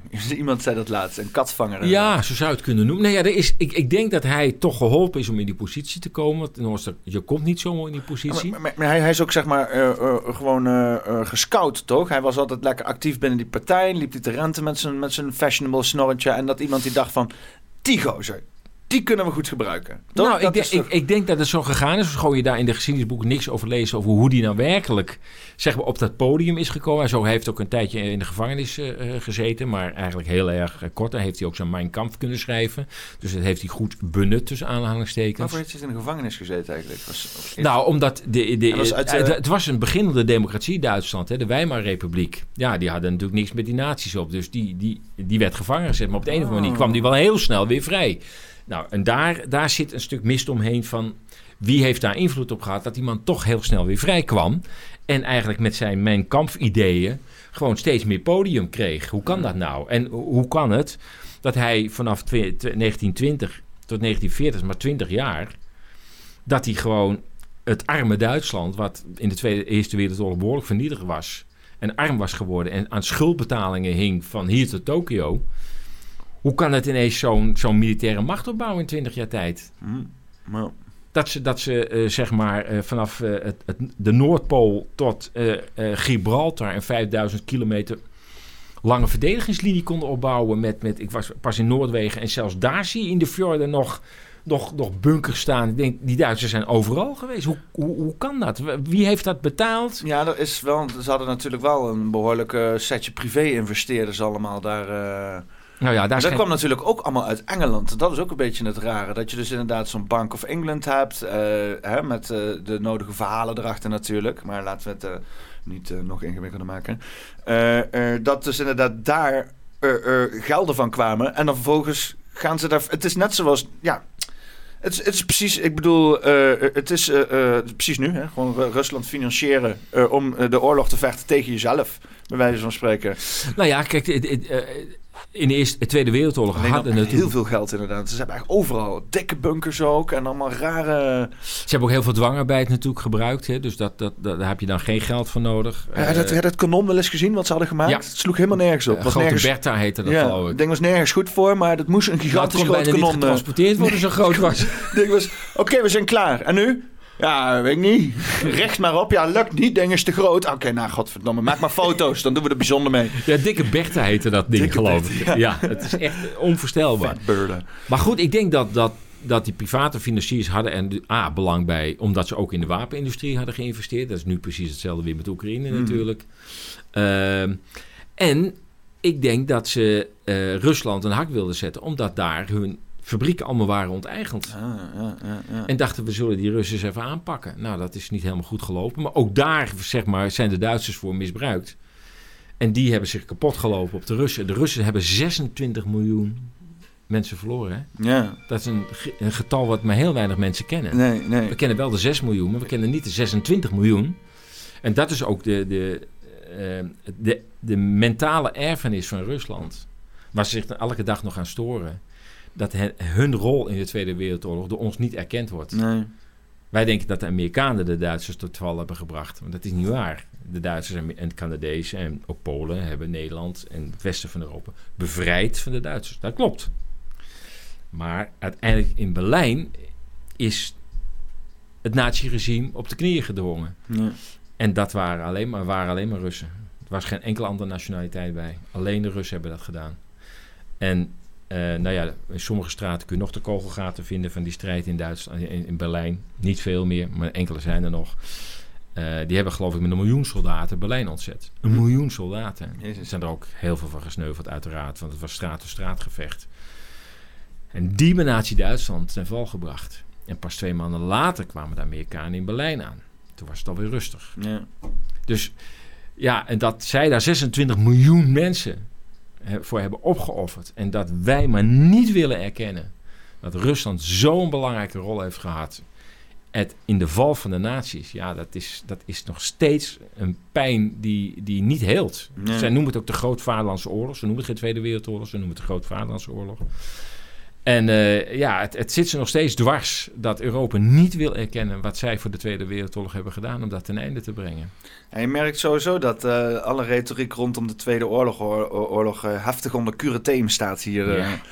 En eh, wij- moeten iets geloven. Dat, eh, ik, ik, ik, eh, ik wil niet precies zeggen wat dan, maar ik, ik weet wanneer ik fucking gebullshit word. En, en dat hele Tweede Wereldoorlogsverhaal, dat riekt aan alle kanten. Plus, als je ziet in wat voor situatie we nu zitten, volgens mij lijkt het alsof de nazi's hebben gewonnen. Ik weet niet, we hebben één Europa, één munt, de, de, precies dat gebied wat hun ook wouden als derde rijk, weet je wel. Dat is, het is, dit is, dit is nazi paradise. Ja. Weet je wel, als, Ja, als je, ja. als je de, de NSDAP zou trots zijn op wat Ursula von der Leyen allemaal weet, weet door te drukken hier op Eur- Europees Dus ik heb wel zoiets van, ja, ik stoor me er wel aan. Denk van, ja, als dat dan allemaal zulke toffe ideeën zijn, waarom, waarom eh, eh, eh, kunnen we daar dan ook niet wat, wat, wat kritischer weer over gaan praten en zo? Waarom moet dat dan allemaal, allemaal, allemaal zo gecureerd zijn? En van Sidi word je ook helemaal niet goed. goed vind het ook, vind het ook ik vind het raar eigenlijk dat hier een. een, een, een, een, een eh, het is hetzelfde. Nou, ja, oké, het is natuurlijk met voorgeschiedenis, maar de, de setup is hetzelfde als dat in, in Israël een Nederlandse organisatie gaat. Als mensen daar de kaas of klompen zitten te, te, te demoniseren, dat we gaan zeggen: hé, hé, hé, hé, zo mogen jullie niet over Nederland praten hè, en Nederlanders. Dat is Ja. toch gewoon vreemd? Ga, Ja. weg, ga weg uit onze discussie. Dit is Nederland. Ga lekker eh, daar eh, taal zitten te cureren. Maar dit heeft helemaal niks. Ja, ik vind dat, ik vind dat heel vreemd. En dat, heeft ook, dat is ook iets wat overgebleven is van de Tweede Wereldoorlog. Die zit ook. die Nou ja, er is een verhaal geconstrueerd natuurlijk over hoe, dat, hoe die oorlog is begonnen. En hoe die ook is gewonnen. Daar zijn verhalen over ontstaan. En ze zeggen altijd, de overwinnaars maken de geschiedenisboeken. Ja. Nou ja, eh, eh, aan deze kant waren dat de Amerikanen. En Rusland heeft zijn eigen geschiedenis geschreven. Ehm, eh, ja, wat is de echte geschiedenis? Nou ja, dat ligt nou niet echt in het midden. Maar de, de echte geschiedenis is in ieder geval anders dan de Russen vertellen en dan de Amerikanen vertellen. Dat is duidelijk. Ik bedoel, allebei hebben ze een, een, een rol erin gespeeld. Welke rol? Ik weet het niet.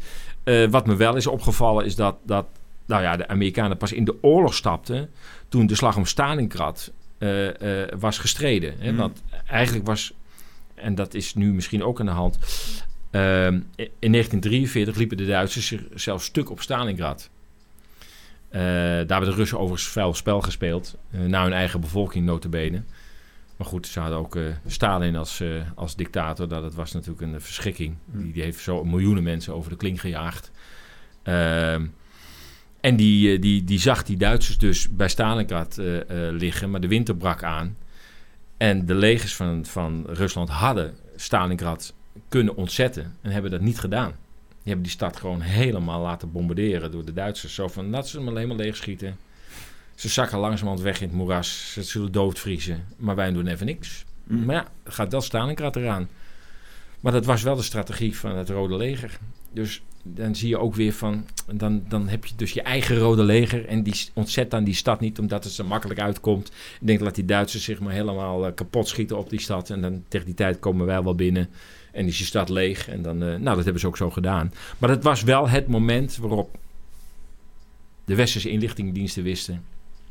Het is voorbij met Duitsland. In 1943 al. En wij Hmm. nog maar denken dat we... We zaten nog midden in de oorlog. En het moest nog twee jaar duren. Ja. Maar militair was het al afgelopen. En toen kwam in 1944 D-Day.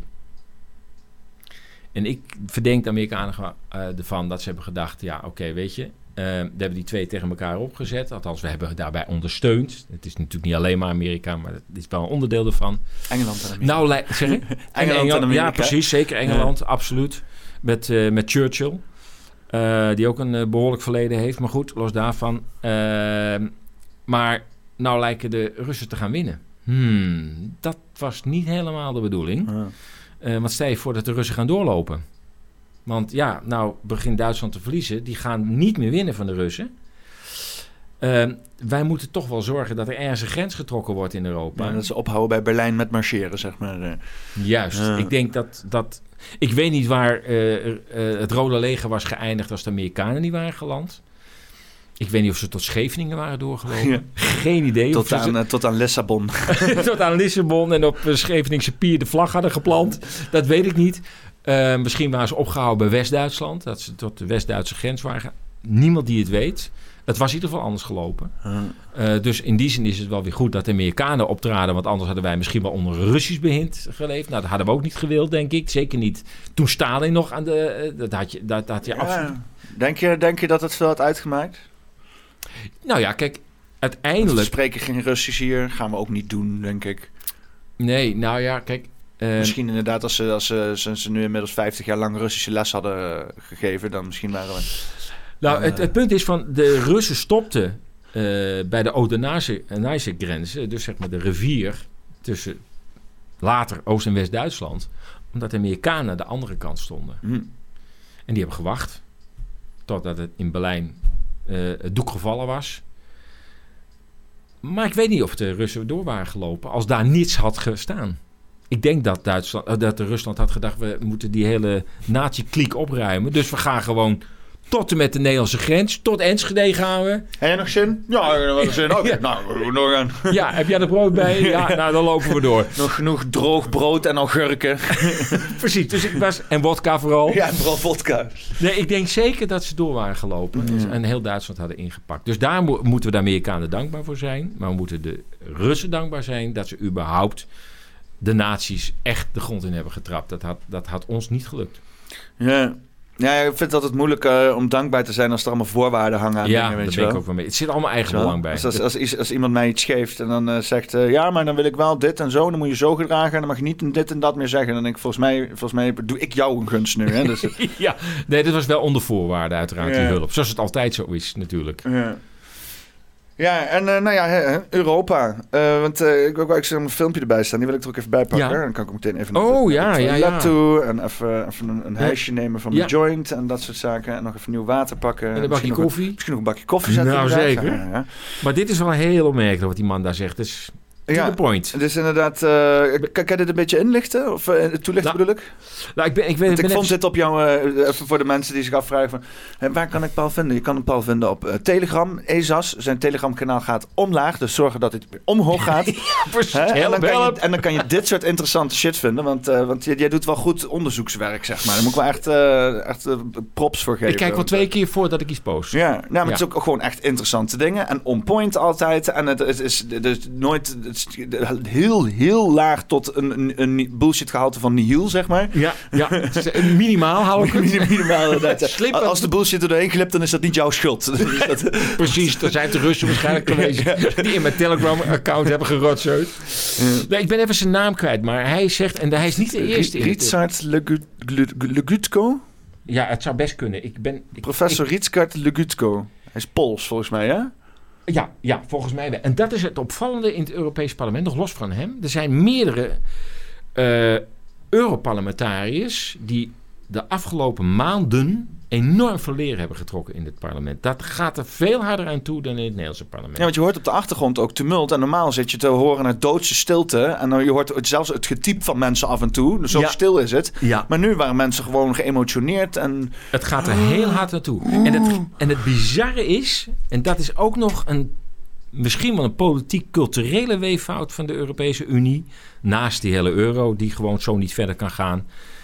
Ze hebben dus Oost-Europa erbij willen hebben, omdat ze die ook bij de NAVO wilden hebben. ja, maar dat is onze redding. Die Oost-Europeanen zijn onze redding volgens mij. Op meerdere fronten gaat dat onze redding worden. Want als er kritiek komt, het, op, op bijvoorbeeld ook die eh, eh, Christine Andersson hè, van de Alternatieven voor Duitsland. Dat Mm. is daar een soort, nou, een soort PVV eh, of forum. Nou, je kunt het eigenlijk niet goed vergelijken. De AFD die kwam soms bij Kermans Moedeland toen ik daar werkte. Kwamen ze daar eh, in de conventiezaal kwamen ze samen. Ja. Oh, hele, want ik was social media manager. Hele, de hele social media over de zeik. Van allemaal linkse mensen. Die, Het moest meteen afgezeken worden. Mensen gingen protesteren. Ja, en iedereen. Wij waren allemaal nazi's. Weet je, omdat we dat faciliteerden. En oh, vreselijk was dat, joh. Nou, dan heb je het aan de lijf ondervonden hoe de AFD wordt ge- eh, geprofileerd, zeg maar.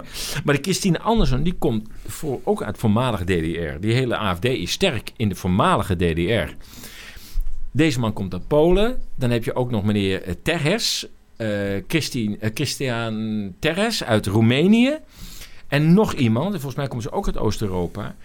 Het is niet toevallig dat die Oost-Europeanen in de huidige tijdperk zo van leer trekken in het Europese parlement. Zij weten wat een dictatuur is in wording. Ja.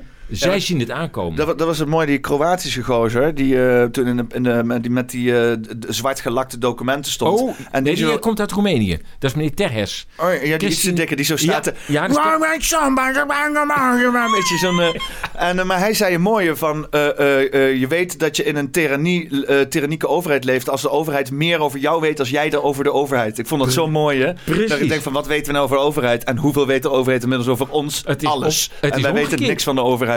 Hier in. Nederland ook met Rutte. Weet je geen fuck van wat daar gebeurt. Nee, maar hij weet heel veel van jou. Althans, Ja. de diensten weten heel veel van Ja, ons. ja, ja, de NCTV die zit er bovenop natuurlijk. eh. Absoluut. Nou, Ja. en, en- maar even over die Roemenië.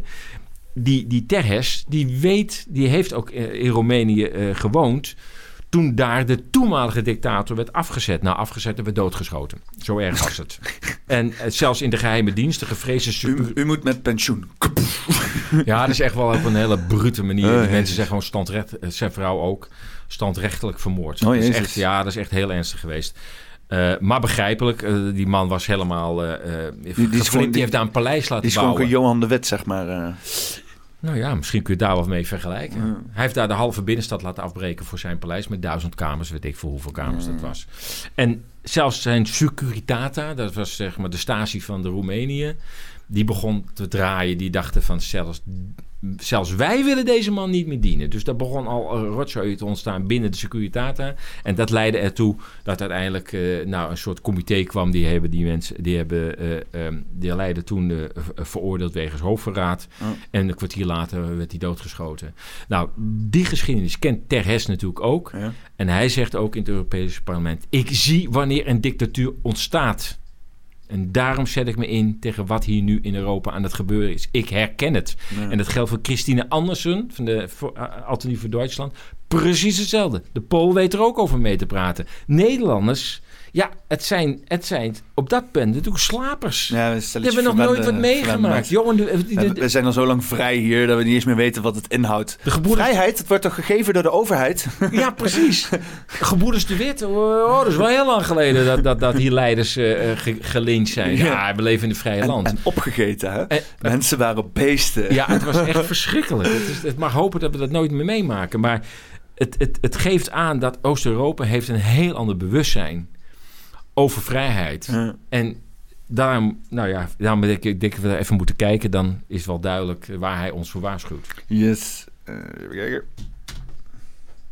President, Prime, Prime Ministers, uh, two minutes of truth, of bitter truth. And the bitter truth is that the European Parliament has done a lot of damage in Europe.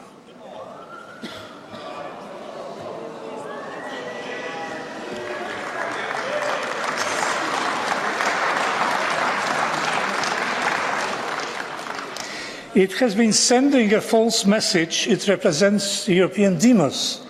There isn't, and there won't be any European demos. The Parliament infected Europe with shameless partisanship.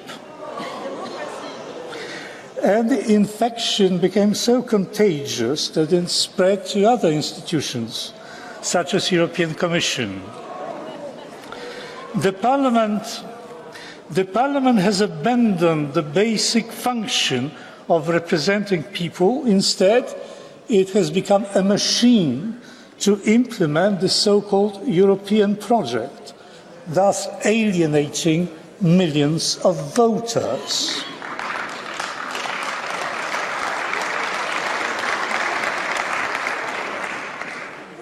The Parliament has become a political vehicle of the left to impose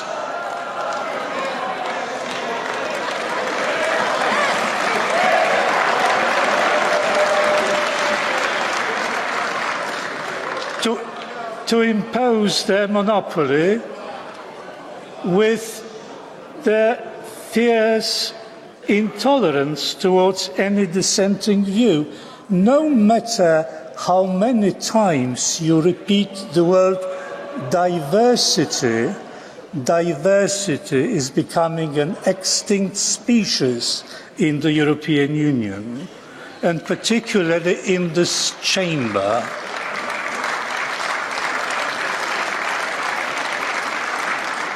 The Parliament is a quasi Parliament because it rejects the essential, the essential principle of parliamentarism, namely accountability.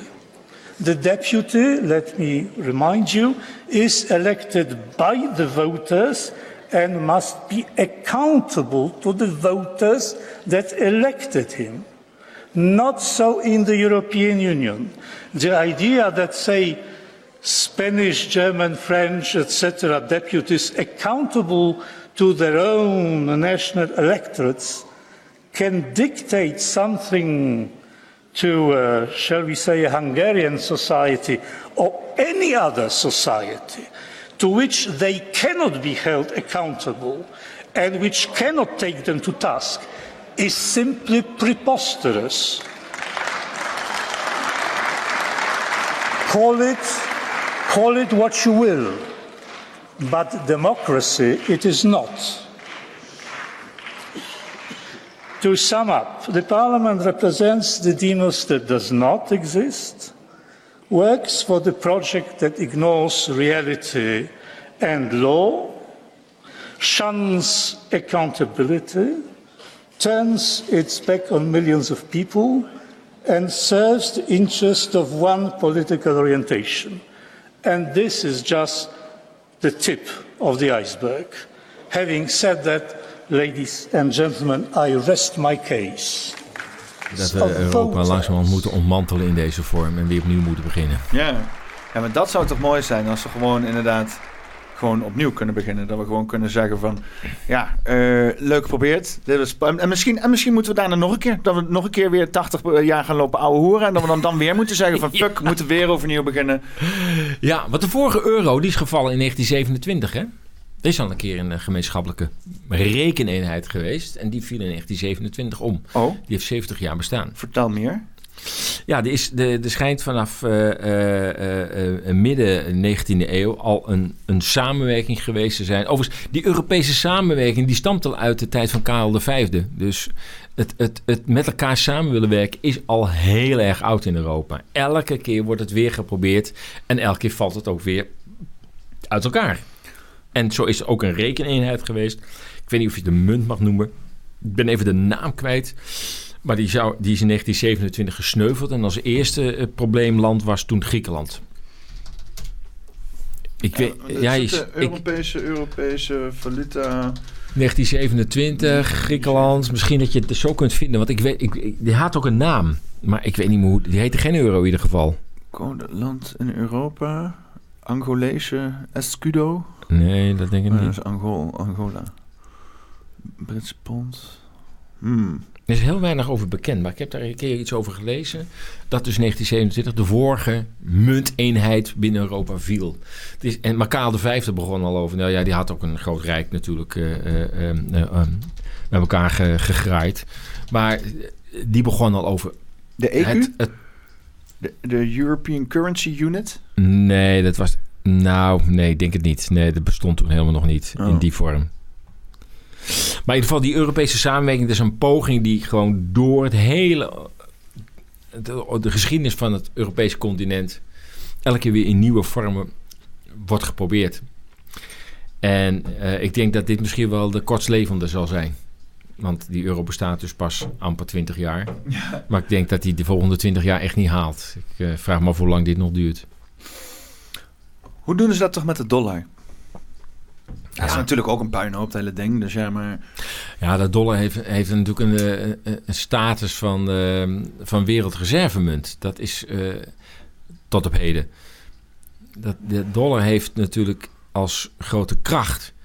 is dat alle energie... tot op heden moet ik er nou langzamerhand steeds vaker bij zeggen... alle energietransacties moesten plaatsvinden in dollars. Mm. Dat betekent dat de wereld dus heel veel dollars consumeren moest... om hun eigen energie te kunnen kopen. Ja.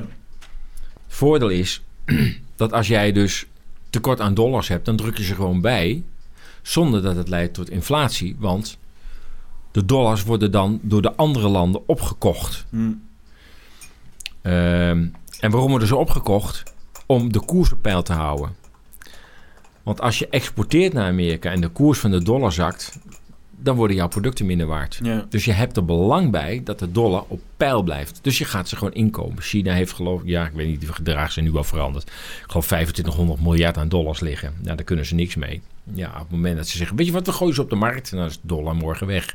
Dus, en ze hebben er ook geen baat bij, maar ze exporteren ook naar Amerika. Dus ze moeten de dollar op peil houden. Dus, maar goed. Dus, dus de wereld begint maar die dollars op te kopen. Ze hebben hem ook nodig om energie te kopen. En daardoor kon Amerika gewoon maar met die dollar aan de gang blijven. Oh, we hebben nog meer nodig. Oh, nou, daar drukken we toch gewoon bij. Ja. Dat kon de euro niet. Want dat was geen wereldreservemunt. Dat wilde het worden. Maar daar hebben de Amerikanen waarschijnlijk een stokje voor gestoken. Ja. Want de eerste die erover begon was eh, Gaddafi. Andere Gaddafi die, eh, van Libië. En Die, zei van die nou, misschien moeten we een pan- een pan-Afrikaanse munt hebben... en kunnen we de olie in euro's afrekenen. Ja, dat was niet de bedoeling. Dat heeft hij niet eh, lang kunnen zeggen, zeg maar. eh. Nee, er komt Amerika langs en dat kan met de Color Revolution zijn... maar misschien dat ze ook een trapje verder gaan... en gewoon je land weer naar de middeleeuwen bombarderen... en jou eh, gewoon om het leven brengen. Dat Ja. kan ook gebeuren.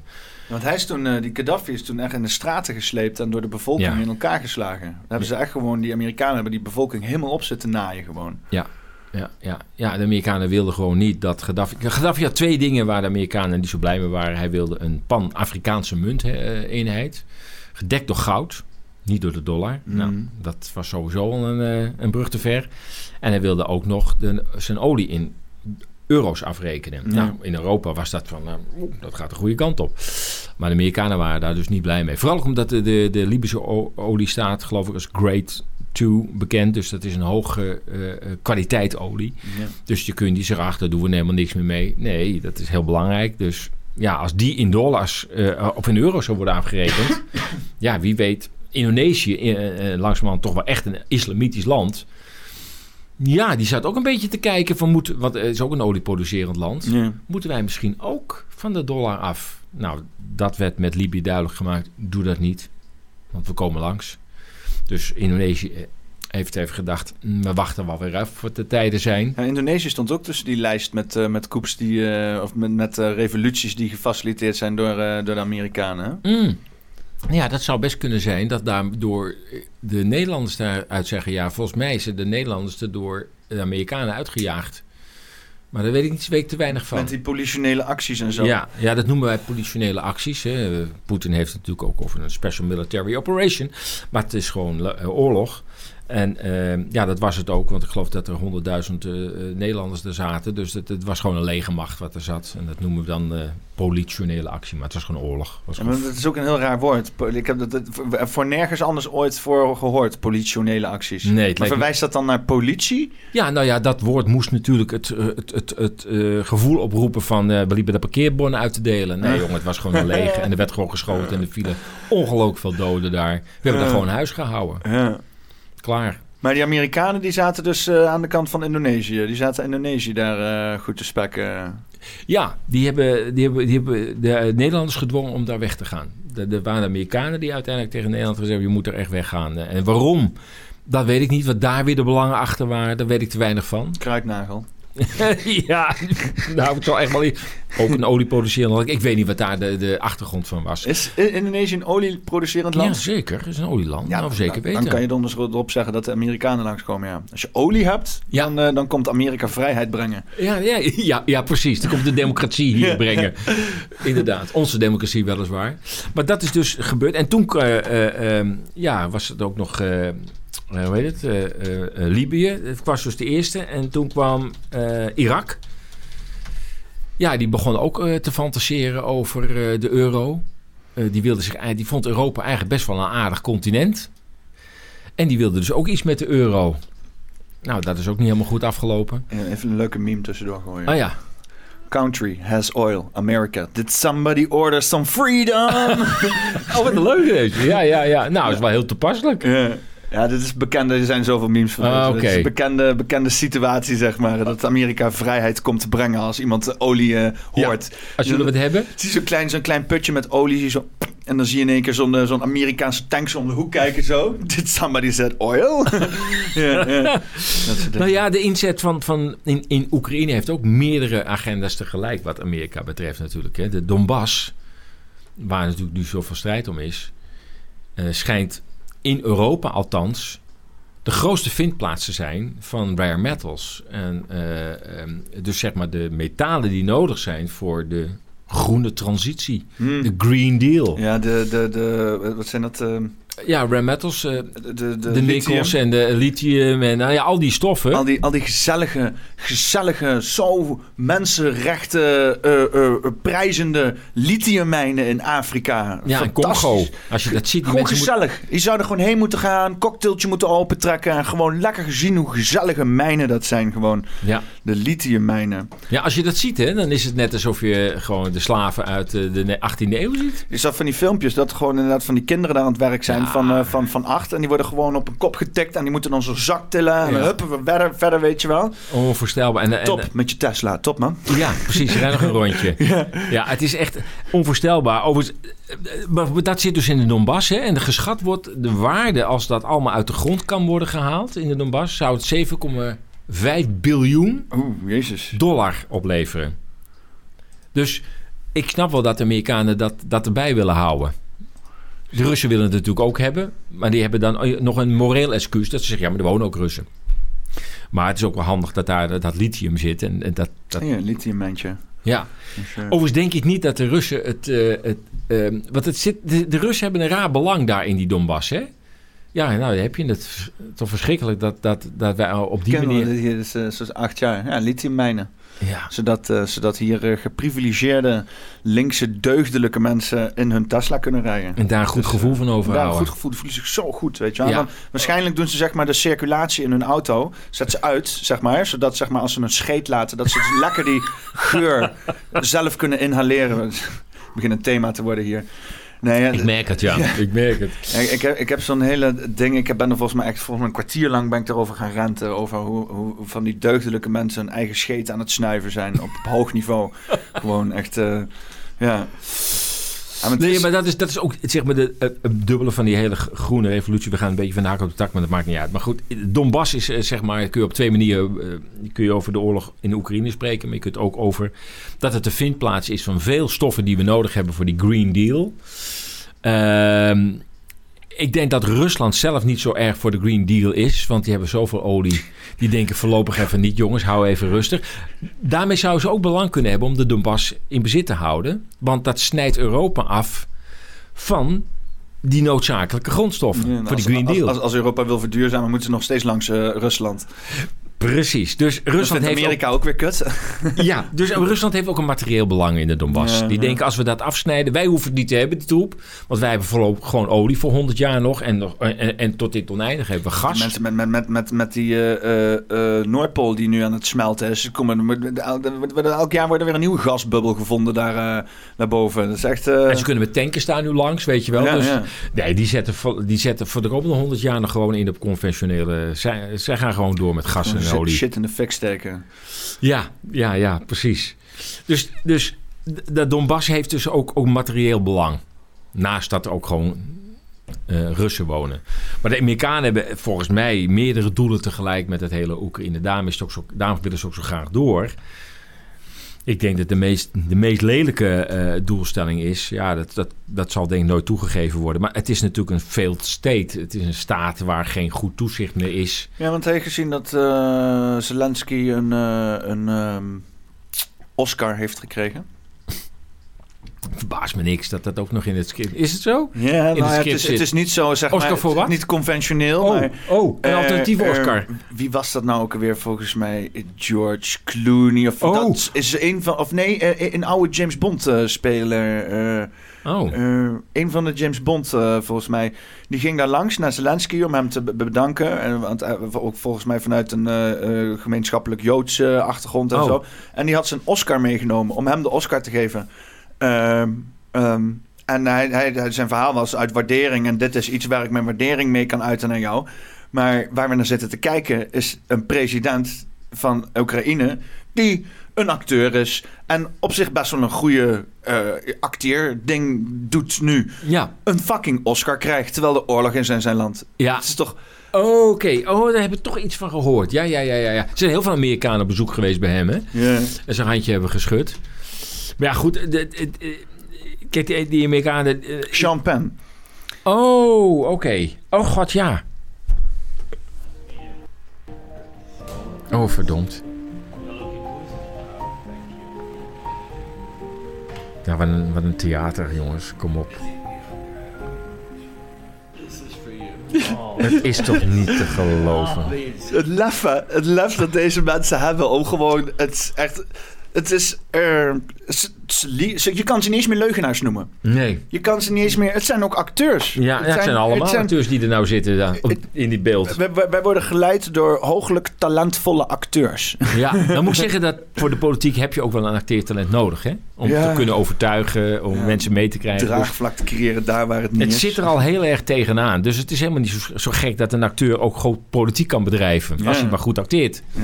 En hij heeft al geoefend toch in die... Dat was die- natuurlijk Ronald Reagan. Die was... eh, is dat niet... eh, Was een acteur. Was een acteur, hè? Ja, dan heeft hij daarna heeft hij de presidentschap goed kunnen neerzetten. Maar dat kan Zelensky ook. En die heeft toch ook, ook in de serie toch gespeeld? Ja, hij heeft letterlijk... Heeft, is er gebeurd wat hij heeft gespeeld in de film. Ja. Want hij zou dus... Hij had zo'n film waarbij hij dan in het parlement stond... met twee dikke wapens. Iedereen neerschieten. Want hij ging overnemen. En dan werd hij president.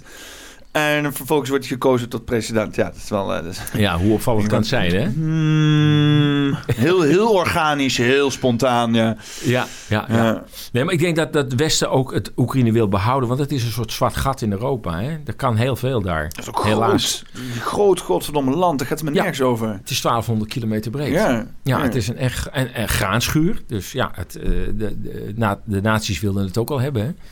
Eh, die trokken als eerste ook richting Oekraïne. Het heette toen nog, ze trokken de Sovjet-Unie binnen. Maar ze gingen ook heel snel naar Oekraïne toe. Want daar lagen de graanvelden. Dus ze dachten, ja, we moeten Duitsland natuurlijk eh, zorgen dat, eh, dat de vrede op tafel komt. Dus het eerste moeten we naar Oekraïne toe.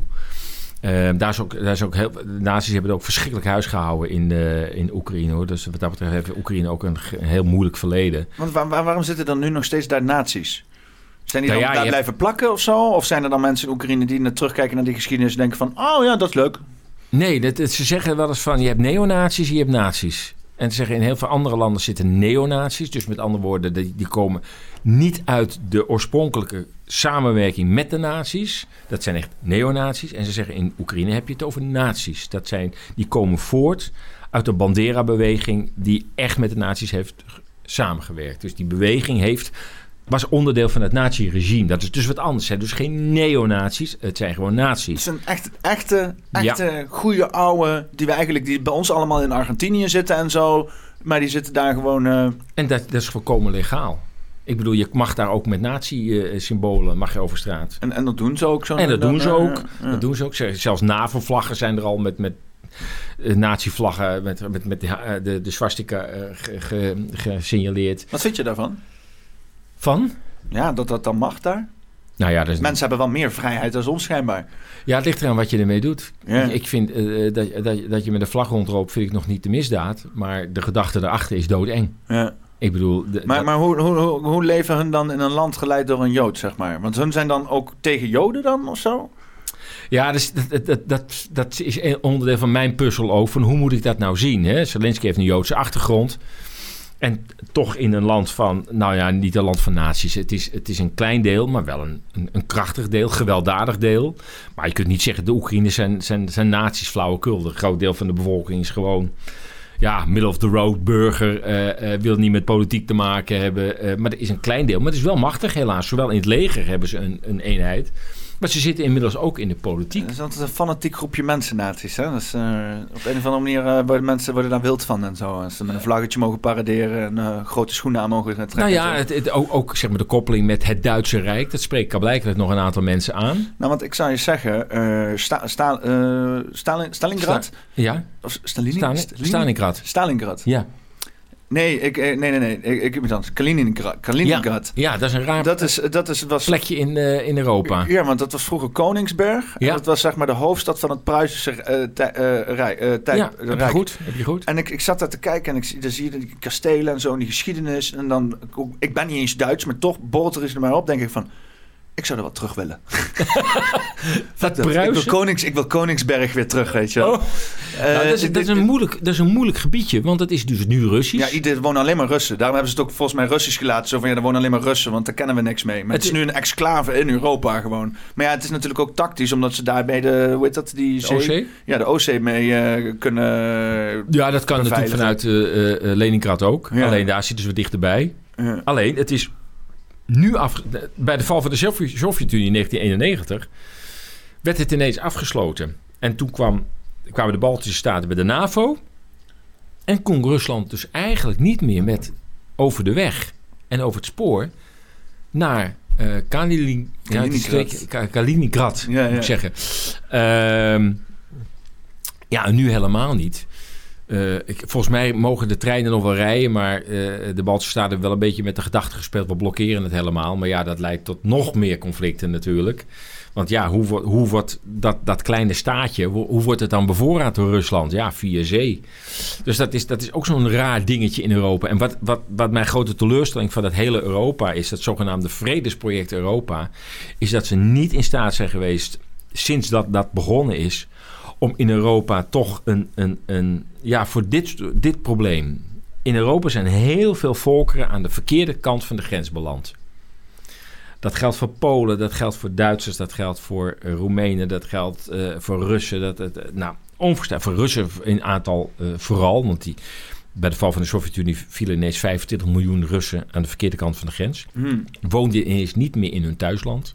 Boem, van de ene dag op de andere dag. Oh, jij woont nou in Polen. Oh, nou, gefeliciteerd. Oh, jij woont nou in Litouwen. En jij woont nou in, eh, in Oekraïne. Nou, Kurwa?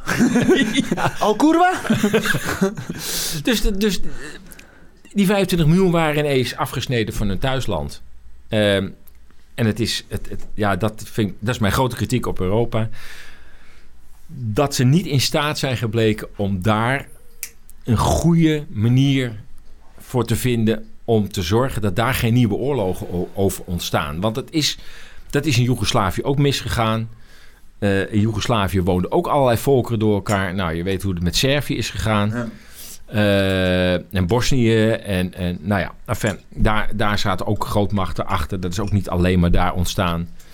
Maar het is ook zo'n zo'n zo'n ingewikkeld land met allemaal volkeren over elkaars grenzen heen. En dat we niet in staat zijn geweest in Europa om dat op, op een bepaalde manier te regelen. Ja, dat betekent dat wij dus altijd conflicten zullen houden. Want ja, nou is het eh, Oekraïne met de Russen, maar eh, er zit ook overigens Hongaren in het zuiden. Ja, eh, we hebben zoveel conflicthaarden. En het Europa heeft gewoon ge- verzuimd om daar gewoon een oplossing voor te brengen. Sterker nog, Europa is nou gewoon de oorlogszuchtige bondgenoot geworden. Die koopt wapens, Brussel koopt wapens en vindt dat wij in oorlog zijn met Rusland. Ja, het is, dit was het vredesproject. Ja. Ja, en het, stomme is, wat ik, je je zou zeggen, het was hetzelfde toen met, eh, met in, eh, in, in Spanje, had je dan zeg maar dat stuk wat onafhankelijk wil worden. eh, Eh, de Baskeland. ja. Ja. Eh, Wat en- je ook in Frankrijk hebt overigens, ook Baskeland. Ja.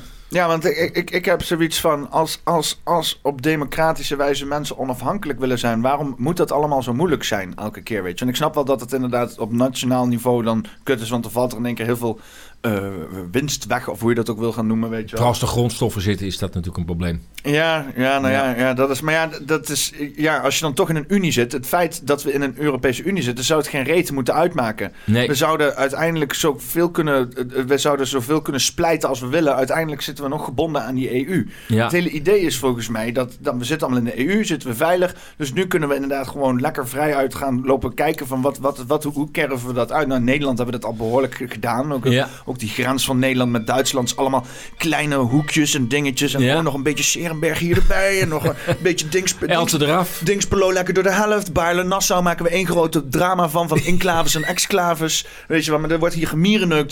Ja. eh, en dat zou gewoon overal moeten gebeuren. Gewoon net zo lang blijven schuiven met grenzen. En totdat, totdat mensen zeggen van... Ja, oké, dit is wat chill. Dit vind ik wel chill, zeg maar. En dan heb je dat- dat weer opgelost, zeg maar. En dan doe je dat helemaal... Maar nu zitten allemaal dat hele grote beleid te voeren. En dit moet allemaal groot. En dan heb je bijvoorbeeld mensen die dan iets willen, weet je wel. En dat wordt dan allemaal meteen de, de, de kop ingedrukt. En... eh, Ja, maar dat is verondersteld dat de, dat de, de Europese eenwording zoals we die nu kennen, dat die permanent is. De Sovjet-Unie dacht dus ook. eh Khrushchev, die kwam uit Oekraïne. Dat was de, ooit partijleider in de, in de Sovjet-Unie. hmm. En eh, die zei van, ach ja, die Krim, ja, dat zijn allemaal wel Russen. Maar ja, weet je, het ligt bij Oekraïne. Voeg het er gewoon maar bij. Maakt toch eruit. Het is gewoon provincie Noord-Holland die de Schelling erbij neemt. Who cares? Ja. Ja, totdat Noord-Holland zich afscheidt en zegt... dat de Schelling, dat is nu wel van ons, hè? Ja. Want je hebt het er wel bijgegeven. En dat is dus met Oekraïne gebeurd. Oekraïne zei dag tegen de Sovjet-Unie. En eh, of het, de Sovjet-Unie zei ook dag tegen zichzelf. Het, eh, het was op. het was gewoon En de Sovjet-Unie. Precies, en nam de Krim mee. Ja, Ja. dat was de bedoeling niet, maar er waren Russen. Ja, nou, weet je, dus eh, dat, dat is het, het moeilijke. Je kunt Europa tot één grote eh, gebied maken, wat je zegt, hè? Nou ja, maakt dat nou uit? Ja, dat gaat er wel vanuit dat er dus geen enkele autonomie meer in die regio's is. En alles maar in Brussel. Dat willen we ook niet. Nee. Nou ja, dat geeft een beetje aan dat er eigenlijk nooit een stabiele situatie kan ontstaan. Welke situatie we ook hebben, hij zal altijd labiel blijven. En zeker in Europa. Amerika heeft het voordeel, schoon ze over iets van labiliteit op dit moment hebben. Maar de Verenigde Staten heeft het voordeel dat het toch wel allemaal redelijk één Amerikaanse cultuur is. En dat niet makkelijk uit elkaar zal vallen. Het scheelt dat ze allemaal dezelfde taal spreken. Maar dat is nu ook... eh, het, het, is Spa- er wordt nu bijna net zoveel Spaans als Engels gesproken Ja. inmiddels. eh. Het tweede, tweede taal. En in sommige Californië is het bijna de eerste taal inmiddels. De helft van de radio- en televisiestations is Spaans. Ja. En dat geldt ook voor Florida. Ja. Dus ja, ook daar is wel... Ja, en die, en die Mexicanen zeggen, weet je, we zijn gewoon thuis hier. Hè? Dat Californië, dat was van ons. Ja, Dat hebben jullie gewoon ingepikt. Dus we zijn gewoon weer thuis. Hoezo wij weg? Gaan jullie maar weg. Dus ook daar zit wel wat spanning. Maar Europa is natuurlijk, wat dat betreft, het, het, het blijft een kruidvat. En ik vind dat, nou ja, zeker met die von der Leyen, is natuurlijk een verschrikking. In plaats dat die snapt dat als het Europese project nog lang wil overleven, dat, dat, dat, hem, dat zij moet streven naar een vreedzaam Europa dat met elkaar kan samenwerken. Wat zij doet is de boel ongelooflijk laten escaleren. En ik denk dat het Europese project eraan te gronden gaat. Ja. Dit is niet vol te houden. Ik denk dat, dat, dat, dat er steeds meer mensen, maar ook landen zijn die zeggen: ja, maar bij deze Europese Unie wil ik toch echt niet horen. Nee. En ik ben heel erg benieuwd hoe het in de Oekraïne gaat aflopen. Want ja, het begon natuurlijk met die Special Military Operation. Eh, die naam heeft Poetin verzonnen omdat hij dacht een beroep te kunnen doen op de internationale wetgeving. Die internationale wetgeving zegt dat een volk, eh, een land mag zijn eigen volk verdedigen. Hmm. Zelfverdediging heet dat.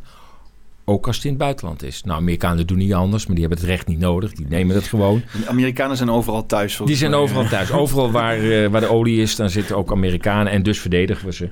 Maar de Russen hebben nou hetzelfde gedaan.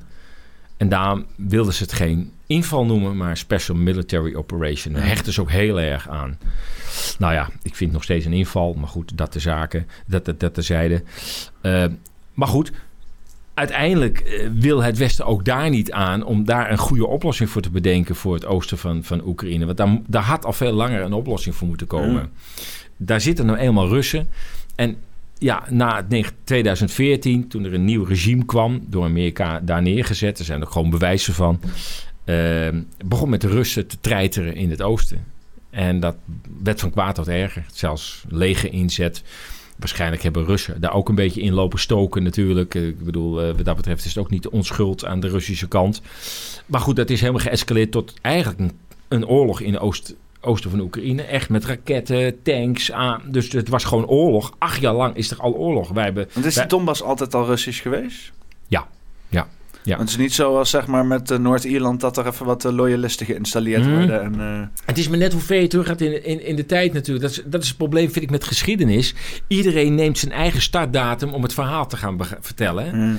En, maar Oekraïne, als, als, je, als je dat in een animatie zou plaatsen, in hoe die grenzen, dan is het eraf, erbij, erbij, eraf, eraf, zuid erbij, eraf, eraf. Ik kijk dat, nou, ik kijk dat vaak van die tijdlijnfilmpjes inderdaad, ja, van de history en zoveel... Ja, want hoe, waar had je het over, over Oekraïne? Oekraïne, ja. Moet je maar eens kijken hoe vaak dat niet veranderd is. Een deel is ook bij Polen geweest. Het heeft bij de Habsburg, voor deel bij het Habsburgse Rijk gehoord. Het heeft bij het Groot-Russische Rijk uh, uh, gehoord. Um, uh, het, heeft, het heeft heel veel basis gehad. die, die grenzen zijn constant veranderd. Dat is de Russia-Ukraine War. History of Ukraine since 600 BC. oh, dat is wel heel erg uh, lang geleden. Wat is dit voor een... Uh... Oh. oh ja, nee, dat, is, uh, dat moet ik niet hebben. Dat is niet, dat is niet leuk. Oh. ja, je wilt inderdaad zoiets hebben zoals dit, maar dit is dan inderdaad van heel Europa. Nee, er zijn ook kaartjes, heb ik gezien, die, die Oekraïne laten zien. En zie hoe vaak Oekraïne van grenzen veranderd is. Dat maakt ook moeilijk om van de Oekraïense identiteit te spreken. Ja, want hier heb je het anders in ieder geval met Kiev en Roes, zo hier. Ja. En Polen. En uh, Vladimir komt nu even flink huishouden, maar dat is, dat is in de middeleeuwen. Ja, dus die was Vladimir. Ja, ja want je had inderdaad die last van die Mongolen. En die hebben de Russen verslaven. De Russen die hebben de Mongolen hier Europa uit, uh, uitgejaagd. Ja, ja, ja. ook ja. een dingetje. Hier, Lithuania. Dus Lit Litouwen, wat nu zo'n heel klein kutlandje is... dat was vroeger gewoon een heel groot rijk eigenlijk. Oh, oh dat wist ik nog niet eens. Moet je kijken zeg. Polen, Polen, Litouwen. Schijnbaar een of ander uh, rijk. Polen heeft ook een tijd niet bestaan. Hier, Rusland is nou heel klein daarboven eigenlijk alleen. Hongarije die zit, uh, zit, die zit in het Ottomaanse Rijk en zo. Ottomaanse Rijk, ja, ja, ja, ja. Ja, hier ik gaat het in Europa gaat helemaal los met het Heilige Romeinse Rijk. Dat is echt een puinhoop, jongen. dus confetti is dat gewoon. Uh, ja. Het Heilige Romeinse Rijk, wat niet heilig was, niet Romeins en geen Rijk. ja. En uh, ja, Prussia hier. Polen is nu toch al wel gaan lange dingen. Polen gaat langer mee als Nederland wat dat betreft. Ja, dat, ja, maar is ook een tijd weg geweest, hè? Ja, nu, in Oekraïne zie je inderdaad, dat, dat, dat, zie je niet veel gebeuren, omdat het constant in het Russische Rijk zit. Ja. Dat is wel, ja. Is wel vervelend. Maar, dat is maar wel... ook een deel van Polen geweest, hè? Uh, Noordwesten. Oh, hier, kijk, nu komt ook Oekraïne. Die kwam even zo naar voren. Oh hier. ja, ja. Hier, want je zat inderdaad begin, begin deze hier. Heb je 19... Uh, daar komt dus al uh, Oekraïne schijnbaar... oh, wacht. Gaan we heel snel, heel ver terug. Uh, eens even kijken. Uh, hij popte net heel even op, even snel. Ik heb hem ook super snel staan. Uh, ja, ik zie het, ja. ja twee keer 1900. snel. Hier. 1907, U Oekraïne stukje. Dat ja. er ook heel anders uitziet. Iets, uh, iets dikker, iets hoger. Iets minder lang. En Hongarije was groot, zie je dat? Ja, Hongarije. ja. Ja, want dat is op een gegeven moment ook uh, Austro-Hungarian Empire en zo. Dat was ook een dingetje. Ja, ja, ja. Habsburgse Rijk. Ja. Nou ja, die heeft ook een deel van Oekraïne gehad. Dat, is, dat, eigenlijk, dat is eigenlijk ook vaag om te bedenken dat er gewoon Duits sprekende en, en, en Hong uh, Slavisch sprekende en, en ik weet niet wat Hongaars is voor taal. Dat zit volgens mij ook helemaal tussenin. Ja, en dat het ook allemaal, taal, allemaal in één land heeft, onder één uh, koninkrijk. En heeft heel lang bestaan, 450 jaar. Ja. Dus het is heel stabiel rijk geweest. Ja. Stabieler dan alles wat we nu kennen nu. Ja. Maar dat zie je dus wel, dat het heel moeilijk is om te spreken van uh, het Oekraïense volk. Ja, hier- Oekraïense identiteit. Ja, hoezo? En je zag inderdaad... eh ah ja. Ah ja, kijk, en dan Oekraïne komt... eh, maar ja, daar was Duitsland inderdaad ook even... Ja, ja inderdaad. Ja, dat is natuurlijk allemaal... eh, het gaat allemaal door elkaar heen, over elkaar heen, langs elkaar heen. Dus streven naar eh, ehm, discussie over permanente grenzen en dan, dan een bepaalde startdatum te nemen. Nee, maar Oekraïne is echt uh, Oekraïne, hoort dit bij, hoort dat bij. Ja, dat is maar net welke datum je pakt. En daarom had dit hele conflict ook heel anders opgelost moeten worden. Ik bedoel, het, het is natuurlijk heel raar dat, dat zeg maar, het bewind vanaf 2014 in, in Kiev... Ehm, de Russische bevolking, het oosten, heeft opgelegd... je moet naar Oekraïens gaan spreken. We gaan één land worden nu. Het wordt allemaal Oekraïne. Maar die Russen, A, uh, zijn niet verhuisd naar Oekraïne. De grens is opgeschoven in 1991. Ja. Dus die mensen zijn niet bewust naar Oekraïne een keer geëmigreerd. Nee, die, die, die, nee 1991 viel dat stuk eraf. En ineens zaten ze in Oekraïne, wat ooit gewoon een provincie was, provincie tussen aanhalingstekens, van, van de Sovjet-Unie. En we waren toch allemaal Rusland. En ineens, uh, oh vrek, uh, we wonen niet meer in Rusland. Ja. En tot een, eigenlijk tot 2014 was de grens tussen Oekraïne en Rusland gewoon open. Er was bijna geen grens. Ik heb er filmbeelden van gezien. Die mensen gingen elke dag naar hun werk vanuit Oekraïne in Rusland. Want het waren gewoon Russen. Die werkten in een fabriek in Rusland en andersom. Mensen in Rusland die werkten in het oosten van Oekraïne. Want het was toch allemaal Rusland geweest? Ja.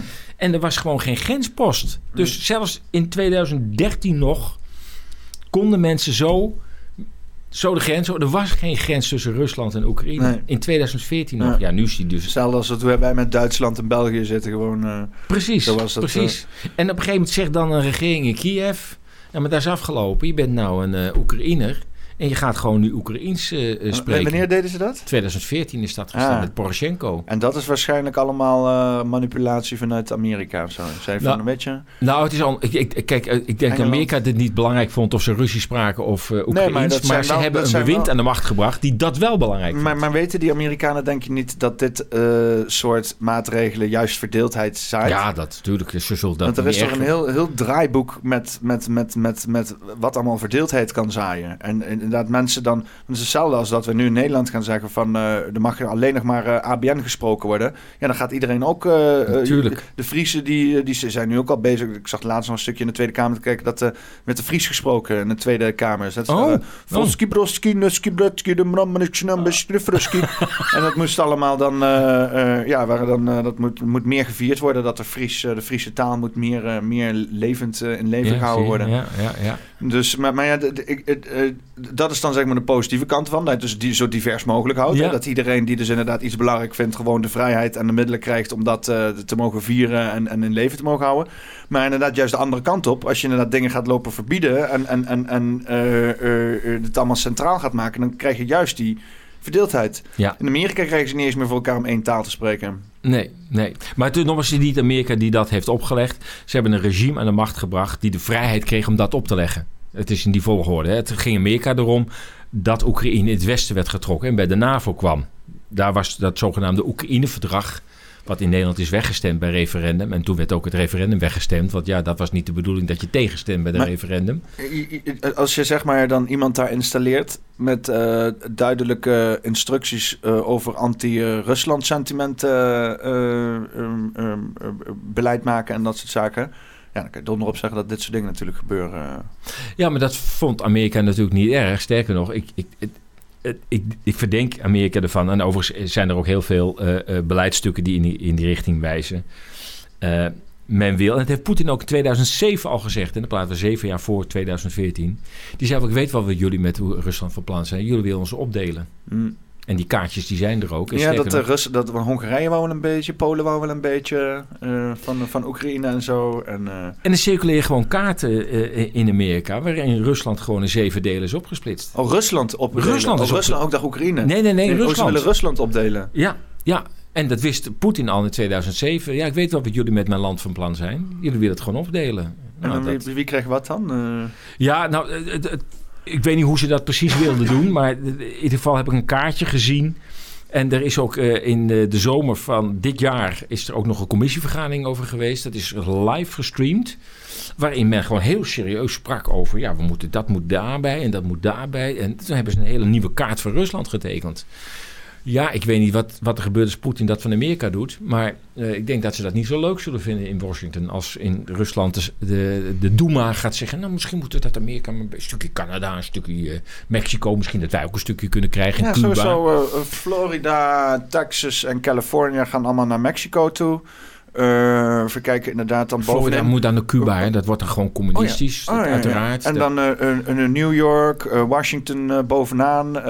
Wat zit dat? Wat zit, waar is het? Chicago? Dat is Illinois of zo, volgens mij. ja, Illinois, En, ja. en Massachusetts, Massachusetts, ja. En al die shit, dat gaat allemaal naar Canada toe. Is ook veel handiger met, met, met de hele New York staat. Is dat gewoon bij Canada goed. Dan zit je ook niet met het geouwe hoer met de Niagara Waterfall, Waterfalls. Nee, dat is gewoon bij dat kan Canada. gewoon allemaal. Dus, weet je wel? Ja. En de hele Midlands, eh, al die eh, gekke red states en al dat soort dingen. Al die Eh, Trump states. Trump states, dat wordt eh, vanaf nu gewoon inderdaad een, een, reservaat. een, een, een exclave van Rusland.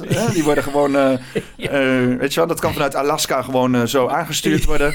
Ja, en, een eh, brug eh, eroverheen. Ja, ja, gewoon een grote, grote brug van Alaska naar, eh, naar Washington toe of zo. En dan, eh, en Washington DC, dat, eh, dat eh, wordt gewoon een museum van wat het ooit was. Ja, precies. Want dat is het eigenlijk al, toch? En, en ik, ik denk dat New York weer terug moet naar Nederland. Washington DC wordt een museum voor de greep die vrijmetselarij heeft op onze wereld. Ja. En Nederland gaat weer terug, of heet het, eh, New York gaat weer terug naar Peter Stuyvesant. Ja, Dus eh, Ik, ik zat laatst eh, iets te kijken en dat was wel leuk, vind ik dat leuk. Dus, want ik hoorde dus dat New York, de stad New York, helemaal niet de hoofdstad is van de staat New York. Nee, maar Nee, dit is echt Dat is, dat, dat is Albany, is dat. Ja, En, eh, eh, dat geldt voor alle staten in Amerika. Hè? Ja, oh. Het zijn nooit de grootste steden die de hoofdstad zijn. Altijd de kleinere steden. Oh. Sacramento is de hoofdstad van Californië. Ja, grappig. Niet ja. Los Angeles. En eh, is dat expres? Of, eh, Ja, ja, heeft met macht en tegenmacht te maken. ja. Niet te veel macht op één plek. Ja, nou ja, in New York, in New York is dat dan, de staat New York is dat Albany. En eh, dat is een oud eh, eh, gevestigd dorpje door Nederland. Eh, en Nederland die heeft daar toen, eh, dat is zeg maar bij de, als je de, de Hudson River helemaal naar boven vaart, dan eh, kom je dan bij Albany uit op een gegeven moment. En er waren beverpelzenjagers. Je ziet ook op die vlag, zie je dus inderdaad de Prinsenvlag, oranje Oh. vlag. En dan zie je in het midden zo'n Indiaan met zo'n eh, Nederlander staan eh, met een bever eh, in hun hand. En eh, dat was vroeger Beverwijk. Ach, geweldig. Ja. Nou, zullen we dat weer opeisen? Ja, Ik- ja gewoon terug heen varen met een houten bootje en zeggen, oranje vlag neerplaatsen. Zeggen, hey, weet u, kennen jullie deze nog? Nog? Nog? nog? Ja, precies. Ja, ja. Ja. Nee, maar dat, dat, geeft, dat geeft wel een beetje aan ehm, dat, dat, dat je, zoals we nu dingen willen oplossen tussen aanhalingstekens, dat dat dus niet gaat werken. Dus ik ben heel benieuwd hoe dit afloopt. Maar de, de, het, het, het oorlogvoer en dan denken dat je die Russische bevolking daar in het oosten. Zo, nou, nu al helemaal niet meer. opleggen daar. En, eh, Nou, nu helemaal niet meer natuurlijk. Dat gaat echt niet meer lukken. En, en ik denk dat, dat Rusland laat dat ook niet meer los. Om de dood eenvoudige reden. Dat als daar nu het Oekraïnse leger binnentrekt... dan houden we een bloedbad. Dat wordt dan wraak op wraak op wraak op wraak. Dus die Russen laten die andere Russen nu niet meer in de steek. ja, want die Oekraïners die zijn wel echt... Die zijn echt, en dat is waarschijnlijk bij Rusland ook, maar die zijn echt, die, eh, die zijn in één jaar zijn die in één keer haat en geworden gewoon, hè? Ja, en ja, het is, dat is toch van buitenaf opgestookt. Want laten we eerlijk zijn, tot 2014 was er in het oosten van eh, Oekraïne niet veel aan de hand. Nee. En in het midden, daar wonen ook trouwens veel Oekraïners die Russisch spreken. Eigenlijk was Russisch de belangrijkste taal van Oekraïne, want het was onderdeel van de Sovjet-Unie. Oekraïens was ook een belangrijke taal, maar het was de tweede taal van Oekraïne. Wat is Oekraïens toch? Weet je, in mijn oren klinkt het allemaal hetzelfde, maar... Is Oekraïens niet gewoon eh, Russisch, alleen dan met Latijnse letters?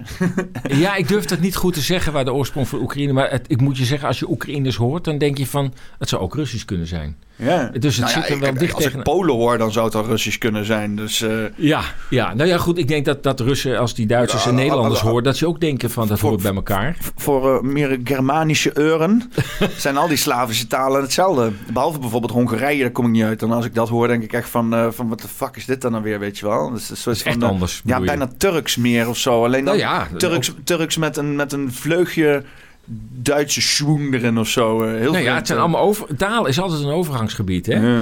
Ik bedoel, zelfs Nederland. Men zegt wel eens, eh, het oosten van Nederland, dan heb je het echt over Twente, is van oorsprong Saxisch taalgebied. Dus niet Duits, maar Saxisch. Ja. En het Saksische taalgebied loopt tot bijna 100 kilometer ten westen van Berlijn. Eh, Zo groot is dat taalgebied van oorsprong. Dus wat ze in Twente spreken, spreken ze ook nog in Midden-Duitsland. en want je hebt iets van Neder-Saxisch. En eh, dat is wat ze hier in Nederland hebben dan. Ja, Eh, en Neder-Frankisch. Dat is inderdaad echt Limburg en Brabant Ja. en zo. En dat is meer richting de Frankische talen. ja precies. Frankisch, ja.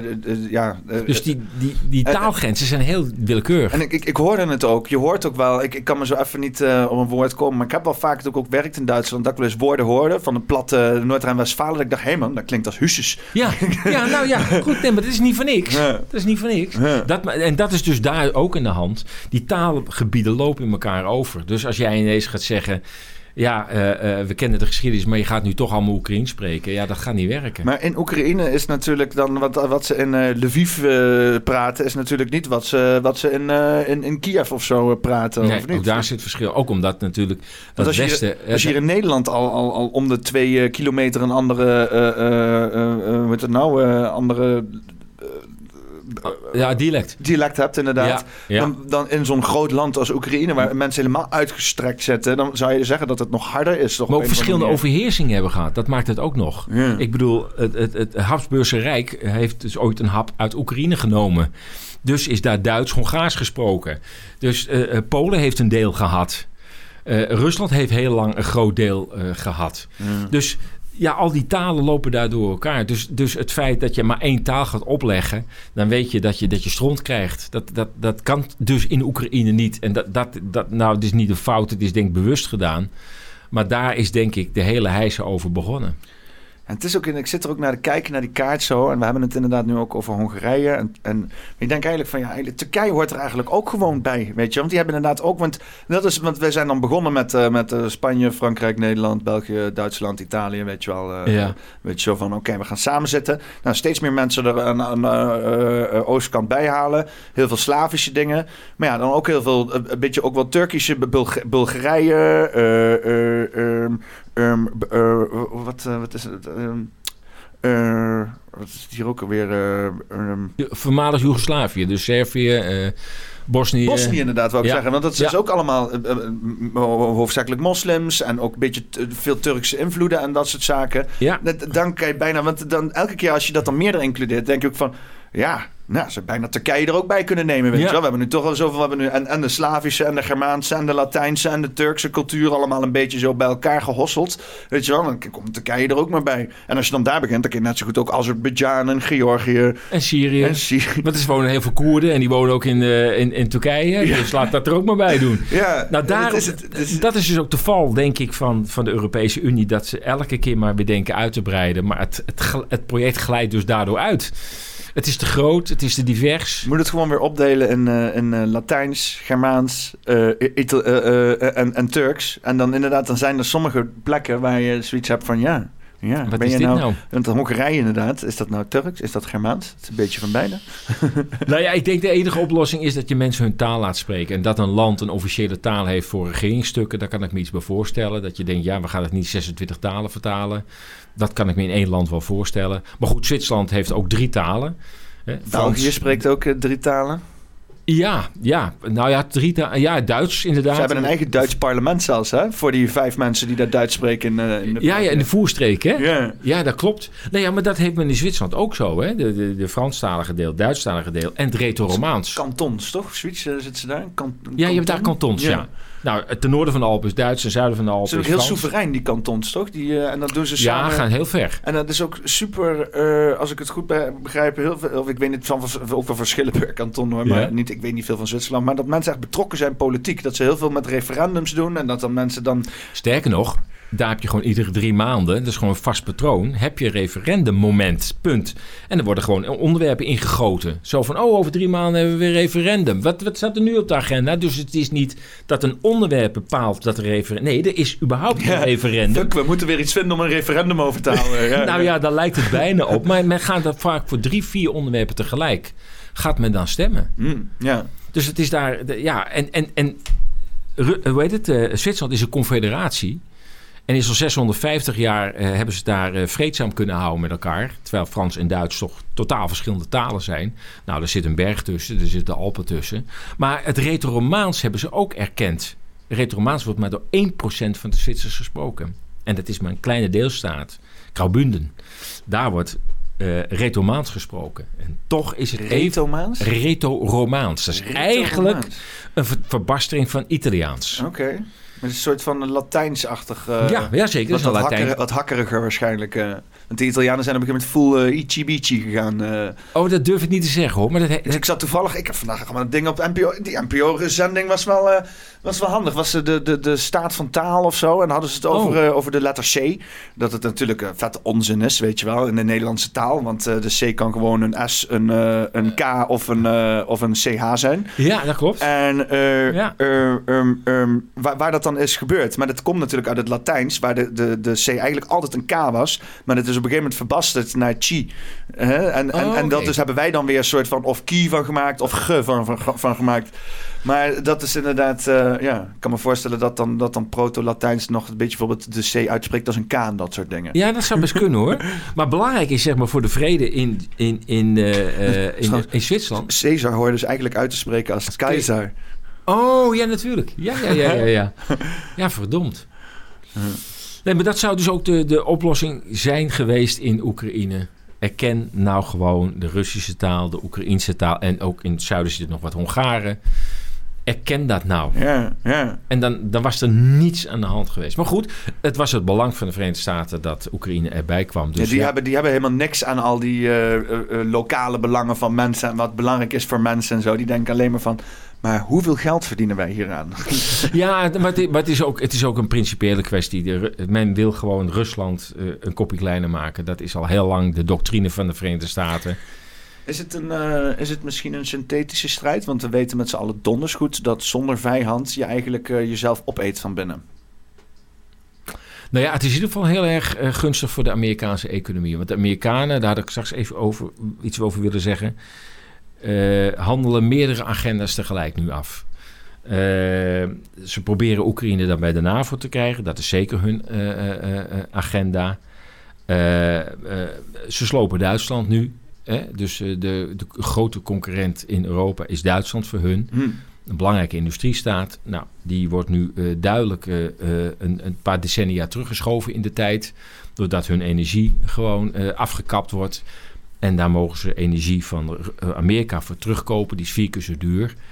Maar dat betekent dat Duitsland dus weer teruggetrokken wordt onder Amerikaans gezag. Daar komt het in feite op neer. Zo van, je krijgt nu onze energie. Die is weliswaar vier keer zo duur. Jammer dat jullie industrie voor een deel... waarom kopen wij gewoon geen gas bij de Verenigde Emiraten? Die hebben ook belachelijk veel gas. Nou ja, ik denk dat het, uh, het feit dat hier het licht nog brandt en de kachel ook nog brandt, dat wij dus nu overal uit de wereld gewoon gas halen. Onze uh, gasvoorraad is ook behoorlijk, alle, alle tanks zijn bijna gevuld in Nederland. Er zijn websites waar per tank op staat hoeveel erin staat.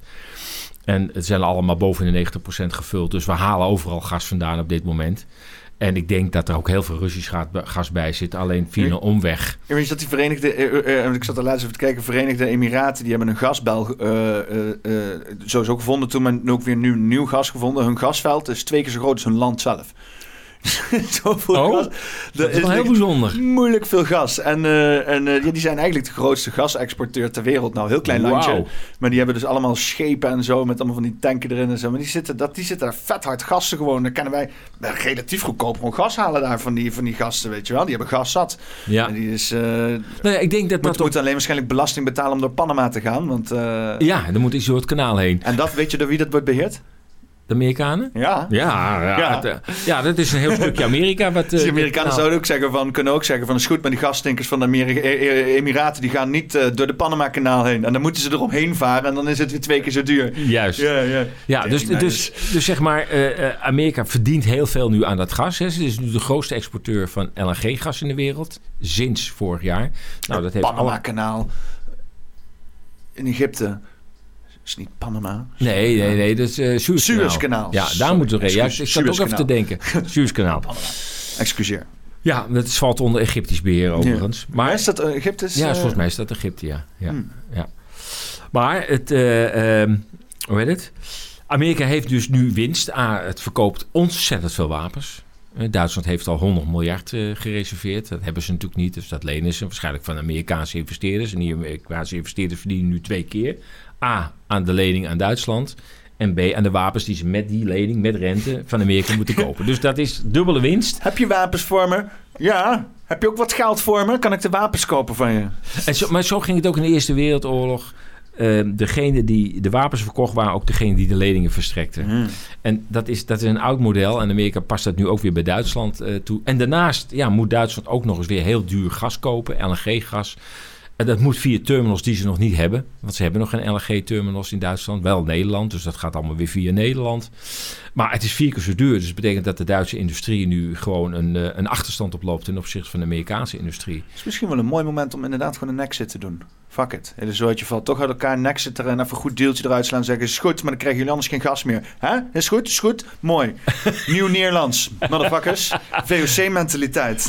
Nou, Gekoloniseerd. Ja, nou, waar ik wel van, van vrees is dat er wel uh, binnen, misschien ook daarom dat die zogenaamde uh, mogelijke koep die uh, in voorbereiding was in Duitsland.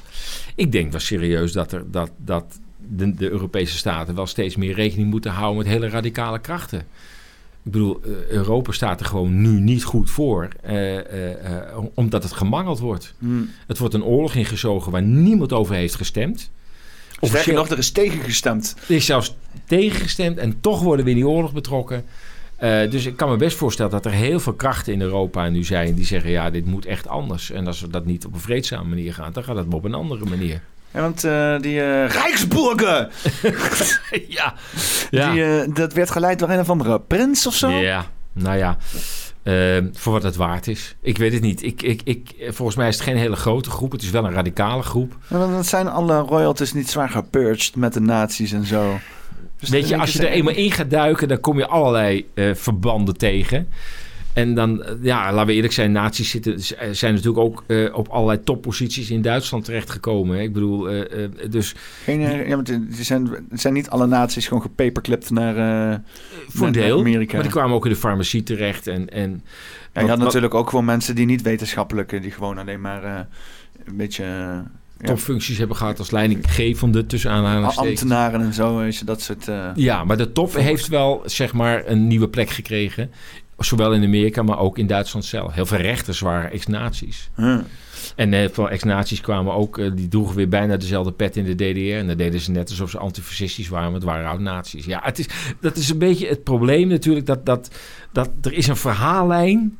Een soort laag die verklaart die, die iets simpels maakt van wat er gaande is. Maar als je eronder gaat kijken, wordt het steeds warriger. En dan, dan is het ook allemaal niet meer zo eenduidig. Er blijkt de DDR ook door deels door nazi's geleid te zijn. Hoe kan het nou? Het was toch antifascistisch? Ja. Dat maakt ook de geschiedenis heel interessant, vind ik omdat het niet zo eenduidig is. We proberen er altijd een duidelijk verhaal voor te maken. Zij zijn de slechte, wij zijn de goede. Wij staan altijd aan de goede kant. Dat is net, als, net als met je voetbalteam, toch? Ja. Nee, nee, nee. Uh, in dit geval was uh, scheidsrechter goed bezig. Hij lette goed op. Maar oh, die rode kaart tegen ons, dat is corrupte scheidsrechter. Corrupte scheidsrechter. Precies, ja. dat verhaal. En dat, zo gaan we ook met de geschiedenis om. Ja. En dat is nu, nu ook met, met, met, met Oekraïne aan de, aan de gang. Van als wij maar Rusland niet willen begrijpen in haar wensen en terechte wensen. Namelijk, wij willen ook veilig leven. We hebben grote grenzen, de grootste van de wereld. En die moet wel veilig blijven. We hoeven die landen er niet bij te hebben. dus ook dat verhaal van dat uh, Rusland uit is, Oekraïne. Uh, Rusland heeft, en dan maar gewoon de naam Poetin. Poetin heeft diverse malen verklaard Rusland heeft geen enkele ambitie om Oekraïne erbij te hebben. Hm. Sterker nog, toen de oorlog al gaande was in 2014, die begon hè, in, de, in, in het oosten tegen het regime in Kiev, mm. is er natuurlijk vanuit die regio vaak aan Poetin gevraagd: zou je ons niet eens komen helpen? Want we liggen onder vuur en we zijn Russen. We hoorden toch ooit tot hetzelfde volk. En die, die Donbass en de, en de Luhansk hebben al vaker oproep gedaan. Dat, van, uh, uh, uh, hallo? Maat! We hoorden toch ooit bij... We worden vermoord en zo. Ja, je, en je, het enige wat je doet is toekijken. Yeah. Nou, ik geloof wel dat er wat milities uit Rusland zijn gekomen. Maar goed, dat was... Dat, was, ja, ja, zoals dat waren dat toch de, de Little Black Men of zo? Of de Little Green Men of zoiets? Ja, dat was met de, de Krim. Oh, oké. Okay. Maar ze zullen waarschijnlijk eenzelfde tactiek hebben toegepast in, in Oost-Donbass. maar goed, het heeft niet geholpen, want de Donbass bleef maar onder vuur uh, uh, liggen. En, maar Poetin heeft een paar keer tegen de Donbass, die regio, gezegd... ja, Rusland blijft de grenzen van Oekraïne erkennen. Ja. Het, Oekraïne is Oekraïne. Jullie horen bij Oekraïne. Maar jullie rechten moeten wel gerespecteerd worden. Dat heeft hij altijd gezegd. Nou, dat werd dus steeds maar niet gerespecteerd. Totdat het uiteindelijk steeds verder escaleerde tot, tot deze oorlog. Uh, uiteindelijk ook gesproken werd over kernwapensplaatsen, Amerikaanse kernwapensplaatsen in Oekraïne. Ja, toen dacht Rusland, ja, wacht even, nou, hoe ver laten we dit nou nog komen? We hebben, we hebben de hele NAVO al onze kant op zien komen. Ja, wanneer zeggen we nou stop? Twaalf verschillende biolaboratoria van Amerikaanse schniet, waar ook deels uit de Sovjet-Unie, uh, die hebben daar ook natuurlijk mee gerotzooid, maar die zijn door Amerikaans uh, overgenomen. Hoe ver laten we dit eigenlijk nog gaan aan onze mm. grenzen? Nou, in 17 december 2019 heeft Rusland nog één keer een vrede. 2021, 17 december, heeft Rusland nog één keer een poging gedaan. Jongens, hou op. Want het gaat echt verkeerd als jullie nu doorgaan. Hier zijn vredesvoorstellen. Laten we erover praten. Minsk-akkoorden die waar volgens Russische bronnen door Oekraïne niet nagekomen. 2014, mm. 15 die akkoorden. Laten we nog één keer een poging wagen, wat anders loopt. Anders escaleert de boel. Nou, heeft Westen van gezegd, uh, we hebben er geen belangstelling voor. En toen kwam uiteindelijk dan 24 februari 2022. Nou, daar is nog een week aan vooraf gegaan. Die is in het Westen een beetje, nou ja, is helemaal niet bekend. Maar de bombardementen werden een week voor 24 februari op, op Oost-Oekraïne opgevoerd. Mm. Het lijkt, interpreterend, alsof dus, nou ja, misschien op instigatie van de Verenigde Staten, dat weet ik niet.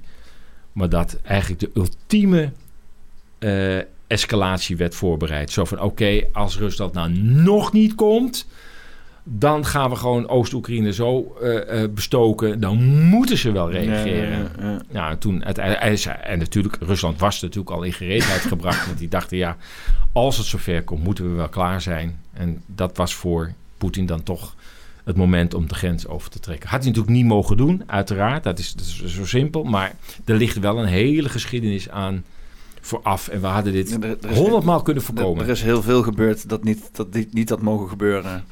Ja. Precies. Maar als ja, wij het, niet... is, het, is, het is als iemand, uh, ja, je mag niet slaan, weet je, maar uh, als iemand uh, ja, maar, maar blijft in je gezicht prikken en je blijft met, hey, hey, hey, maar duwen, maar duwen en in je gezicht blijft, weet je wel. Op een gegeven moment moet je een keer gewoon gaan handhaven voor jezelf, hè. Dit is precies de situatie. Ja.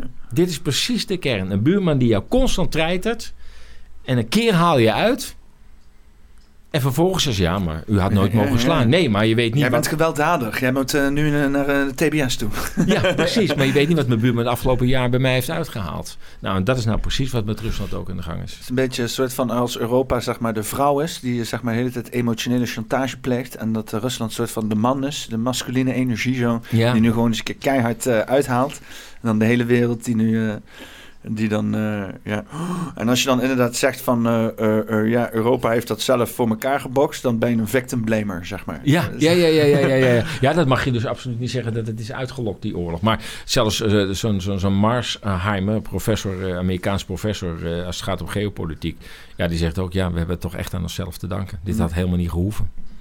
En er zijn veel meer Amerikanen, ook, ook senatoren, die hebben gezegd: ja, dit, dit, dit, we hadden het gewoon met zijn handen af moeten blijven. Er is maar één oplossing. En zorgen dat Oekraïne gewoon neutraal blijft. Klaar. Ja, want die hele Biden-family die is nu ook niet echt uh, neutraal in Oekraïne, zeg maar. Ja, dat speelt me toch te was doorheen. Dat de, de, familie Biden heeft ook nog weer belangen in Oekraïne. Dat is ook nog weer een persoonlijk dingetje wat ook nog weer zijn rol speelt. Het is niet de hoofdrol, maar natuurlijk, ze hebben daar belangen. Die willen ze graag verdedigen. Dus dat komt mooi uit op dit moment, want dat zijn ze ook aan het verdedigen. Daarom zeg ik, Amerika wikkelt heel veel agendas tegelijk af. Duitsland wordt een kopje kleiner. Ze gaan veel verdienen aan de energie. Ze gaan veel verdienen. Uh, ze verdienen op dit moment al heel veel aan de wapens. Ze krijgen uh, Rusland proberen ze uit te putten en als, als, concurrent uit te schakelen. Probeer je Duitsland uit te. Er zijn heel veel agendapunten die ze tegelijk. En ik denk ook Dat wordt wat vager natuurlijk. Maar Oekraïne staat ook bekend om, om zijn kinderhandel en zijn kinderporno. En over, Nederland is kinderporno land nummer 1 in de wereld. Over 70% van de kinderporno staat op Nederlandse computers, op Mm. Nederlandse servers. Dus Nederland is nummer 1 op dat gebied. Dus eh, als we nog eens een keer eh, met het vingertje eh, wijzen naar een ander... dan moeten we nog even eerst zelf in eigen huis ook nog wat schoon schip maken, Wat denk ik. vingertjes wijzen hier in de... Vingertjes wijzen. naar Maar als het gaat om orgaanhandel van kinderen. Eh, ik, ik, ik, ben nu bezig met een artikel, eh, op basis van een artikel weer uit de New York Times, waarbij gewoon wordt toegegeven dat het, het is een verschrikkelijk onderwerp van eh, eh, het, het, het, het toedienen van bloed van jonge kinderen jou als ouderen ook nog uitstel geeft van veroudering van je Oh, vers, vers kinderbloed. ja, dat, het is eh, afschuwelijk als je dat leest, want dat, dat, dat is, ligt dus aan de basis van, eh, nou ja, satanisch kindermisbruik, orgaanhandel. Klinkt bijna als adrenochrome. Ja, nou ja, goed, dat is het misschien ook wel. Het, het, het- en, dat, en dat kan in Oekraïne. Oekraïne is dus een land wat niet goed bestuurd wordt, dat wisten we natuurlijk al heel lang.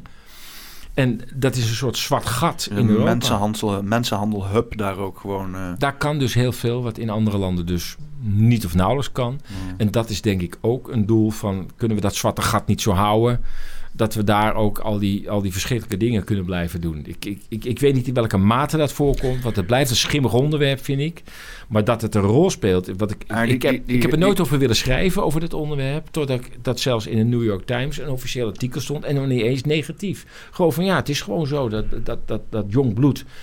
Dat woord, we hebben ook spreekwoorden daarover natuurlijk. Hè? Ja, er moet jong bloed in. Mhm. Ja, maar als je het heel letterlijk neemt, dan schijnt het medisch ook wel aangetoond te zijn dat op het moment dat het bloed verjongd wordt, dat het proces van zelfveroudering wordt vertraagd. En dat het onder de elite dus, nou ja, mogelijk een reden is om aan jong bloed te komen. Ja, het is een afgrijzelijk onderwerp, vind ik. Ik, ik, heb de, ik hou me er een beetje afstand van. Heel veel mensen doen dat. Moet je niet doen. Nee, Eh, er, is, ehm, ja, er is heel veel duister eh, shit gaande in de wereld. ja, En, en eh, ehm, eh, er licht op schijnen is, is, is goed. En ja, je wordt er wel misselijk van. En de wereld wordt er niet leuker op, zeg maar. nee, korte termijn. ja, Maar eh wegkijken is, er wordt de wereld, blijft de wereld niet leuker van, zeg maar. Dat is, ik heb het heel veel met dat ritueel kindermisbruik. Het is, eh, ja, het is niet echt zeg maar een eh, conversatiestarter op een verjaardag of zo. Nee, niet echt. eh, maar als daar makkelijker over gepraat kan worden, dan kan je er wel gewoon eens een keer daadwerkelijk retoriek over voeren. Want nu, ja, ik kan het bijna niet erover hebben. Je zag het in de Tweede Kamer toch, Gideon die haalt het aan. En Ja. iedereen is meteen, weet Ja. Vert Grappenhaus, die is meteen van, oh nee, complot, vrezen, dat kan allemaal niet, weet je wel. Nee. Dat is allemaal... en ja, mensen nemen het gewoon niet voor mogelijk. We zijn, we zijn eigenlijk een soort van te goed zakken gewoon om te zien wat voor een kwaad er in de wereld is. ja. En, en ja, eh, ervoor wegkijken, dat is niet een morele beslissing, zeg maar. Nee, maar dat is dus wat altijd aan de gang is. Dat is ook de reden waarom, denk ik, eh, in Duitsland heel lang de Duitsers zelf niet hebben geloofd dat de concentratiekampen hebben bestaan. Hmm. De gewone bevolking heb ik het dan over. Ehm, ik denk dat die geruchten natuurlijk ook al tijdens de Tweede Wereldoorlog in Duitsland circuleerden van jongens, er is echt iets aan de hand daar. Maar het, het, eh, eh, de misdaad was zo groot en was nog nooit op die schaal voorgekomen. En 6 miljoen is ook een eh, onbegrijpbaar getal op een of andere manier. Daar kun je niet Want jij bij. hebt natuurlijk ook voor 28 miljoen. Maar ook gewoon, als je 6 miljoen lichamen wil verbranden, dan moet je gewoon echt een jaar lang duizenden lichamen tegelijk gewoon laten verbranden. Weet Ja. je wel? Ja, Dat is wel dat is een flinke operatie. Dat is Ja. niet eens, eh, ja, als je dat in je, oog, in je hoofd neemt, dan, dan, dan is het moeilijk om te beseffen wat Omdat er het ook gaande was, weet je. En het had ook niet plaatsgevonden ooit. Dus mensen hadden zoiets van, ja joh, dat kan toch helemaal niet. Hoe, hoe, hoe kan dat nou? Ja, dat er 200 concentratiekampen waren. Met allemaal netwerken nog. Als je die kaart eh, ziet, in het Beleidsmuseum kon je dat zien. En dan denk je, mijn god, het, wat een enorme eh, netwerk van concentratie. Er waren niet één of twee concentraties. Het waren er hon- 200. Maar hoe lang hebben die gasten eh, ongezien hun gang kunnen gaan dan? Wat was dan zeg maar... nou, volgens mij is het toen besloten om het Joodse volk uit te roeien. Volgens mij in 82 of 43. Ja, want, ik- Dat later in de oorlog. ja, want ik zat, ik zat een lezing te kijken van de Universiteit van Nederland of zo. Of Universiteit, Universiteit van Holland. Ja, ja. En eh, hij eh, eh, liet dus zien dat dus inderdaad die hele eh, ehm, eh, genocide die, de, de Final Solution, Ja. dat die pas echt in de laatste maanden is uitgerold. Dat het in één keer in rap Nee, tempo dat- in één keer omhoog moest gaan. Want, want dat er dus binnen de nazi-partij nog inderdaad uitspraken waren van hooggeplaatste nazi's. Dat ze zeiden van nee, nee, nee, we gaan hier niet zomaar allerlei eh, genocides te ple- plegen. Want dat is Ungermanisch, zeiden ze dan. Dat is een hele lezing over geweest. Niet, Oh. zijn niet mijn woorden, zeg maar. Dat Nee, is dus nee, een of andere historici die dus inderdaad dat soort dingen blootleggen. En die is daar heel objectief over. Hij zegt niet van er is wel of niet gebeurd, maar er zijn een paar dingen gaande. En die dus niet heel duidelijk zijn over dat is inderdaad dat, dat, de, de, de, de, de genocidekant van die hele strafkampen. Dat dat echt op het laatste moment in één keer is opgeramd uit het niets. Omdat dat in één keer moest gebeuren. Daar, dat, dat lijkt Ja, ja. het te zijn. Want Je zo. zou even kunnen zoeken naar Wan- Wanzee-conferentie. Hoe? Dat? Wanzee, W-A-N-S-E-E. Wanzee. Conferentie. Dat is een plaatsje vlakbij Berlijn. Oh, Wan, Wanzee. En daar is uiteindelijk die Endleuzing eh, besloten. Althans, is dat is het eh, verhaal dat het daar op dat. Maar ik weet even niet, was het nou 1943? is een trailer van een film. Ja, daar is ook een film over gemaakt, ja. Die Wannsee-conferentie, 11 miljoen dood veroordeeld. Wannsee-conferentie. Dus ik ben even benieuwd naar de datum. Uh, het jaartal was er volgens mij 42. 1942? 42. Nou, zie je, toen is het erover besloten. Dus ze hebben er tot drie jaar de tijd gehad, zeg maar, om die misdaad te plegen. En, ehm, maar ik kan me voorstellen dat heel veel Duitsers gewoon in, ergens in een straat in, eh, in Karlsruhe, die dat gerucht waarschijnlijk wel hoorden. Maar A, je moest het niet wagen om dat verder te praten, hè, want eh daar ging je kop eraf. De, Mm. de nazi's die stonden dan op de stoep van, eh wat ben jij nou aan het eh, rondbazuinen? Maar mensen geloofden het ook niet. Net zo goed als nu ook niet wordt geloofd dat er ook veel fraude wordt gepleegd rondom dat hele COVID-project. Daar, wordt, daar zeggen ook een hele hoop mensen van... ja, nee, dat, dat, dat kan niet waar zijn. De overheid die doet toch geen rare dingen? precies. Ja. Dus dat ongeloof, dat geloof ik ook... dat heel veel Duitsers dat zoiets hadden van... kan helemaal niet. We hebben er nooit van gehoord dat zoiets heeft plaatsgevonden in de geschiedenis. Waar, waar, waar heb jij het nou over? En toch vond het plaats. Dus ik... En zeker, Nou, het is ook een beetje een soort van die waarom. Waar is het goed voor? Waar, waar, wat denk je ermee te behalen? Weet je? ja, maar waarom heeft eh, Stalin eh, miljoenen Russen eh, over de kling gejaagd? ja. Had ook geen, Waarom? had ook geen zin. Maar ja, het, het, Gewoon waanzin. ja, nou ja, op, dat waren mensen die natuurlijk aan het niveau van waanzin grensden en de meest gekke dingen De- bedachten. Heb je in recentelijke geschiedenis ook... ook eh, want je hebt natuurlijk ook in Afrika en zo allemaal mensen die gewoon eh vol is- genocide gaan. En Idi, Ja, nu- Idi Amin in Biafra, eh, je had Pol Pot in Cambodja. Ja, je hebt, je hebt natuurlijk nu in China met die Oeigoerenkampen en zo. Ja, we- nou maar ja, ook, ook, ook daar waar ook heel veel ongeloof over is. Waar je zelfs als buitenstaander ook zoiets hebt van ja, is het nou wel waar of is het nou niet waar? ja weet je, het is... Dat, eh, dat maakt het ook zo moeilijk om het echt goed te kunnen beoordelen. Maar we, we, we moeten uit de Tweede Wereldoorlog wel leren dat staten eh, zo kunnen ontsporen dat ze de grootste misdaden plegen. ja. Dat, dat moeten we uit de Tweede Wereldoorlog wel in ons houden. Dat als we dat weer horen, dat we niet zomaar kunnen zeggen van... Ah, nee, maar dat gebeurt niet. Ja, hoezo? Dat is pas nog in Europa gebeurd. Dus Nee. waarom zouden staten nu niet weer kunnen uitglijden in totale gekte? Dat kan nu weer. Dus ik wil niet zeggen dat het zo is, maar je kunt niet zeggen: nee, maar dat kan niet waar zijn. Ah, we hebben nu natuurlijk wel Twitter en Elon Musk, hè? Ja, Dat gaat ons redden, hè? Dat eh, is ultieme vrijheid van ik mening. weet niet wat ik daarvan moet vinden. Ben je, ben je er blij mee dat Twitter in de handen is van eh, een eh, biljonair? Nee, Was je er blij mee dat Twitter in de handen was van eh, linkse woke? ook niet. Ik vind überhaupt een soort centrale macht over zo'n belangrijk platform. Vind ik überhaupt eng. Want ja, Musk doet nu dit, maar ja, ik weet niet wat hij over een jaar weer doet. Weet ik veel. Hij heeft wel de ultieme macht nu ineens over een heel belangrijk kanaal. Ja. En eh, En nu... Hij had ook eh, Kanye er weer vanaf gesmeten. Hij had het hele Kanye gebeuren meegekregen. Nee, nee, nee. Kanye, je kent Kanye West wel, Nee, toch? nee. Oh ja, oh ja, ja, ja. Dat is een rapper. Ja, en, inderdaad. en kledingmerk en zo. en Ja, had dat met is waar. Kardashians, weet je wel. Oh, die... allemaal, Oh god, ja, het is waar, ja. Die, die, die, die, die Kylie Jenner, die nu, die, die vroeger een atleet was, mannelijke atleet, en die is even laten ombouwen tot een vrouw, zeg maar. ja. Van de, van de, van de Kardashians.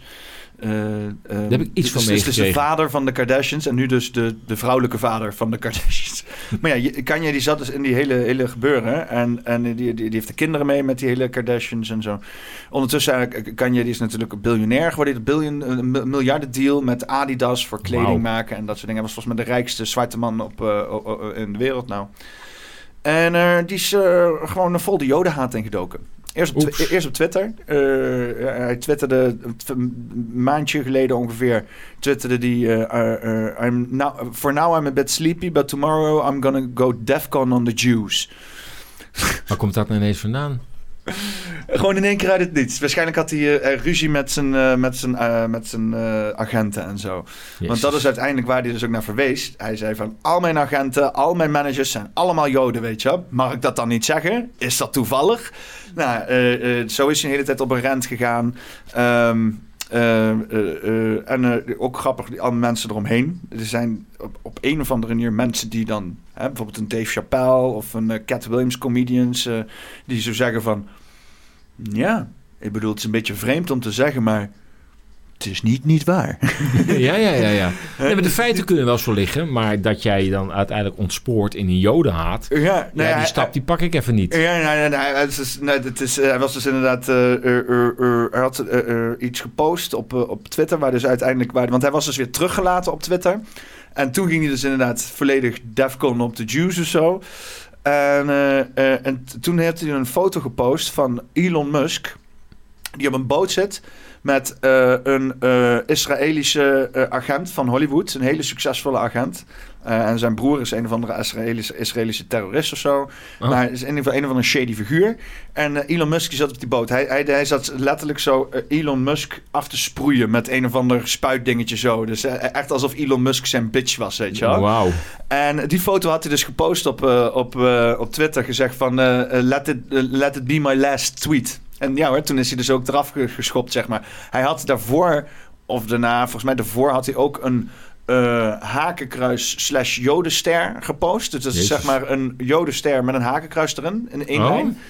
Maar het rare is, is, dat, is dat staat helemaal niet voor nog joden, nog eh eh, nazi's. Dat is een of andere eh, alien aanbiddend religie die dat heeft als hun symbool. Je bedoelt de swastika. De, de, de- Ja, je hebt een... een, een Of die combinatie van twee... nee, toch? Dat is toch geen normale combinatie? Nou ja, ik, zou, ik ga hem niet hier op nee. YouTube laten zien, maar ik kan hem wel even hier.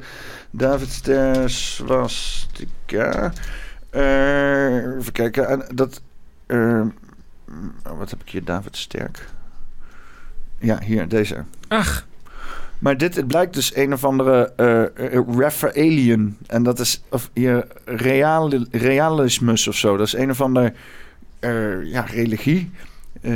Ook wel realisme of realistisch religie genoemd. Tot 1975 ook wel Madech. Eh, even kijken, Duitse beweging voor de opvang van buitenaardse scheppers eh, van de mensheid. Is een nieuwe religieuze beweging die eh, in geloof in UFO's, die gelooft in UFO's. Ze staat erom bekend dat ze klonen van mensen mogelijk willen maken. Oké. Dus eh, nou, weer wat nieuws geleerd. eh. ja, dat is aparte shit gaan doen. Bovenop alle shit die al vrij ik wil net zeggen, eh. we hadden al een paar dingen behandeld. Maar ja, dus dat is nu op Twitter. Ja. dus die Kanye, ik weet niet wat hij aan het doen is. Ik vind het prachtig om naar te kijken. Ik ben niet per se pro Kanye. En ik vind het ook, maar ik vind het geweldig dat het, dat het iedereen erover struikelt. En niemand snapt er ook van.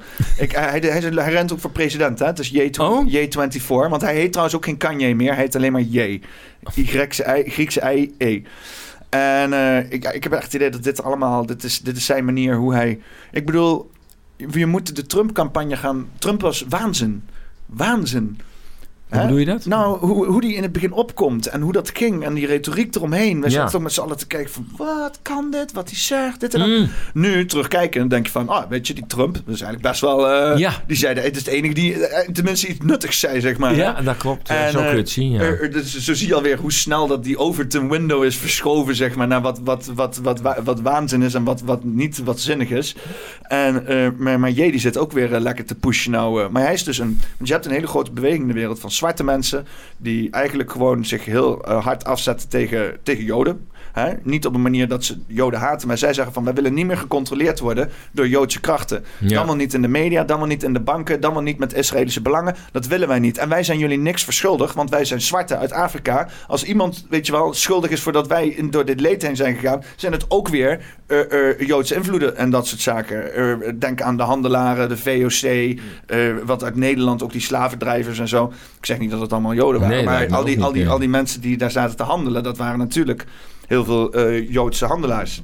Dat is niet erg, maar eh, dan hoef je niet daarna dan eh, schuldig te voelen omdat eh, het Joodse volk een gekrenkt... Ik, ik snap als, als zwarte man dat jij zoiets hebt Dat van... je denkt, wij hebben ook wat meegemaakt. Nou, hun hebben er niks mee te maken. Ja. Hun hebben niks Ja. te maken met die zogenaamde schuld die wij hem ook moeten voelen Oh, ja, richting ja, het. Joodse geloof. Omdat hun moeilijke tijden zijn doorgegaan. Ja. D- dan wel recent, dan wel in de hele geschiedenis. Maar die zwarte mensen hebben daar niks mee te maken. Nee, nee dat klopt. Dus- dat dus- dat is dus- ook wat ze zeggen. Dus, ja, dus dat besef komt nu op en mensen gaan zich uitspreken. En het wordt meteen inderdaad gelabeld als antisemitisch. Maar Nou jij komt er dus tussendoor ge, ge, En gewoon onge- half bipolair, eh, ongefundeerd. En die gaat gewoon schreeuwen. Een beetje zo van, fuck it, ze kunnen me toch niks maken. Het heeft hem wel eh, anderhalf miljard gekost. Want die deal met Adidas is hij dus kwijtgeraakt. Oh. Adidas, het bedrijf, wat dus inderdaad opgericht is door mensen die de nazi-partij aanhangen. Hè? A- eh, ehm, eh, hoe, heet, hij- nou? Adolf Dassler, de oprichter van eh, Adidas. Dat was gewoon een, een, een nazi, eh, was dat.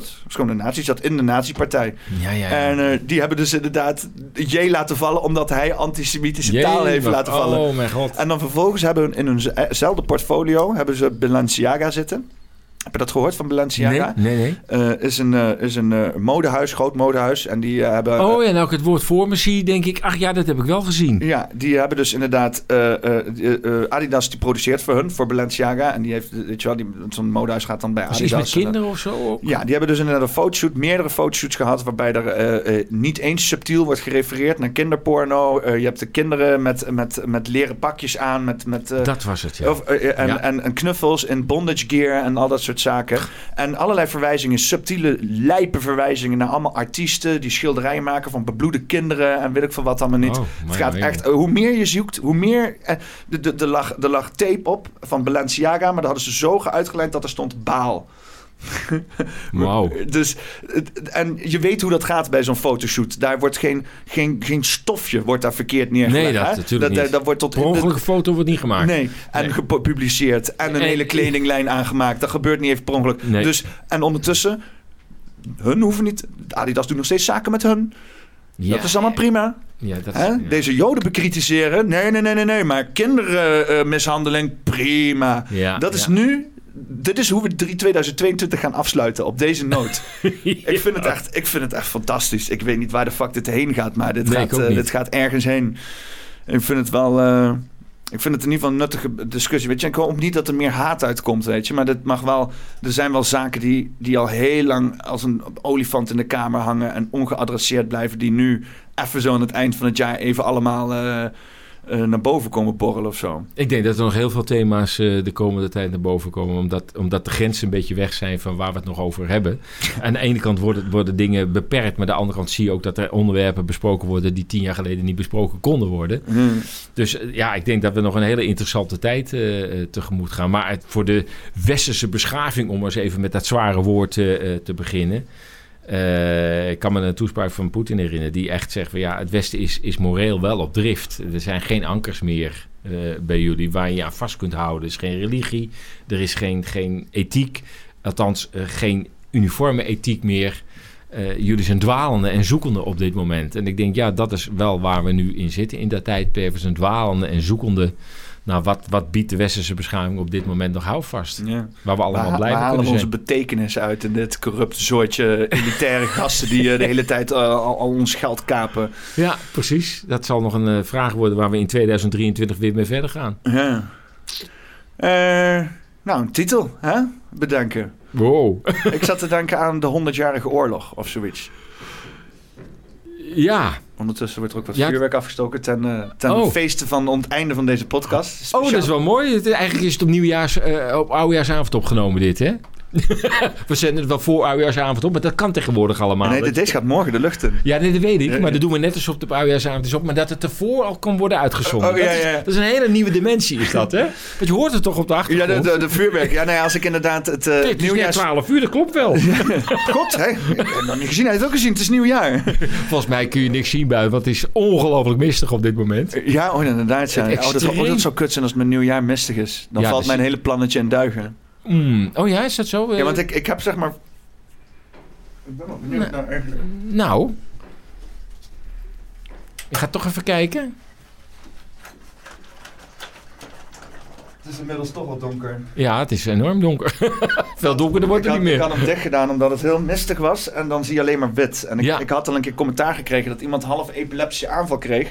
Want als ik dan schakel tussen wit, zwart, wit, zwart. Ja, dat dan is zit heel- je gewoon als een stroboscoop in je hoofd. eh. Heel veel onrustig. Heel, veel, heel eh, onrustig. ja, ja. En, eh, maar nou ja. ken je dat glimmende erachter natuurlijk, hè? Ja, dat is ook niet... Nou, nee, dat is ook niet echt ideaal. Het is, eh, maar ik denk niet dat je veel zult zien, hoor. Nee, ik, want ik zie nou ook geen Het is verschrikkelijk mistig. Ik, ik keek straks toen nog net licht was uit het raam. Ik Ja. kan de flat aan de overkant niet eens Nee, nee, je ziet hem gereed. Kan niet naar beneden kijken. Dus ik weet niet hoe ik niks, thuis kom direct, maar dat, eh, eh. Oh, ja, maar jij moet, eh, je moet lopen ook nog. hè? ja, dan kan ik de bus pakken. Kan je ook wel even brengen hoor, dat is ook geen probleem. Oh, nou, dat moet direct maar even kijken hoe we dat doen. eh. Ik moet nog, ik moet nog eten halen en zo. En, eh, bier is op, dus... eh, Oh, dus je moet er toch uit. het, ik denk het wel. Ik ben bang dat ik er alsnog uit moet. Ah, Ja. Nee, maar hoe gaan we dat noemen? De, de, Ja, hoe de gaan we dat 100 jaar noemen? oorlog vind ik ook wel eh een beetje heftig. zwaar. eh, Ja, vind ik een beetje zwaar. Ik denk dat we dat niet moeten doen. Oké, Eh, oké. eh, eh, ehm, wow, ja. Mm, ja, we hebben het over zoveel onderwerpen eh, eh, gehad. Nou, ik vind wel, zeg maar, eh, eh, op een of andere manier dat je zegt van die eerste, dat we later terug gaan kijken en dat die eerste, tweede en eh, oorlog en eerste, tweede wereldoorlog en al die conflicten die we de afgelopen tijd hebben gehad, Ja, dat dat wordt gezien als één, één strijd, zeg maar. ja, dat denk ik wel. ik ja. vind dat Ja. wel een mooie. um, um, is, is wel een, is, wat mij betreft nogal een unieke gedachte, zeg maar. Ja. Het is niet. Eh, En, en daar zou in de titel terug moeten komen eigenlijk. nou, ho- hoeft niet, maar daar zou ik aan te denken. Maar ik weet niet of je dat kan doen op een manier dat niet meteen eh, super zwaar is of nee, zo. precies. Het moet niet afstoten. Mensen denken, oh nee, daar ga ik niet naar luisteren. Nou, nee, mijn, mijn kijkers die houden wel van heftige ja, dat geloof ik. Ja, dat, ja, ja, ja, ja. It's all one... Doodverderf en de metselaars en de vrijmetselaars. Dat verwachten ze ook van jou. Occultisme, vrijmetselaars en babydood. Wat dacht je van The One Game? Daar kun je... The One Game. The One Game? Dat zou je... Hè, dan kun je de oorlogs... De oorlog is ook een spel. Het is spel, ook een ja. strategie. is een tactiek.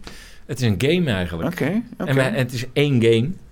Dat gewoon Het maar is voortduurt. Eén spel uiteindelijk. het is ja. eigenlijk En- één spel. Oh, volgens mij zagen Oeps. we die wel. Volgens mij zagen Wordt er nou wel, geschoten hier? Of? Ja, Rusland is hier. Oh god, Noor, zij is al eh, bij Enschede eh, de grens over. De Amerikanen hebben niet zitten opletten in Berlijn. Nee, die hebben ze doorgelaten. ja, ze hebben het doorgelaten. Ja. Nothing to see here, move along. ja. Oké, dan laten Ik we hopen het, dat dit eh, zo is. ik vind The One Game vind ik mooi. Ja, toch? Ja, ja. Nou, laten we daarmee afsluiten. Dan eh, is dit de poppenkast nummer 97 met The One Game. eh, of eh, met The One Game met Paul Bruin. Dankjewel. Ja, ook bedankt.